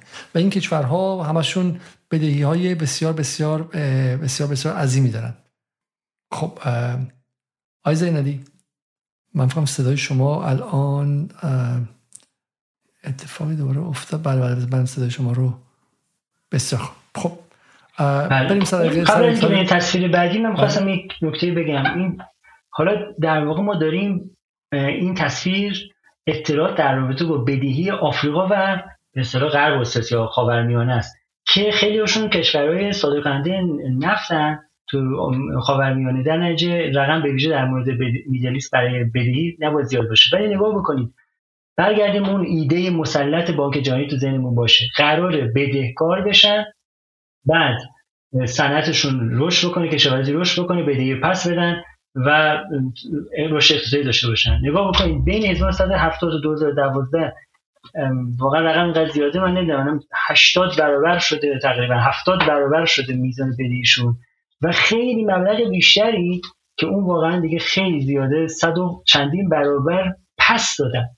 یعنی این اون اتفاقی که میفته میزان بدهی افزایش پیدا می‌کنه و میزان بازپرداخت هم در نسبت با سایر در واقع هزینه های دولت. همینطور در حال افزایشه و این اتفاقی که باعث میشه که عملا وابستگی پیرامون جنوب جهانی به شمال جهانی حفظ بشه. یعنی عملا یک این اون تمام تله بدهی که دارن در مورد چین میگن که امروز من آیا داشتیم بعضا تو گوگل نگاه می‌کردیم تمام عکس تمام اطلاعات در مورد وقتی گوگل می‌کنی همش در مورد چینی در حالی که تله بدهی اون اتفاقی بوده که تو اون دوره زمانی مشخصی که ما گفتیم رقم خورده و همچنان داره ادامه, داره. یعنی چی؟ یعنی کشورهایی که درگیری بدهی شدن و دیگه نمی‌تونن ازش در بیان. این تله بدهی یعنی به شما وام داده. بعد شما والا مثلا موضوع نمی‌خواستی. به وام داده بعد اومده میگه که ببین اگه میگه سررسید وامت اومده. بعد جریمه ها داره میاد. بعد نداری بدی. بعد میگه من میام خونت رو می‌گیرم. بعد خونتم گرفته. میگه آره تو مثلا اینجا اجاره به من بدی و غیره. ولی به دستورم میده. میگه ببین اگه می‌خوای من خونت رو کاملا مصادره نکنم بیرونت نکنم باید بچه‌ت بفرستی سر کار. دخترت هم باید به اون بدی. بعد خونتون چرا اینقدر گوش می‌خورین؟ غلط که این گوش می‌خورین. گوش باشی می‌خورین خب؟ گوش اصلا خوب نیستش. باید فقط چند برنج بدون گوش بخورید خب؟ بعد به خود جمعتر بشینید اون گوشه رو می‌خوام اجاره بدن یعنی در واقع حکمرانی داخلی تو رو هم تعیین می‌کنه بعد چجوری باشه؟ همین که میگه اسمش چیه؟ اصلاحات ساختاری. اصلاحات ساختاری یعنی که واشنگتن به تو میگه که رابطه تو تو مکزیک رابطه تو تو اندونزی با معلمات چجوری باشه؟ با پرستارا چجوری باشه؟ میگه می‌خوام حقوق پرستارامو زیاد کنم. تو کرونا زیاد مردن. میگه غلط می‌کنی. حقوق پرستارا باید پایین. میگه آقا من حکومت اندونزی ام. 15 هزار کیلومتر اون طرف تو به تو چه ربطی داره؟ میگه من سر چی وام الان با سررسید اومده الان میام فلان می‌کنم. میگه نه این نه این ریس نه این ریسمان می‌برد با منش که بدهی کمندیست بر گردنش خب یعنی دقیقا با این بدهی با این بدهی قشنگ داره کنترل می‌کنه حکمرانی داخلی رو اقتصاد داخلی رو رابطه دولت و و مردمش رو. رابطه دولت و طبقات مختلفش رو. رابطه دولت و civil society و به شکلی با حتی مثلا بخش اداریش رو. اینکه دولت بخواد به کارمنداش بیشتر حقوق بده و پاداش بده واشنگتن میگه نه حق نداری. اگه می‌خوای وامت سررسیدش نیاد باید قوانین IMF رو رعایت کنی. متوجه هستیم این نظم خیلی نظم جالبیه. نزول خوریه که به تو میگه با زن چجوری رفتار کنی؟ میگه حق نداری شب ازدواجتون براش کادو بخری. حق نداری تولد بچه واسش کیک بخری. میگه آقا تولد بچه‌مه من تو به من بدهی داری می‌خوای واسه بچه کادو کیک بخری؟ تو غلط می‌کنی کیک بخری کیک می‌خوری کوف بخوری خب؟ کیک بخوری خب؟ تمام روابط داخلی کشورها و اون چیزی بهش میگن سوورینیتی یا حکمرانی ملی رو از شما می‌گیره چون بالا سرت میگه وام هستش. باید یه قوانین IMF قوانین اصلاحات ساختاری تعدیل تجارت آزاد تجارت آزاد این اون چیزی که من از واشنگتن دستور میدم رو انجام بدی و خودت حکمرانی نداری. این تعریف به شکلی یعنی این این گونه است که نولیبرالیزم به خدمت update کردن امپریالیزم. درسته؟ یعنی امپریالیسم رو به یک ابزار مجهز میده.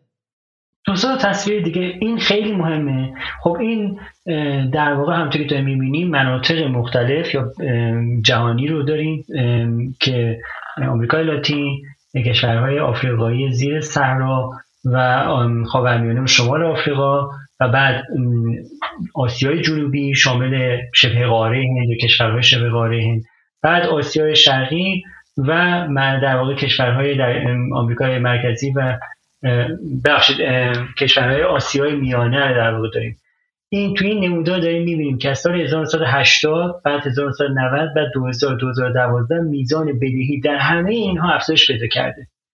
تنها جایی که به نسبت کمتر افزایش پیدا کرده خاورمیانه و شمال آفریقا به خاطر اینکه اینا دو به دلارهای نفتی دسترسی دارن. خاورمیانه و شمال آفریقا نه کل آفریقا. شما آمریکای لاتین اگه نگاه بکنید به طرز باور نکرد. این همون آمریکای لاتینی که آیمف اومد و گفت من میام مدیریت بحران می‌کنم. مکزیک در واقع با آقای میگل سیاست های آیمف رو پیاده کرد و خب ببینید چه اتفاقی افتاده. از سال 1980 تا 2012 که خب این نمودار روشن از اون رنگ تیره به سمت روشنتر متأخرتر میاد.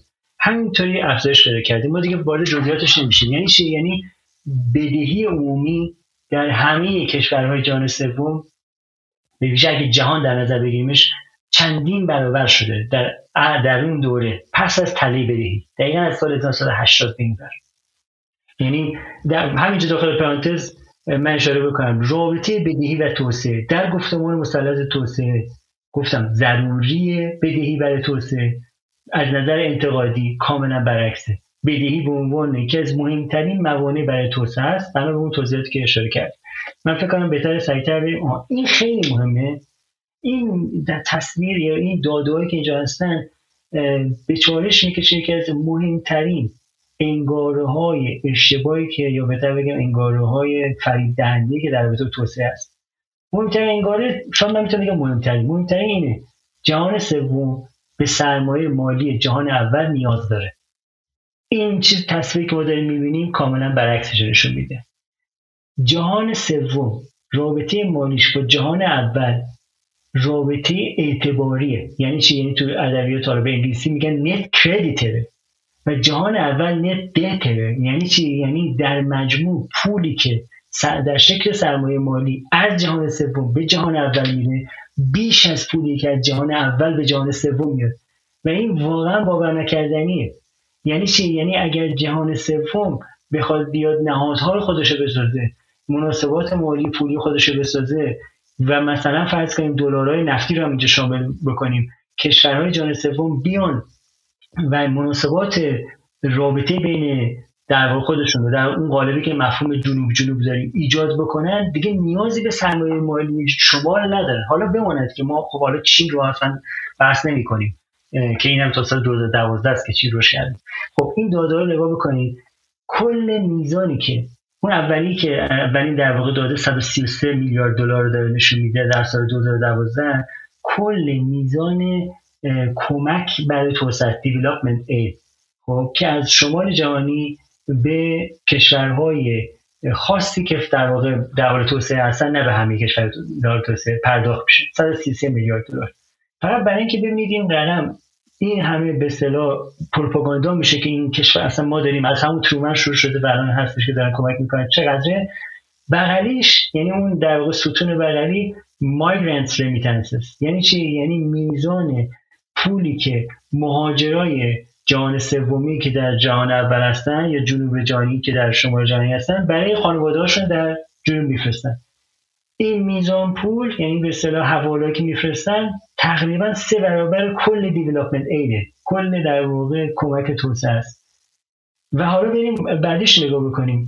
اینا پولایی که از جهان اول میاد. حتی این حواله هم به عنوان نه با اینکه مستقیما خب دولت ها داخل نیستن ولی این به عنوان پولی که از جهان اول داره بعدیش public foreign debt service ه یعنی چی؟ یعنی میزان مبلغی که برای به اصطلاح بدهی بدهی عمومی داره پرداخت میشه. این مبلغ بیش از مبلغ تمام پولی که برای توسعه در شکل وام. این دیولپمنت اید همیشه وامه یعنی فراموش نکنید بلا در واقع بلا عوض نیست. بیش از اون و بعدی این دوره متأخرتره که ما بعدا باید واردش بشیم. زمانی که زنجیره به جهانی ارزش طور شده که اول کمپانی ها حالا به اصطلاح foreign direct investment می‌کنن. یعنی چه یعنی مستقیما سرمایه گذاری می‌کنن و سود می‌برن. میزان سودی که دارن این multinational corporation ها یعنی اول کمپانی های به اصطلاح به اصطلاح بین فراملی که بیشترشون مال آمریکا و اروپا هستن دارن می‌گیرن 678 میلیارد دلار در سال 2012 است. یعنی میزان ارزش و پولی که از این کشور جهان سوم داره خارج میشه و در اونجا داره تولید میشه.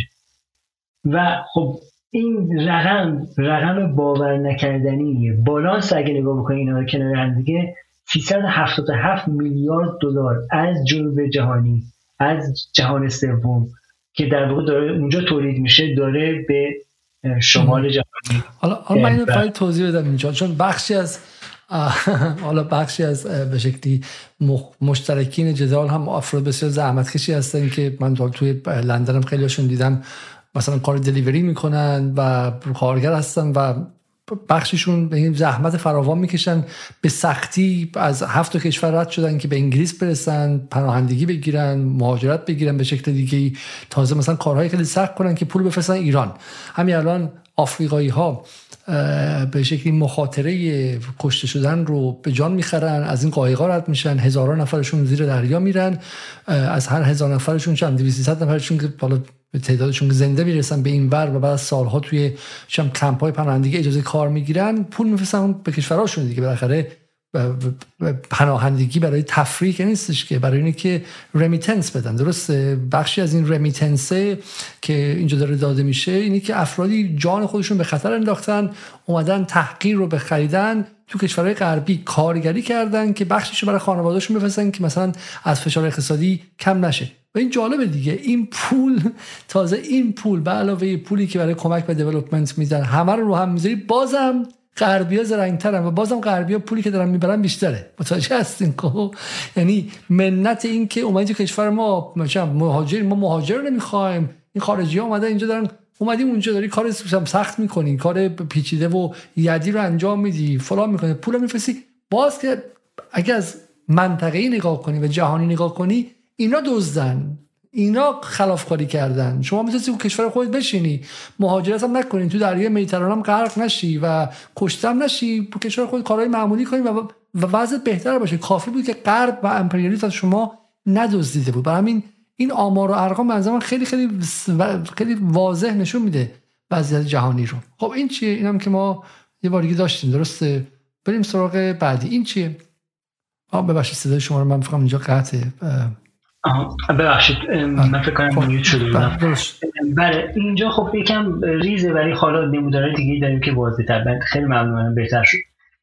یه نکته که حالا من سریع میگم ازش عبور می‌کنم اینه که بسیاری از این بدهی ها که تو به اصطلاح تو تله بدهی ما بحثشو کردیم در دوره های رقم خوردن در کشور جان سومی که دیکتاتوری ها یا رژیم های نظامی در واقع پس از کودتاها و مداخلات امپریالیستی در اونجا اومده بودن. یعنی چی؟ یعنی بیشتر به میزان بدهی در دوره به مثال سوهارتو در اندونزی به اندازی داده شده. یا وقتی که مبارک مثلا در مصر به پرداخت شده به مصر. یا پیروشه وقتی در شیلیه پرداخت شده. و غیر و غیره. خب؟ و اینها حالا این مفهومی است به نام بدهی نفرت انگیز معروفه. و این بدهی نفرت انگیزیه که شما دارید می‌بینید. فهرست کشورهایی که در واقع هست و این میزان خیلی جالبه. مجموع بدهی عمومی در جهان سوم در سال 2012 دو هشت میلیارد دلار در واقع در, در نظر گرفته شده. خب من فکر کنم میانگین هست اگه اشتباه نکنم. خب و, از این رقم میزانی که اون اودیس یا در واقع بدهی نفرت انگیز هست که به از دیکتاتوری ها یا رژیم های دست نشانده توسط امپریالیسم بوده یک و هفته. یعنی تقریبا بیش از نیمی تقریبا که نه بیش از نیمی از این, باور نکردنیه این باور نکردنی من بیام اینجا یک منبر مفصلی برم اینجا.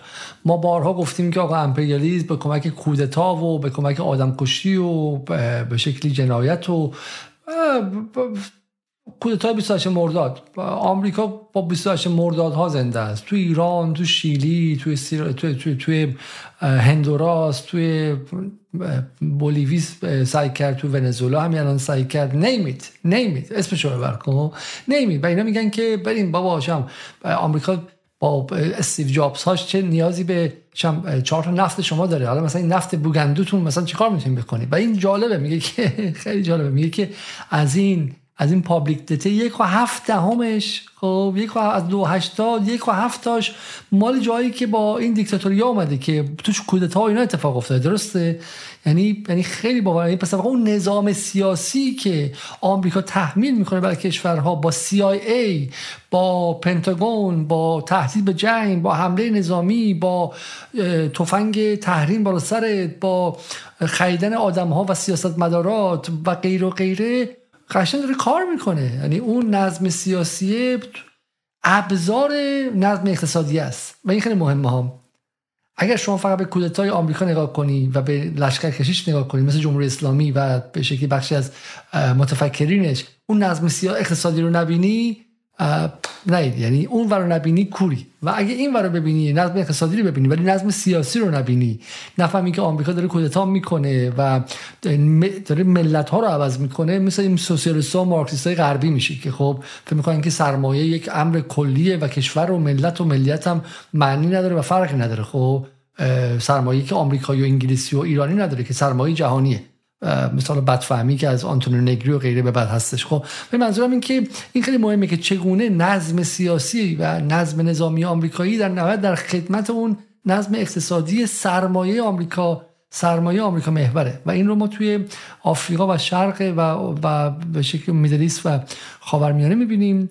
و در این کشورها می‌بینیم که چگونه هر کمشون چند, چند درصد از این public debt و این بدهیشون به قولشون اودیوس و نفرت انگیز برآمده از اون دیکتاتوریاس و این رو هم در آمریکای لاتین داریم می‌بینیم. درسته؟ قرمزها اودیوسه یه بار دیگه بس تعریف کنید این اودیوس دیت این چی؟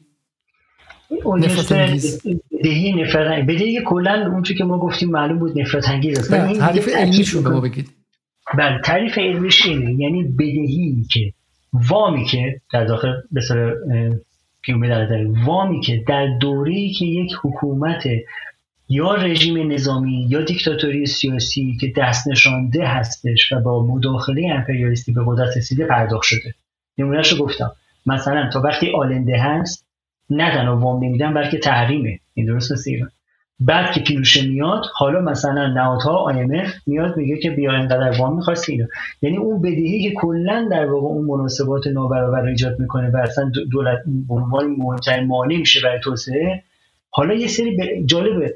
بسیار از این کشورها خب مقاومت وجود داره که بدهی دریافت کنه ما در مورد دو مورد امشب صحبت خواهیم کرد. جامائیکا و بورکینافاسو. خب در کنار در واقع مواردی که هست. و این مقاومت ها با, یا با ترور یا با مداخله نظامی یا با در کودتا و اپوزیسیون سازی و جنگ های هیبریدی. همه اینها مقاومت ها شکسته میشه و بدهی حتی اینطوری هم تحمیل میشه. یعنی حکومتی که قرار درخواست بدهی بکنه هم به دست خودشون به طور حالا نه لزوما کاملا مستقیم با اشغال نظامی بلکه در واقع اینا میان و سر کار میان و این اتفاق میفته. و نکته مهم اینه وقتی که بدهی اتفاق میفته حالا نه نه مردمان و نسل‌های پس از اون درگیر اون بدهی که در اون دوره مثلا پیوشه اومده بوده و این دریافت کردن.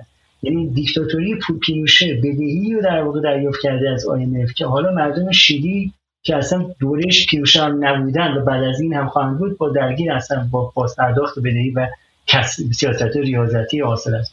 این از کشور آسیایی که میگم تک تک شورای دوره دوره دیکتاتوری غربگرا بوده از اندونزی که بعد از به شکلی سوهارتو بعد سوکارنو سوهارتو اومد درسته؟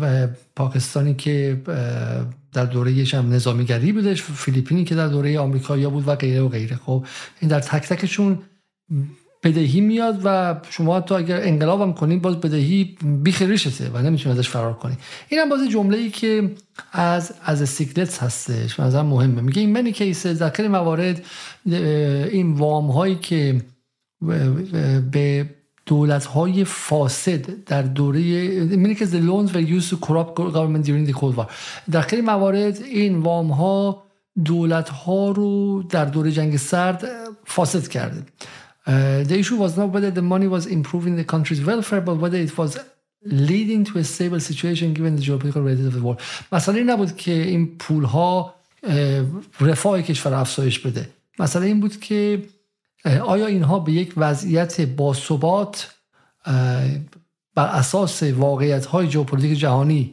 تبدیل میشه یا نمیشه؟ من خیلی متوجه نشدم. منظورش چیه؟ ببین حرف حرف استیگلیتز اینه که می‌خواد بگه منافع ژئوپلیتیکی غرب جهان اول بوده که تعیین می‌کرده که وام رو بده.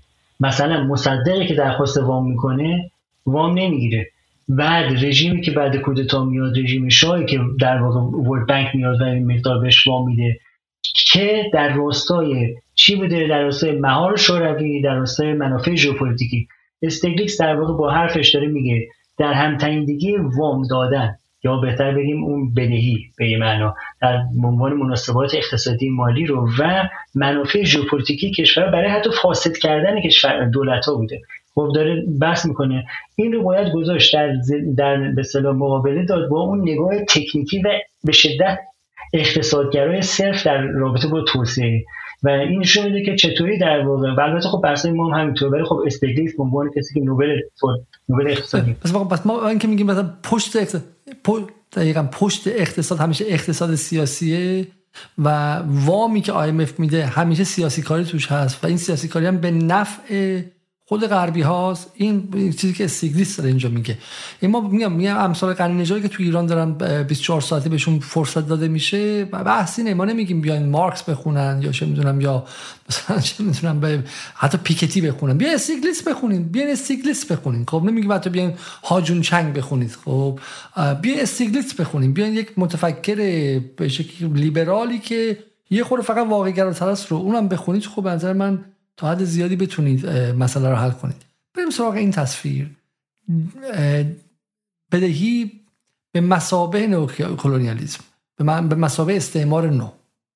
برای این در واقع میشه گفت چکیده همه حرفایی که زدیم رو توی تصویر داریم می‌بینیم یا توی این عنوان که چطور بدهی باعث میشه که اون مناسبات نو استعماری در شکل نولیبرالی در واقع دوباره احیا بشه و این کشورها پروژه ضد استعماری و جان سومی خودشون در واقع از دست بدن و تبدیل بشن به اون یا بهتر بگم تو اون جایگاه های خودشون تو تقسیم کار بینالمللی ابقا بشن و خدمت بکنن به اون مناسبات نو استعماری که هست. در واقع این شکل مقایسه می‌کنه استعمار و نو استعمار. مثل همون تصویری که در واقع اون بردر رو در واقع دیدیم که با اون. این این جالبه. این اینو بازش کنیم یه خورده نه؟ این تصویر از 1970 تا امروزه و یک timeline خیلی خیلی مفصلی هست از اتفاقاتی که افتاده. بله ما همه این خب اتفاقات رو پوشش ندادیم ولی اون چیزی که می‌بینید اون اولین دوره یعنی اولین لحظه 1971 نیکسون shock شوک نیکسون بود که اینجا گفته US suspended convertibility of US dollar to gold یعنی در واقع تبدیل پذیری دلار به طلا بود. بعد از اون اولین شوک نفتی رو داشتیم که همزمان بود. یعنی یه دوره طول کشید تا اینکه نرخ ارز ثابت به نرخ ارز شناور تبدیل بشه برای دلار. و بعد می‌رسیم به 1979 که با انقلاب ایران جنگ عراق علیه ایران شوک نفتی دوم رقم می‌خوره و شوک ولکر ولکر شاک رقم می‌خوره. و در سال 1982 که شروع بحران بدهی که ما به عنوان به تله بدهی ازش یاد کرد ما این در واقع لحظات تاریخی رو با تمرکز به مسئله توسعه و بدهی بحث کردیم.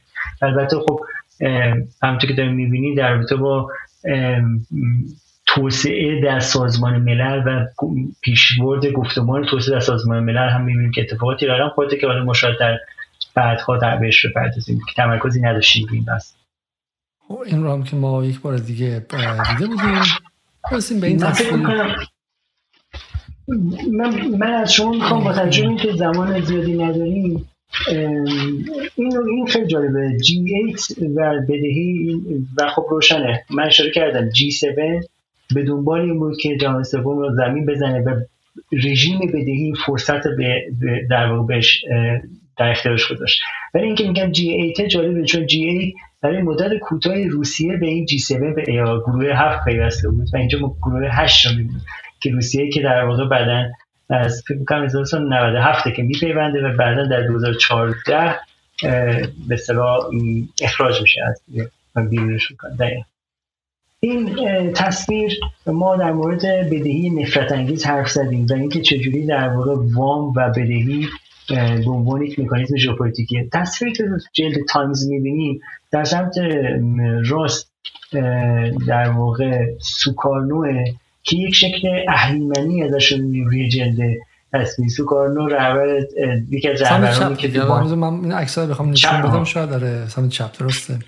آره درست میگه شما سمت چپ سوکارنو با اون در واقع تصویری که یعنی اولین نگاه تصویر اهریمنیه و یکی از رهبران جنبش جهان سوم.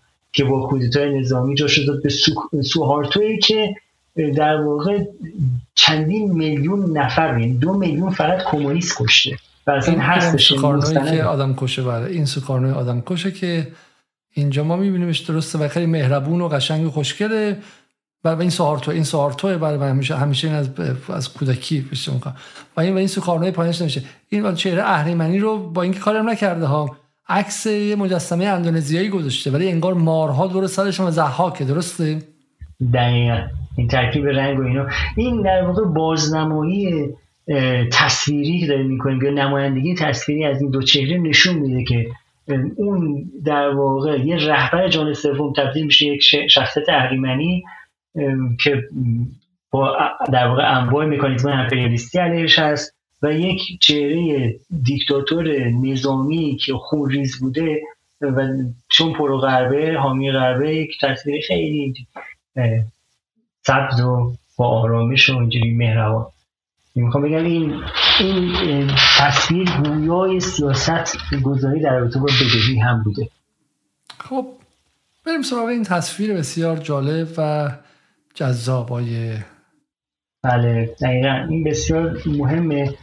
این تصویر این در واقع اینفوگرافیک یا در واقع این تصویری که داریم داده ها خیلی مهمه.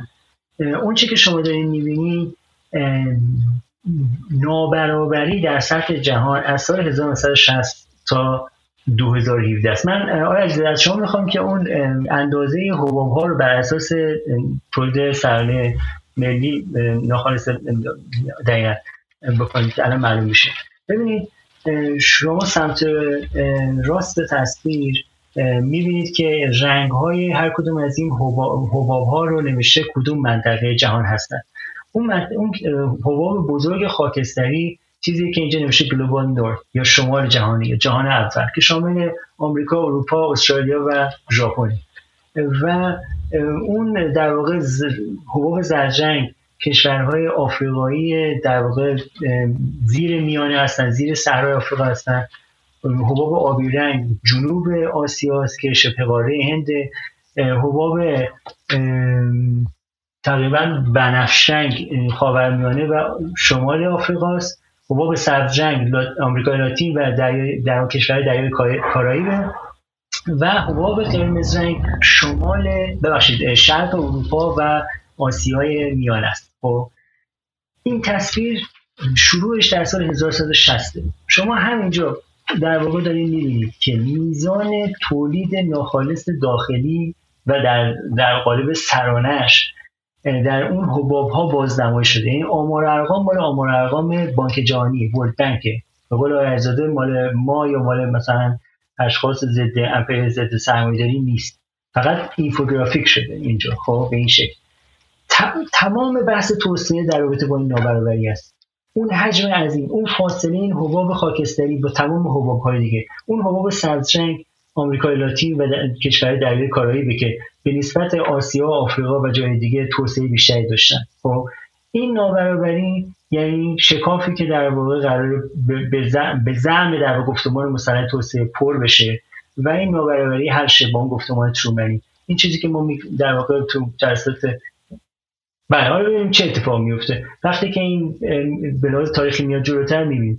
تا سال 1967 آمریکای لاتین داره کمی رشد می‌کنه و همینطور خاورمیانه و شمال آفریقا به خاطر افزایش قیمت نفت. خب تا سال و خب آمریکا لاتین با توجه به سیاست های توسعه گرانه ملیشون کشورهای دیگه مناطق دیگه سرعت کمتری دارن.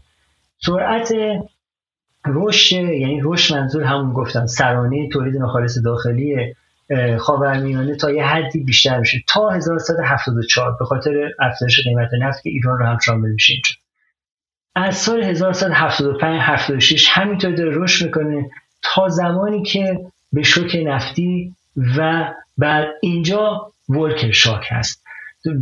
در واقع کشورهای خاورمیانه رشدشون پیشا پیش متوقف شده به خاطر اینکه تو بحران قیمت نفت کم شده حتی قبل از ولکر شاک ولی بلایی که سر کشور آمریکای لاتین میفته رو شما دقت بکنید. یعنی اون حباب سبز رنگ و یک نگاهتون هم به حباب خاکستری رنگ باشه.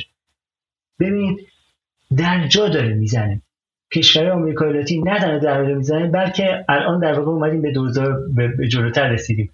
سرعت حرکت حباب خاکستری و میزان بزرگ شدنش و فاصله که داره با تمام سایر جهان ببینید.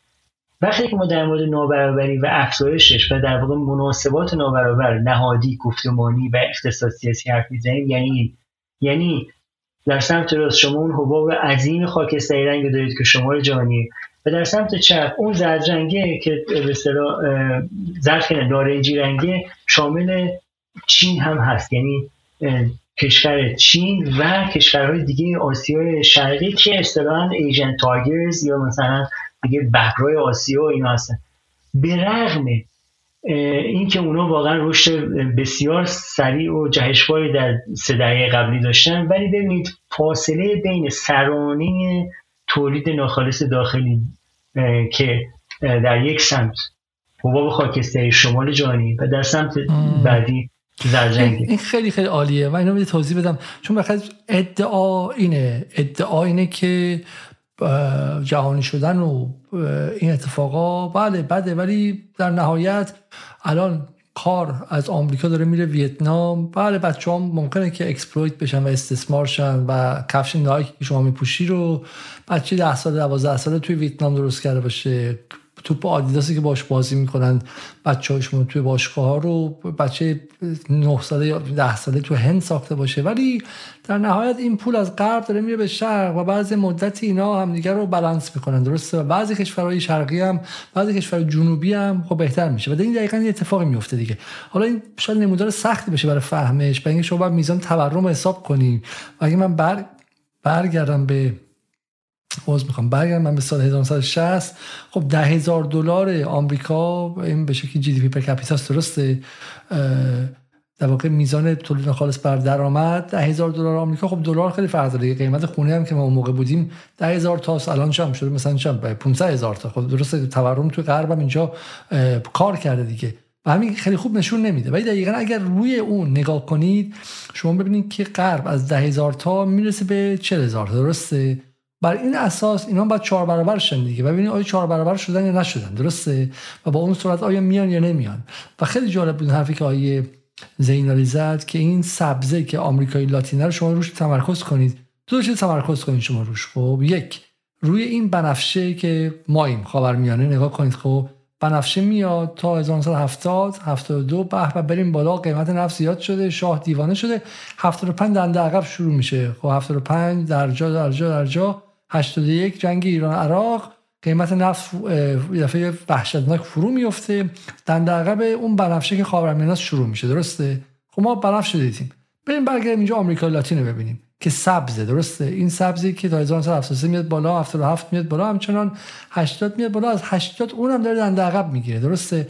اول درجا می‌زنه بعدم دنده عقب می‌گیره. یعنی فکر کنم مثل وضع امروزه که تورم 60 درصد اون خاکستریه که آمریکا داره بعدش بهتر میشه این حقوقش داره کمتر هم میشه. مثلا این خیلی اتفاق عجیبیه. واقعا این خود این نمودار به تنهایی برای رسوا کردن دروغ این که جهانی سازی به معنای واشنگتنی به معنای اینی که در نهایت کشورها برابرتر میشن کافیه. تنها جایی که داره بیشتر میشه و بزرگتر میشه اون زرده است که اون زرده هم بیشتر از همه چینه و کشورهایی که اتفاقا تن ندادن به قوانین آمریکا. حتی از جمله مالزی که یکی از دنبال کننده های همون بحث باندونگ و کنفرانس باندونگ. این بسیار عالی بود به نظر من. خیلی خیلی چشم باز کن بودش. خب بحث تمومه یا اینکه نه؟ یه قصه دیگه هم داری شما. من دو تا قصه کوتاه دارم برای اینکه این جلسه رو ببندیم. از مخاطب دیگه شما رو می‌شناسه و دیگه دستتون برای مخاطب رو شده و می‌دونی که شما قصه های کوتاه اصلا نداری. شما کوچکترین قصهتون مثل جنگ و صلح تولستوی هزار صفحه است. نه امشب من سعی می‌کنم خیلی کوتاه بگم. ببینید دو تا کشوری که شاید به اصطلاح مهم به نظر نیان تجربیات خیلی مهمی داشتن در رابطه با بدهی.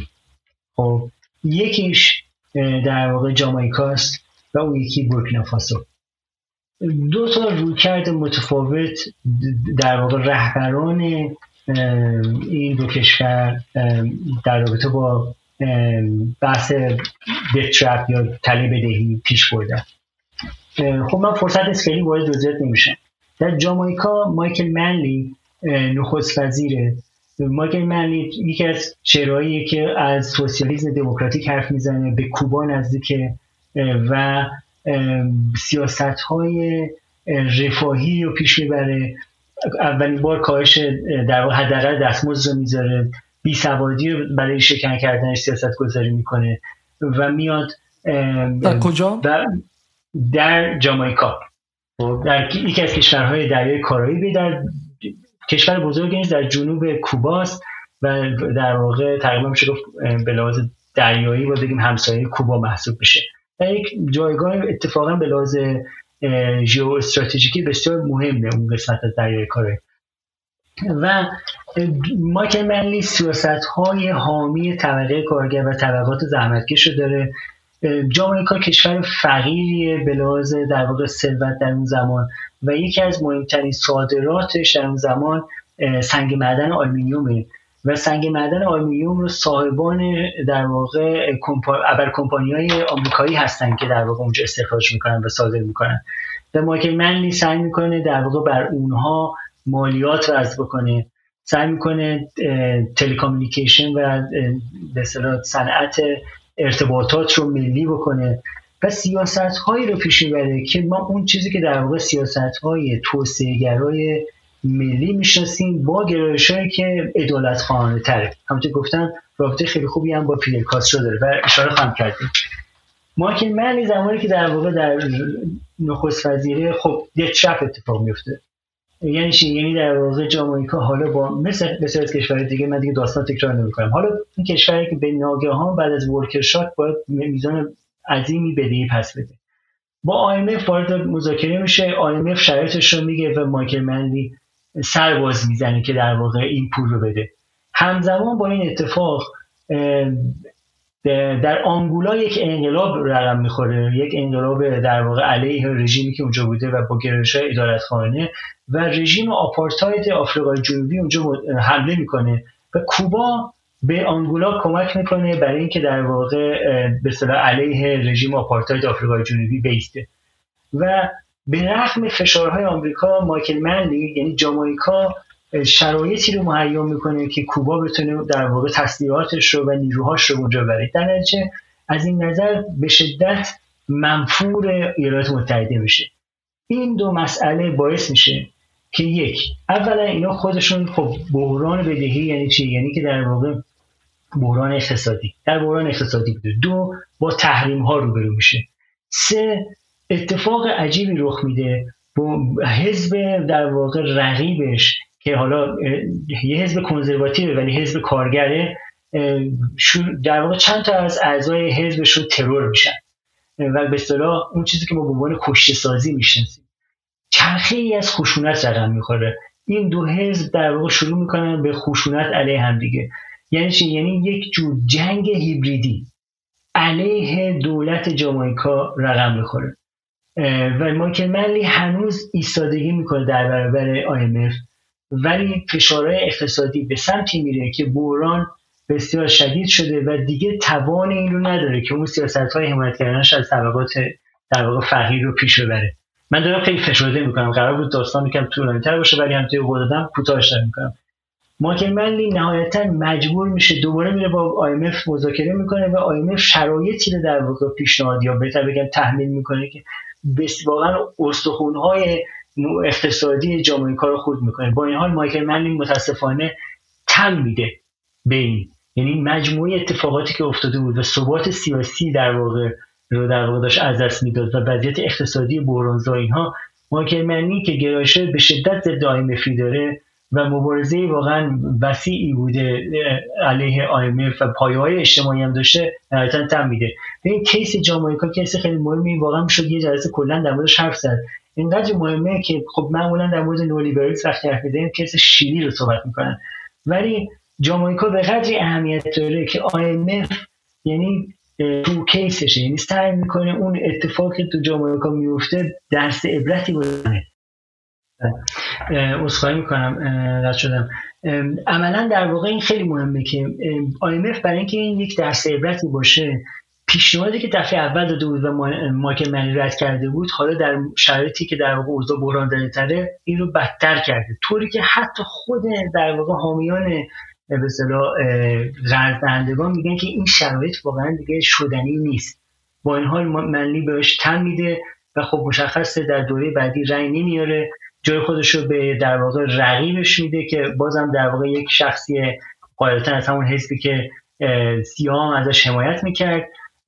به نام ادوارد سیگا پر آمریکاست به قدرت میاد ولی شرایط همطور بدتر میشه. دوباره منلی در چند سال بعد در واقع به نخست وزیری می‌رسه ولی خب نمی‌تونه اون ریل گذاری رو که در واقع در IMF تحمیل کرده بود تغییر بده و متاسفانه سیاست ریاضتی ادامه میده.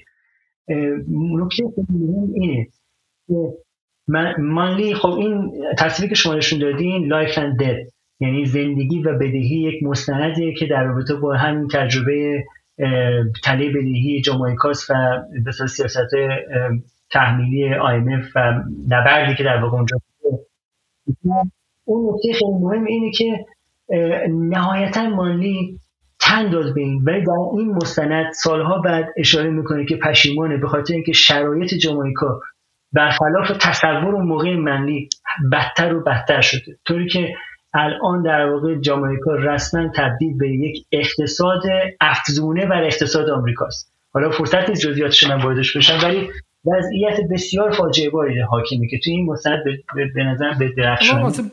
فقط فقط سه ساعت از برنامه گذاشته اگر واقعا فکر می‌کنین که لازمه که جزئیاتش رو هم بگید ما می‌تونیم چون ما با شما ماراتون سه ساعت و نیم داشتیم.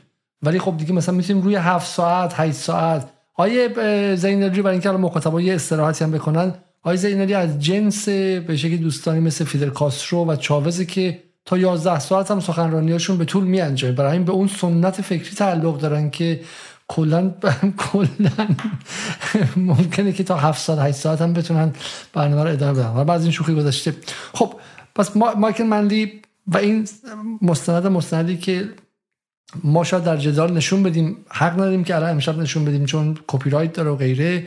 ولی شاید توی سایت جدال به زودی نشون بدیم. زندگی و بدهی. زندگی و بدهی به نظر من چون بازی با Life and Death دیگه درسته؟ مرگ و زندگی بدهی و زندگی رو درست کرده به انگلیسی. و اینو ما حتما نشون میدیم و روش حرف می‌زنیم. ما اصلا کلا سعی داریم که مستند رو نشون بدیم. پس واقع ما داریم قصه دو شهر رو میگیم. درسته؟ The Tale of Two Cities. به قول دیکنز قصه دو شهر رو میگیم. قصه مایکل منلی رو میگیم که بهش همه جور فشار رو بردن و زیر فشار خم شد و در نهایت وام رو از IMF درست اومد بگیره و و, و همون باعث شد که به شکلی روابط داخل جامایکا عوض شه. و قصه دوم چیه؟ قصه که در تضاد با مندیه قصه دوم رو باید بریم آفریقا در واقع غرب آفریقا بورکینا فاسو. اسمش احتمالا اسم این کشور رو دوستان شنیدن. معمولا من همین چند وقت پیش دیدم که یک خبرنگار روزنامه شرق از بعد از اینکه نماینده زن از بورکینا فاسو اومده بود در یک همایش شرکت کنه گفته بود که مثلا مسخره بکنه دولت رئیسی که مثلا از بورکینا فاسو برداشتن. یعنی کشوری که انگار مثلا برای تمسخر به کار میره ولی خب تاریخش که مرور کنیم می‌بینیم که باید ازش الهام گرفت.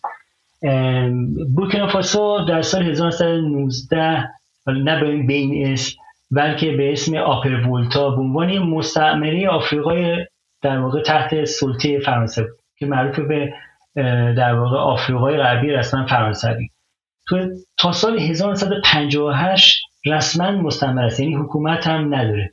1958 به عنوان آپر ولتا ولتا اون رودخونه ای که در واقع اونجا هست. یعنی مثلا ولتای بالا دستی ولتای شمالی. به عنوان کشور که هنوز البته مستعمره افریکن کامیونیتیه یعنی اونجا یک مناسباتیه که هنوز مستعمره آفریقاست ولی خب حالا حکومت داره در واقع شکل میگه 1960 کشور مستقل میشه. 6 سال هنوز در واقع از استقلالش نگذشته یک کودتا پرو فرانسوی میشه و یه رئیس جمهور در واقع میاد به قدرت و بعد از اون این حکومت در اون کشور دست به دست میشه که در بیشتر در واقع این دست به دست شدن ها فرانسه مشخصا دست داره یا ضد فرانسه هست در حکومتی که میاد یا بعد فرانسه. در سال 1984 انقلابی رقم می‌خوره به رهبری توماس سانکارا به نام انقلاب بورکینابه. و برای اولین بار این سانکارا بعد از اینکه در واقع انقلاب موفق میشه اسم این کشور از آپربولتا به بورکینافاسو میده بورکینافاسو در واقع به معنی مردمان راستقامته. یعنی توماس سانکارا رهبر این انقلاب در این رو می‌ذاره پرچم جدیدی هم می‌ذاره که این مردمان راستقامته. این انقلاب سه سال طول می‌کشه و 1987 توماس سانکارا ترور میشه. به لحاظ جغرافی شما می‌بینید بورکینافاسو در غرب آفریقاست و همسایه مالی و موریتانی و ایناست. اینجا هم در واقع جغرافی خودش می‌بینید که در اون رودخونه ولتا بسیار مهمه. یعنی در رودخونه هایی که در واقع هستن و این آپر ولتا یعنی بخش بالایی دارای رودخونه. و نکته مهم اینه حالا من فرصتی نیستش که وارد بحث فرایند انقلابی بشم که توماس سانکارا رهبر چپگرایی که ضد چهره ضد امپریالیسته در به قدرت میسر توضیح بدم. ولی سانکارا تنها سه سال در قدرته و تو همین سه سال اتفاقاتی که تو دولت سانکارا میفته باور نکردنیه. نهزت سواد آموزی شکل می‌گیره و در واقع بی سوادی رو سعی می‌کنن ریشه کم بکنن پروسه واکسیناسیون 5 میلیون کودک رو انجام میده. 10 میلیون درخت می‌کنن مناسبات جنسیتی در و تبعیض‌آمیز علیه زنان همشون برچیده میشه. جامعه به شدت دموکراتیزه میشه. مناسبات سازماندهی های در واقع طبقاتی و اجتماعات مردم شکل می‌گیره تا مشارکت مردم در دولت افزایش پیدا بکنه. مناسبات کشاورزی به شدت در واقع محل توجه سیاست های سانکاراست هدفش خودکفایی غذایی و جالبه. توی این فاصله کم به خودکفایی غذایی دست پیدا می‌کنه که در واقع مبتنی بر اصلاحات ارزی و بازتوزیع زمین به دست برای در واقع کشت برای تحت دهقانا هستش. و اتفاقاتی که میفته من فرصتی نیست که بخوام بهش بپردازم. مهیبه. یعنی اگر توسعه مفهومی باشه که ما ارتباط بینش برقرار کنیم با بهبود وضعیت زیست همگانی و بهبود حتی وضعیت زیستبون توسعه بدیل مهیبی در این فاصله بسیار کوتاه مدت در یک کشور بسیار فقیر رقم می‌خوره. ولی خب بورکینافاسو بدهکاره و به شدت فشار بدهی که جالبه که بدونید بسیار از کشورهای آفریقایی بدهکار کشورهایی هستند کشورهایی که سابقا استعمارگرشون بودن. یعنی در آفریقا این مسئله کاملا عادیه. یعنی مثلا کشورهایی که سابقا فرانسوی ها مستعمره کرده بودنشون حالا بدهکار کشور فرانسه یا سرمایه‌داران خصوصی از فرانسه هستن. همینطور در مورد هلند و انگلستان و غیره. و سانکارا به شدت تحت فشار که در واقع این بدهی رو پس بده مثل بسیار کشورهای آفریقایی. اما در واقع مشابه در واقع پورتیو در مکزیک ولی در بیانی رادیکالتر سانکارا خواهان شکل گرفتن یک جبهه است. جبهه علیه بدهی. و خواهان در واقع برچیده شدن بدهیه. و در یک کنفرانسی در که بسیار کنفرانس مهمی بوده در آدیس بابا در اتیوپی سخنرانی می‌کنه که من چون فرصت نیست ترجیح میدم که به جای اینکه خودم حرف بزنم ما سخنرانی توماس سانکارا رو بشنویم.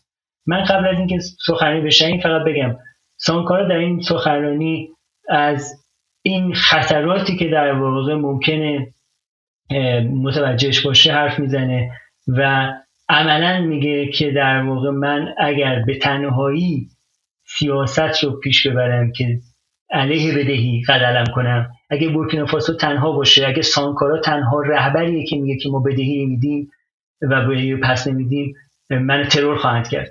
دو ماه بعد از سخنرانی حرفش به واقعیت میپیونده و واقعا توماس سانکارا ترور میشه کودتای رقم می‌خوره و یه رژیم پرو فرانسه در بورکینافاسو به قدرت می‌رسه.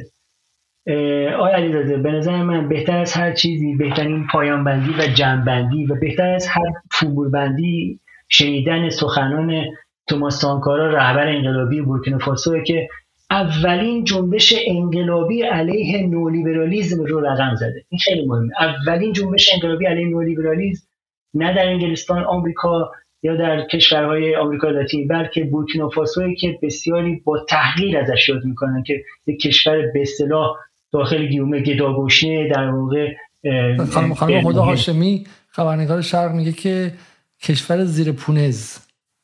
به, به بورکینافاسو میگه کشور زیر پونز. یعنی کشوری که انقدر بدون اهمیتی که زیر پونز نقشه است و دیده نمیشه. در حالی که من با خانم خدا هاشمی نه سر دشمنی دارم و نه چیزی. ولی اگر میدونستش که بورکینافاسو کجاست بورکینافاسو جایی است که اگر فهمیده بشه مبارزاتش فهمیده شه می‌تونه وضع مالی خانم هدا هاشمی حقوقش قراردادی که با صاحبش شرکت انتشارات شرق داره رو حقش برای دریافت بیمه تامین اجتماعی حقش برای داشتن مسکن آبرومندی که اجاره خونه نده که توش هر سال سه برابر شه حقش برای داشتن رفاه اولیه رو می‌تونه بیشتر کنه. یعنی الگویی در بورکینافاسو اتفاق افتاده که مقابل سرمایداری جهانی نولیبرالی بدهی محور که می‌تونست خود خانم خود هاشمی رو بعدش بهتر کنه. ولی اینجا آدم چیزی میگن که آدم میگه آدم زیر زیر پونز باشه ولی مغزش رو در اختیار ایدولوژی دشمن خودش که اومده ازش چپاول کنه تحریمش کنه قرار نداده باشه. و این دردناک دیگه. آدم حک میشه مثل این فیلم ماتریس و مثل این فیلم ها آدم تبدیل به زامبی میشه که علیه منافع خودش قرار می‌گیره و برای همینه که بورکینافاسو رو اینقدر تحقیرآمیز میگه. ولی چیزی که در مورد سانکار اتفاق میفته خیلی هم دور از اتفاقی که بعدا برای قذافی میفتم نیستش.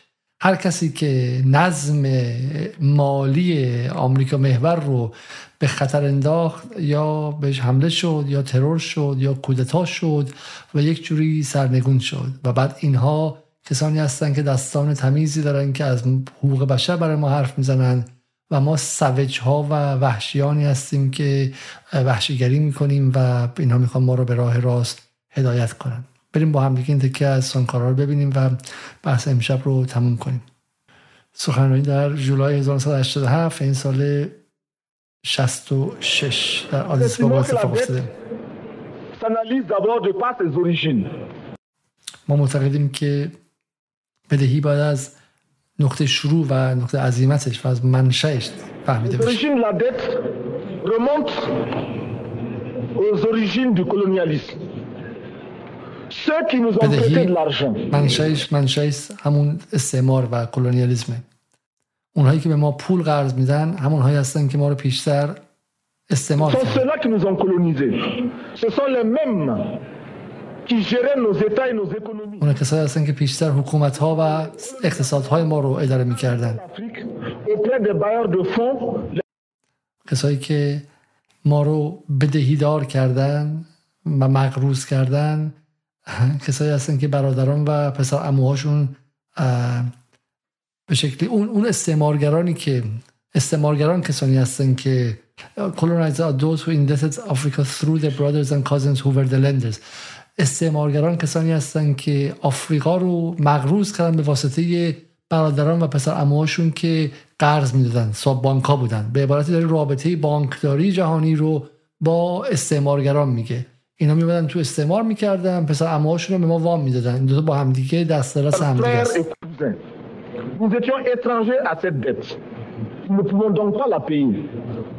ما هیچ ارتباطی با این بدهی نداریم. برای همین نمی‌تونیم پرداختش کنیم. داره زیر میز می‌زنه. میگه ما ما ما ربطی نداریم. پدر بزرگ ها به زور گرفتن. یه حکومت های دیگه دارن که نوکر خود اینا بودن. وام گرفتن. ما ربطی به اینا نداریم. پسش نمیدیم. لدت میگه بدهی استعمار نوعه. چیزی که درش استعمارگران خودشون رو به عنوان مشاوران و اسیستان های تکنیکی معرفی می‌کنن. همون اسیست مشاوران IMF همون کسایی که سال سال 98 وارد ایران شده بودند. به آقای حسن روحانی و عبدالناصر همتی و بقیه داشتن مشورت می‌دادن. کارشناسان کارشناسان IMF.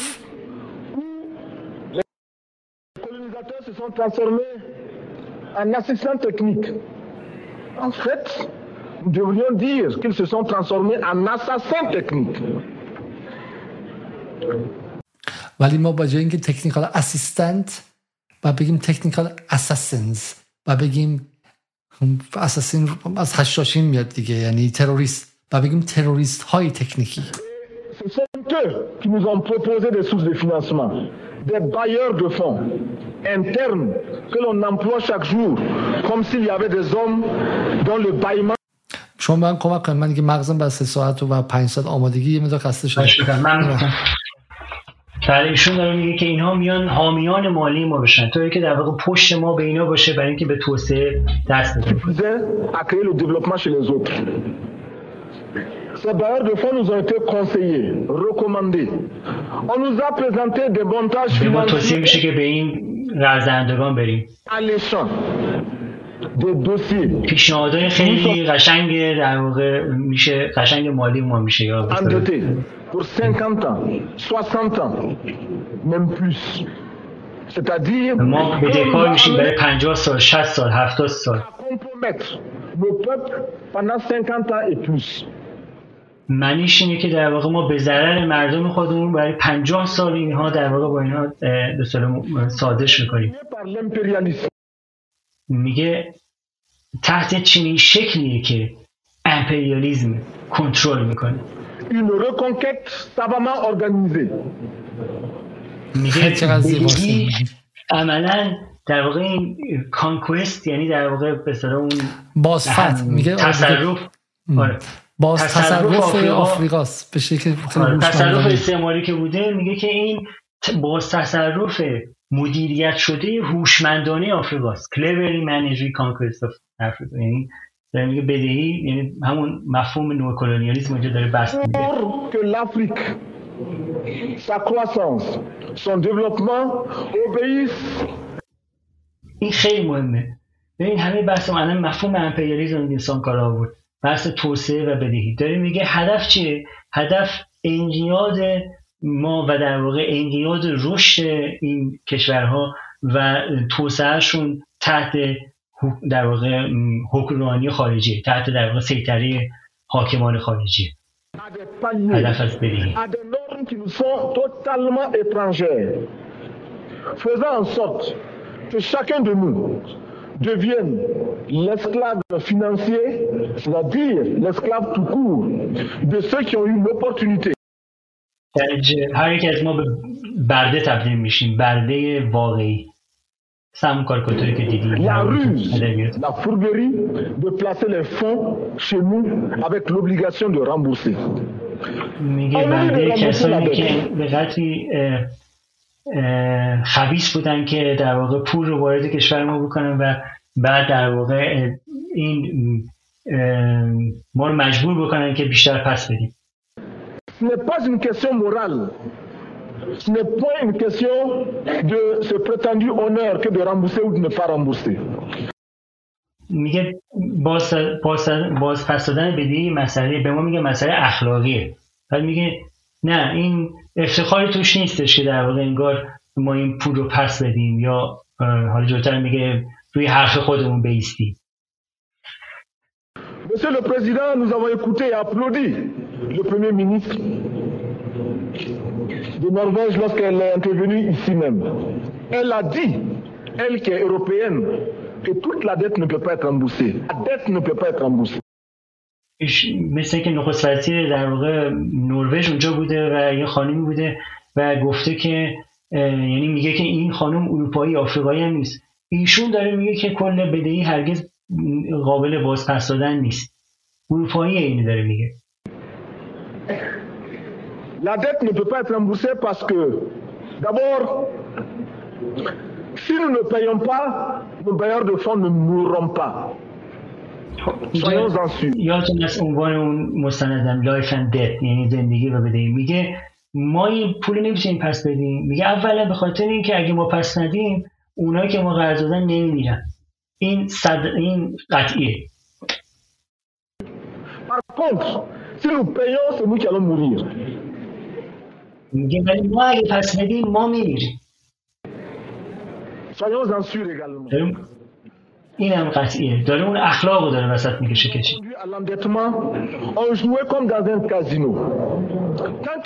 اونا که ما قرض دادن مثل اونی که تو کازینو اومدن قمار کردن.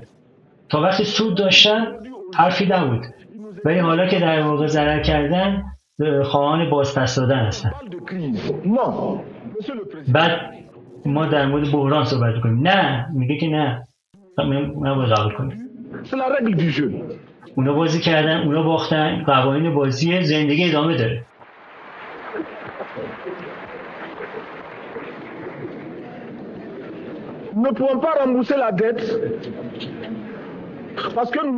میگه ما بدهی پس نمیدیم چون نمی‌تونیم پس بدیم ابزارش نداریم.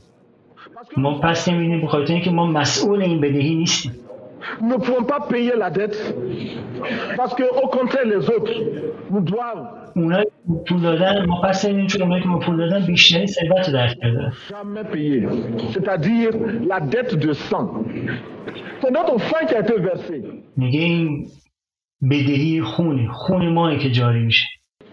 On parle du plan Marshall qui a refait l'Europe économique.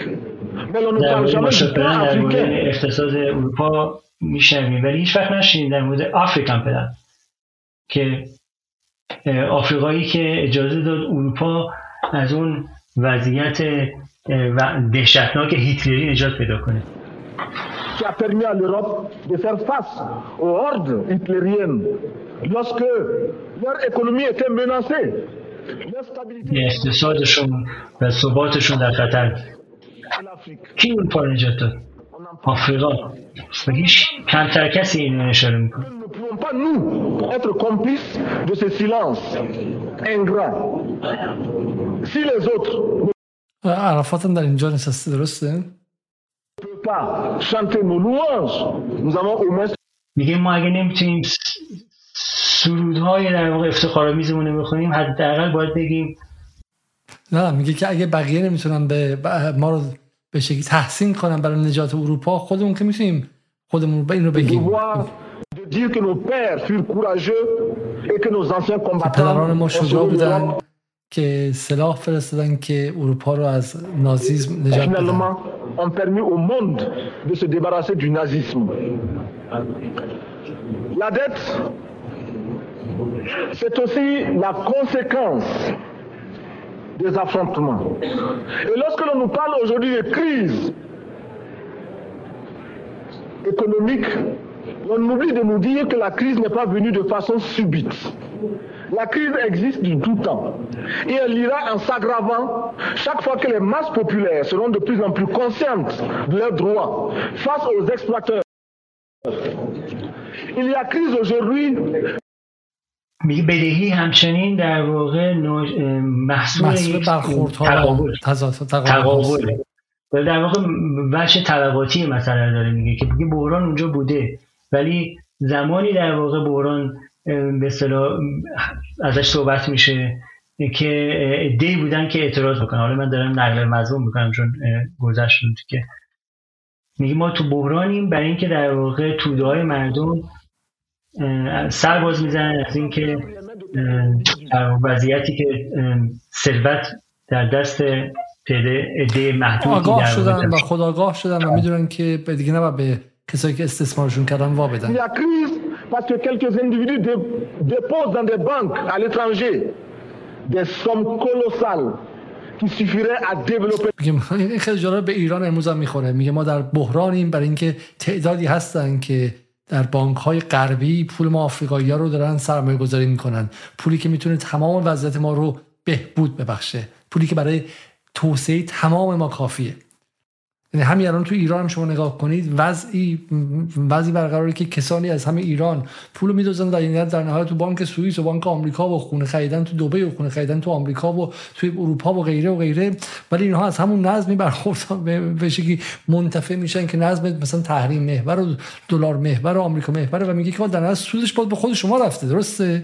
پولش کجا رفته؟ تو لندن و کانادا و آمریکا رفته. سامکارای پان افریکنه. به این معنی که آفریقا رو به عنوان قاره میگه که ما باید سرمایه هم جلب بکنیم تجارت با خودمون داشته باشیم و آفریقا رو مسابقه قاره میگه که ما باید با هم رابطه مالی داشته باشیم. Parce que face à ces richesses individuelles que l'on peut nommer, les masses populaires refusent de vivre dans les ghettos, dans les bas quartiers.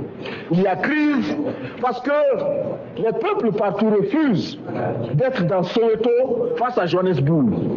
Il y a donc lutte. این نکته اگه دقت کنید داره میگه ما بدهکاریم و بدهی به عنوان بحران چرا داره در واقع به وجه طبقاتی و تضاد طبقاتی که در آفریقا هست تاکید داره و اینکه چطور در واقع بانکداران خصوصی یعنی صاحبان سرمایه خصوصی در آفریقا که پولاشو در غربه از این بحران منفعت می‌برن. یعنی عملا سیاست ضد امپریالیستی علیه بدهی که غرب تحلیل کرده با آفریقا در هم گره خورده با سیاست ادالتخانه علیه اون طبقه که اتفاقا یک طبقه کاملا وابسته است و وابسته به این مناسبات امپریالیستی اقتصاد سیاسی و خواهان بازسازی داشته یعنی عملا بخشی از اونه میخوام بگم در این داره تاکید کنم L'exacerbation de cette lutte amène les tenants du pouvoir financier à s'inquiéter.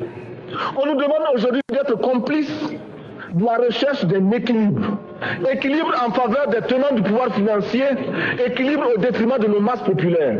Non, nous ne pouvons pas être complices. Non. Hmm. میگه از ما می‌خوایم که همراهی کنیم و به شکلی همکاری کنیم خب؟ برای اینکه این به شکلی تراز تراز تراز تراز بدهیامون درست کنیم خب؟ به نفع چه کسی؟ به نفع اون طبقه برتری که همین شما میگید صاحبان بانک هستن و, و پولشون با آمریکا و انگلیس گره خورده و اینگه با اروپا. آره بعد اینجا معنی منظور حرفش دقیقا در واقع همون سیاست های IMF دیگه از ما می‌خوان که حالا بیایم به نفع طبقه در واقع بانکدار اونایی که سرمایه مالی دارن اقدام بکنیم. علیه توده های مردم و سیاست ریاضتی داشته باشیم. می‌خواد در واقع داره به اون اشاره میگه نه ما انجام نمیدیم. این گره خیلی گره مهمیه. در واقع اونهایی که می‌خوان شما رو به غرب ببندن تو ایران بحث بدهی نیستش بحث FATF بحث برجام اونا وصلن به یک طبقه ای که داره سود می‌بره خب؟ و در نهایت در نهایت خیلی مهمه که به اون طبقه فربه ای وصلن که به سرمایه غربی هم وصله. به اون بانک های خصوصی و به اون گروه ها و به اون صنایع وصلن و هزینهش رو باید مردم عادی بدن درسته؟ و اینا حالا تو ایران و با میانجی توضیح بدیم. ولی اونجا همینه دیگه. کسانی میگن بعد بیا بدهی غرب پس بده که خودشون نصف پولشون تو غربه و حالا واقع ایجنت های غرب تو کشورهای خودشونن. سیاهن در ظاهر. ممکن از ملیگرایی هم حرف بزنن از حقوق مردم هم حرف بزنن ولی نماینده های فرانسه و انگلیس و کشور خودشون accompagner ceux qui sucent le sang de nos peuples et qui vivent la sueur de nos peuples, nous ne pouvons pas les accompagner dans leur démarche assassine. Monsieur le Président, nous entendons parler de club. اینجا میگه نه ما با اونایی که در واقع خون مردمان ما رو میمکن و در واقع از عرق جبین اینا رو استثمار می‌کنن و سوء استفاده می‌کنن همراه نمیشیم. یعنی در واقع میگه با اون طبقه همراهی نمی‌کنه ما کنم یه جلوتر بزنیم. چون دیگه اینجا خیلی مهمه. اینجا خیلی مهمه اتفاقا. اینجا club de Rome, club de Paris, club de partout. Vous entendez parler du groupe des 5, du groupe des 7, du groupe des 10, peut-être du groupe des 100, et que sais-je encore. Il est normal que nous créions notre club et notre groupe. میگه که ما در مورد گروه هفت و گروه هشت و گروه صد و هزار تا چیزی که میشتوید حالی در مدرش نیست که ما گروه خودمون داشته باشیم بزن این که آدیس بابا جایی باشه که مرکز یک نفس جدید یک هوای تازه بشه d'Addis Abeba کلاب آدیس بابا de créer le front uni یک کلاس برای متحد شدن علیه بدهی. C'est que de cette façon گفتمانش. que nous pourrons dire aux autres en refusant de payer la dette. تنها راه این اعلام این قضیه است که ما پول رو پس نخواهیم داد خب؟ و ما امتناع می‌کنیم از پس دادن پول اه، مثلا خشن از سمت ما نیست. او پس یک عمله دوستانه است. و یک نکته خیلی مهم اینکه توده های به شکلی توده های اروپا در مقابل توده های مردم در آفریقا نیستن. Mais ceux qui veulent exploiter l'Afrique, ce sont les mêmes qui exploitent l'Europe. اون کسایی که آفریقا رو استثمار می‌کنن در اروپا رو استثمار می‌کنن. ما دشمنی مشترک داریم. پس کلاب کلوب آدیس بابا باید بتونه توضیح بده که ما پول بدهی رو نخواهیم پرداخت. و گفتن این ما علیه اخلاق علیه شرافت و علیه نگه داشتن حرفمون و قولمون نیستیم. حرفی که تو روزنامه غربی می‌زنن. autres. ما معتقدیم که ما اخلاقی مشابه شما نداریم Il n'y a pas la même اخلاقی که برای پولدارترین هست با اخلاقی که برای فقیرترین هست یکی نیستش قرآن و انجیل هم نمی‌تونن به استثمارگران و استثمار شده رو یک جور باشون برخورد کنن و هیچ کنشون اینجور نمیگن که همه باید یکسان باشن. Il faudrait alors qu'il y ait deux éditions de la Bible et deux éditions du Coran. میگه اگه قرار اینطوری باشه باید دو تا قرآن داشتیم و دو تا انجیل. ما قبول نمی کنیم که به ما در مورد شرف و اینها موعظه بدید. چون با اونم هی بیشرف بیشرف می‌گفتن دیگه. بیشرف بیشرف. حرفتو گفت چون وعدت رو انجام ندی پولو بده. میگه ما این مزخرفات شما در شرف رو قبول نداریم. De perte de confiance vis-à-vis de ceux qui ne paieraient pas. Nous devons au contraire dire c'est normal ما ما معتقدیم که و بپذیریم که امروز عادی شده که بزرگترین دوزها ثروتمندترین ها هستند بزرگترین دوزهای تاریخ کیان دولت انگلیس دولت فرانسه دولت آمریکا. بزرگترین دوزها ثروتمندترین ها aujourd'hui.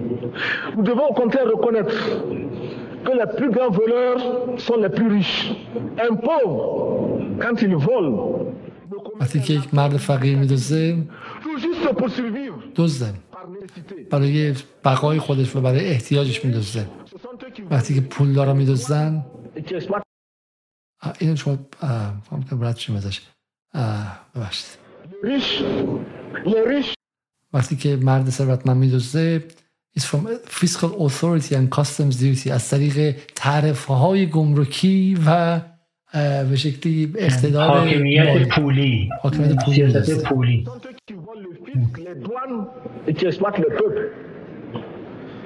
Monsieur le Président, ma proposition ne vise pas simplement à provoquer ou à faire du spectacle. Je voudrais dire ce que chacun de nous pense et souhaite.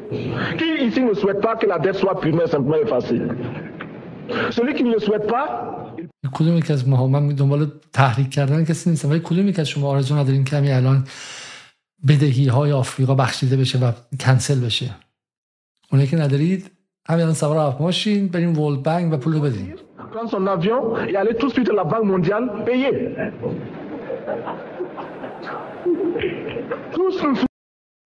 و این هم سخنرانی سخنرانی معروف سانکارا بفرمایید کوتاه مونده اگه اجازه می‌خوایم یک دو دقیقه پایانی هم نگاه بکنیم اگه تموم شده دیگه چیزی نیستش اینجا. آه ندارین شما دیگه ادامه نه نه دیگه دیگه چیزی نیستش. خب شما این در ادامه میگه که در واقع تنها حالتی که می‌تونیم موفق باشیم اینه که یونایتد فرانت اگینست دت باشیم. یعنی ما باید اتحاد داشته باشیم جبهه متحدی علیه بدهی باشه. میگه اگه من تنها کسی هستم که دارم در موردش حرف می‌زنم اگه بورکینافاسو تنها کشوریه که می‌خواد جلوی بدهی وایسته دیگه من تو کنفرانس بعدی اینجا نیستم و منو ترور می‌کنم و خب دو ماه بعد توماس سانکارا که از رهبران انقلابی آفریقایی ترور میشه و ما می‌بینیم که چطور تجربه که مایکل منلی توی جامایکا داشت و به میشه گفتش که تن داد که شرایط آیمف رو قبول بکنه به به اون پشیمانی رسید و سانکارا رو در واقع کشتن. مجموعه اینو بر ما رو برمیگردونه شاید در پایان فقط من بگم که به عنوانی که اینجا انتخاب کردیم توسعه و امپریالیسم عملا در واقع آنچه که ما در اون نابرابری دیدیم در همه اتفاقاتی که با بدهی افتاد تله بدهی و تمام اون مداخلات نظامی که از ایران شروع شد و ترورها و در واقع جنگ های هیبریدی اینا همه با همدیگه در هم تنیده است. به همین دلیل که ما این عنوان انتخاب کردیم که بتونیم بفهمیم که چطور توماس سانکاره که داره علیه بدهی به عنوان یک مکانیزم و سازوکار اقتصاد سیاسی در نظام اعتباری مقاومت می‌کنه ترور میشه و کودتا اونجا اتفاق میفته با به دست در واقع نیروهایی که مدیریت شدن با سازمان اطلاعاتی فرانسه و CIA و در جای دیگه مایکل مندی با تحریم روبرو میشه با فشار اقتصادی روبرو میشه و با در واقع مداخله برای تشویق این حرف اوپن دموکراسی وبسایت این حرف اوپن دموکراسی وبسایت جورج سوروزه که میگه که شما تاچریزم رو نخواهید, فهمید بدون فهمیدن مایکل منلی و نئولیبرالیسم هرگز موفق نمی‌شد. بدون شکست دادن ویژن و, و افق متفاوت رهبر جامائیکا یعنی برای اینکه نئولیبرالیسم پیروز شه ها انجام دادن. سانکارها رو کشتن منلی ها رو شکست دادن و جاهای دیگه به اشکال مختلف کودتا کردن. دموکراسی ها رو از بین بردن. به اسم دموکراسی. به اسم دموکراسی دموکراسی ها رو از بین بردن. برای نابودی ونزوئلا و چاوز هم خیز برداشتن. زورشون نرسید. برای ایران هم خیز برداشتن. زورشون نرسید. و و غیره و غیره و غیره. و و این به این سادگی نبود که نئولیبرالیسم پیروز شه. نئولیبرالیسم با خونهای فراوان پیروز شده و آدم ها و میلیون ها نفر توش کشته شدن و جنگ ها و میگم کودتاها و تحریم های فراوان اتفاق افتاد تا به این لحظه رسیده. ولی حالا واقعا سانکارا این کشور زیر پونز رو به به قول خانم نماینده شرق باید شناخت. شهید توماس سانکارا کسی که ما در ایران باید ازش بسیار بیاموزیم و و واقعا شرماوره که این کسانی که توسط آمریکا کشته شدن توسط سیایی کشته شدن ما نمیشستیم و بعد کسایی که سیاهی برای ما قهرمان می‌کنن ما ما قهرمان می‌دونیم. یعنی در حالی که مثلا در خیلی کشورها همونطور که چه رو پشت تیشرت میندازن توماس سانکارا رو هم پشت تیشرت میندازن و به عنوان یک به عنوان یک قهرمان جهانی بهش نگاه می‌کنن. خب برای اینکه مبارزه شروع کرد که مبارزه همه ماست و ما در ایران به خودمون اجازه بدیم که از بورکینافاسو به عنوان یک شوخی استفاده کنیم. خب بحث تا اینجا انجام دادیم. بحث ادامه خواهد داشت در برنامه بعدی ما سراغ Washington Consensus یا به شکلی توافق واشنگتن خواهیم رفت و سعی می‌کنیم که این بحث رو ادامه بدیم. از این تا این لحظه مهمان ما بودید. ممنون و از اینکه برنامه خیلی طولانی شد از شما عذرخواهی می‌کنم. آیه زینالی منم خیلی تشکر می‌کنم از مخاطبانی که حوصله کردن تا اینجا و امیدوارم که در برنامه بعدی هم بتونیم بحث خوبی رو داشته باشیم و بحث رو ادامه بدیم. خیلی ممنونم و شبتون بخیر. قبل از برنامه رو حتما لایک کنید. تا چل هزار شدن فاصله نداریم. اگه بتونید کانال ما رو معرفی کنید به بقیه که بقیه ما رو بشناسن ممنون میشیم. و اگه خودتون تا این لحظه عضو نشدید عضو کانال ما بشید که حالا به فارغ از اینکه با موافق هستین یا مخالف هستید اما اجازه بدین که صدای متفاوت و صدای مستقل شنیده بشه صدایی که معتقدی که باید بتونه از اموال و منابع مستقل کشورهای جهان سوم دفاع کنه و البته در مقابلش باید بتونه با طبقات فربه به شکلی استثمارگر داخل این کشورها که به ویژه به امپریالیسم وصلن و اینجا به انواع مختلف به بهانه‌های مختلف غارت می‌کنن و در نهایت هم پولشون از لندن و کانادا و به شکلی کشورهایی که سر در میره بتونیم مقابله کنیم. و این صدا من حداقل در زبان فارسی جز جدال جایی ندیدم. برای همین اجازه بدین که این صدا دوام داشته باشه و و بتونیم ما حرف متفاوت رو به گوش ایرانی هم برسونیم. تا برنامه دیگر شب روز شما خوش و خدا نگهدار.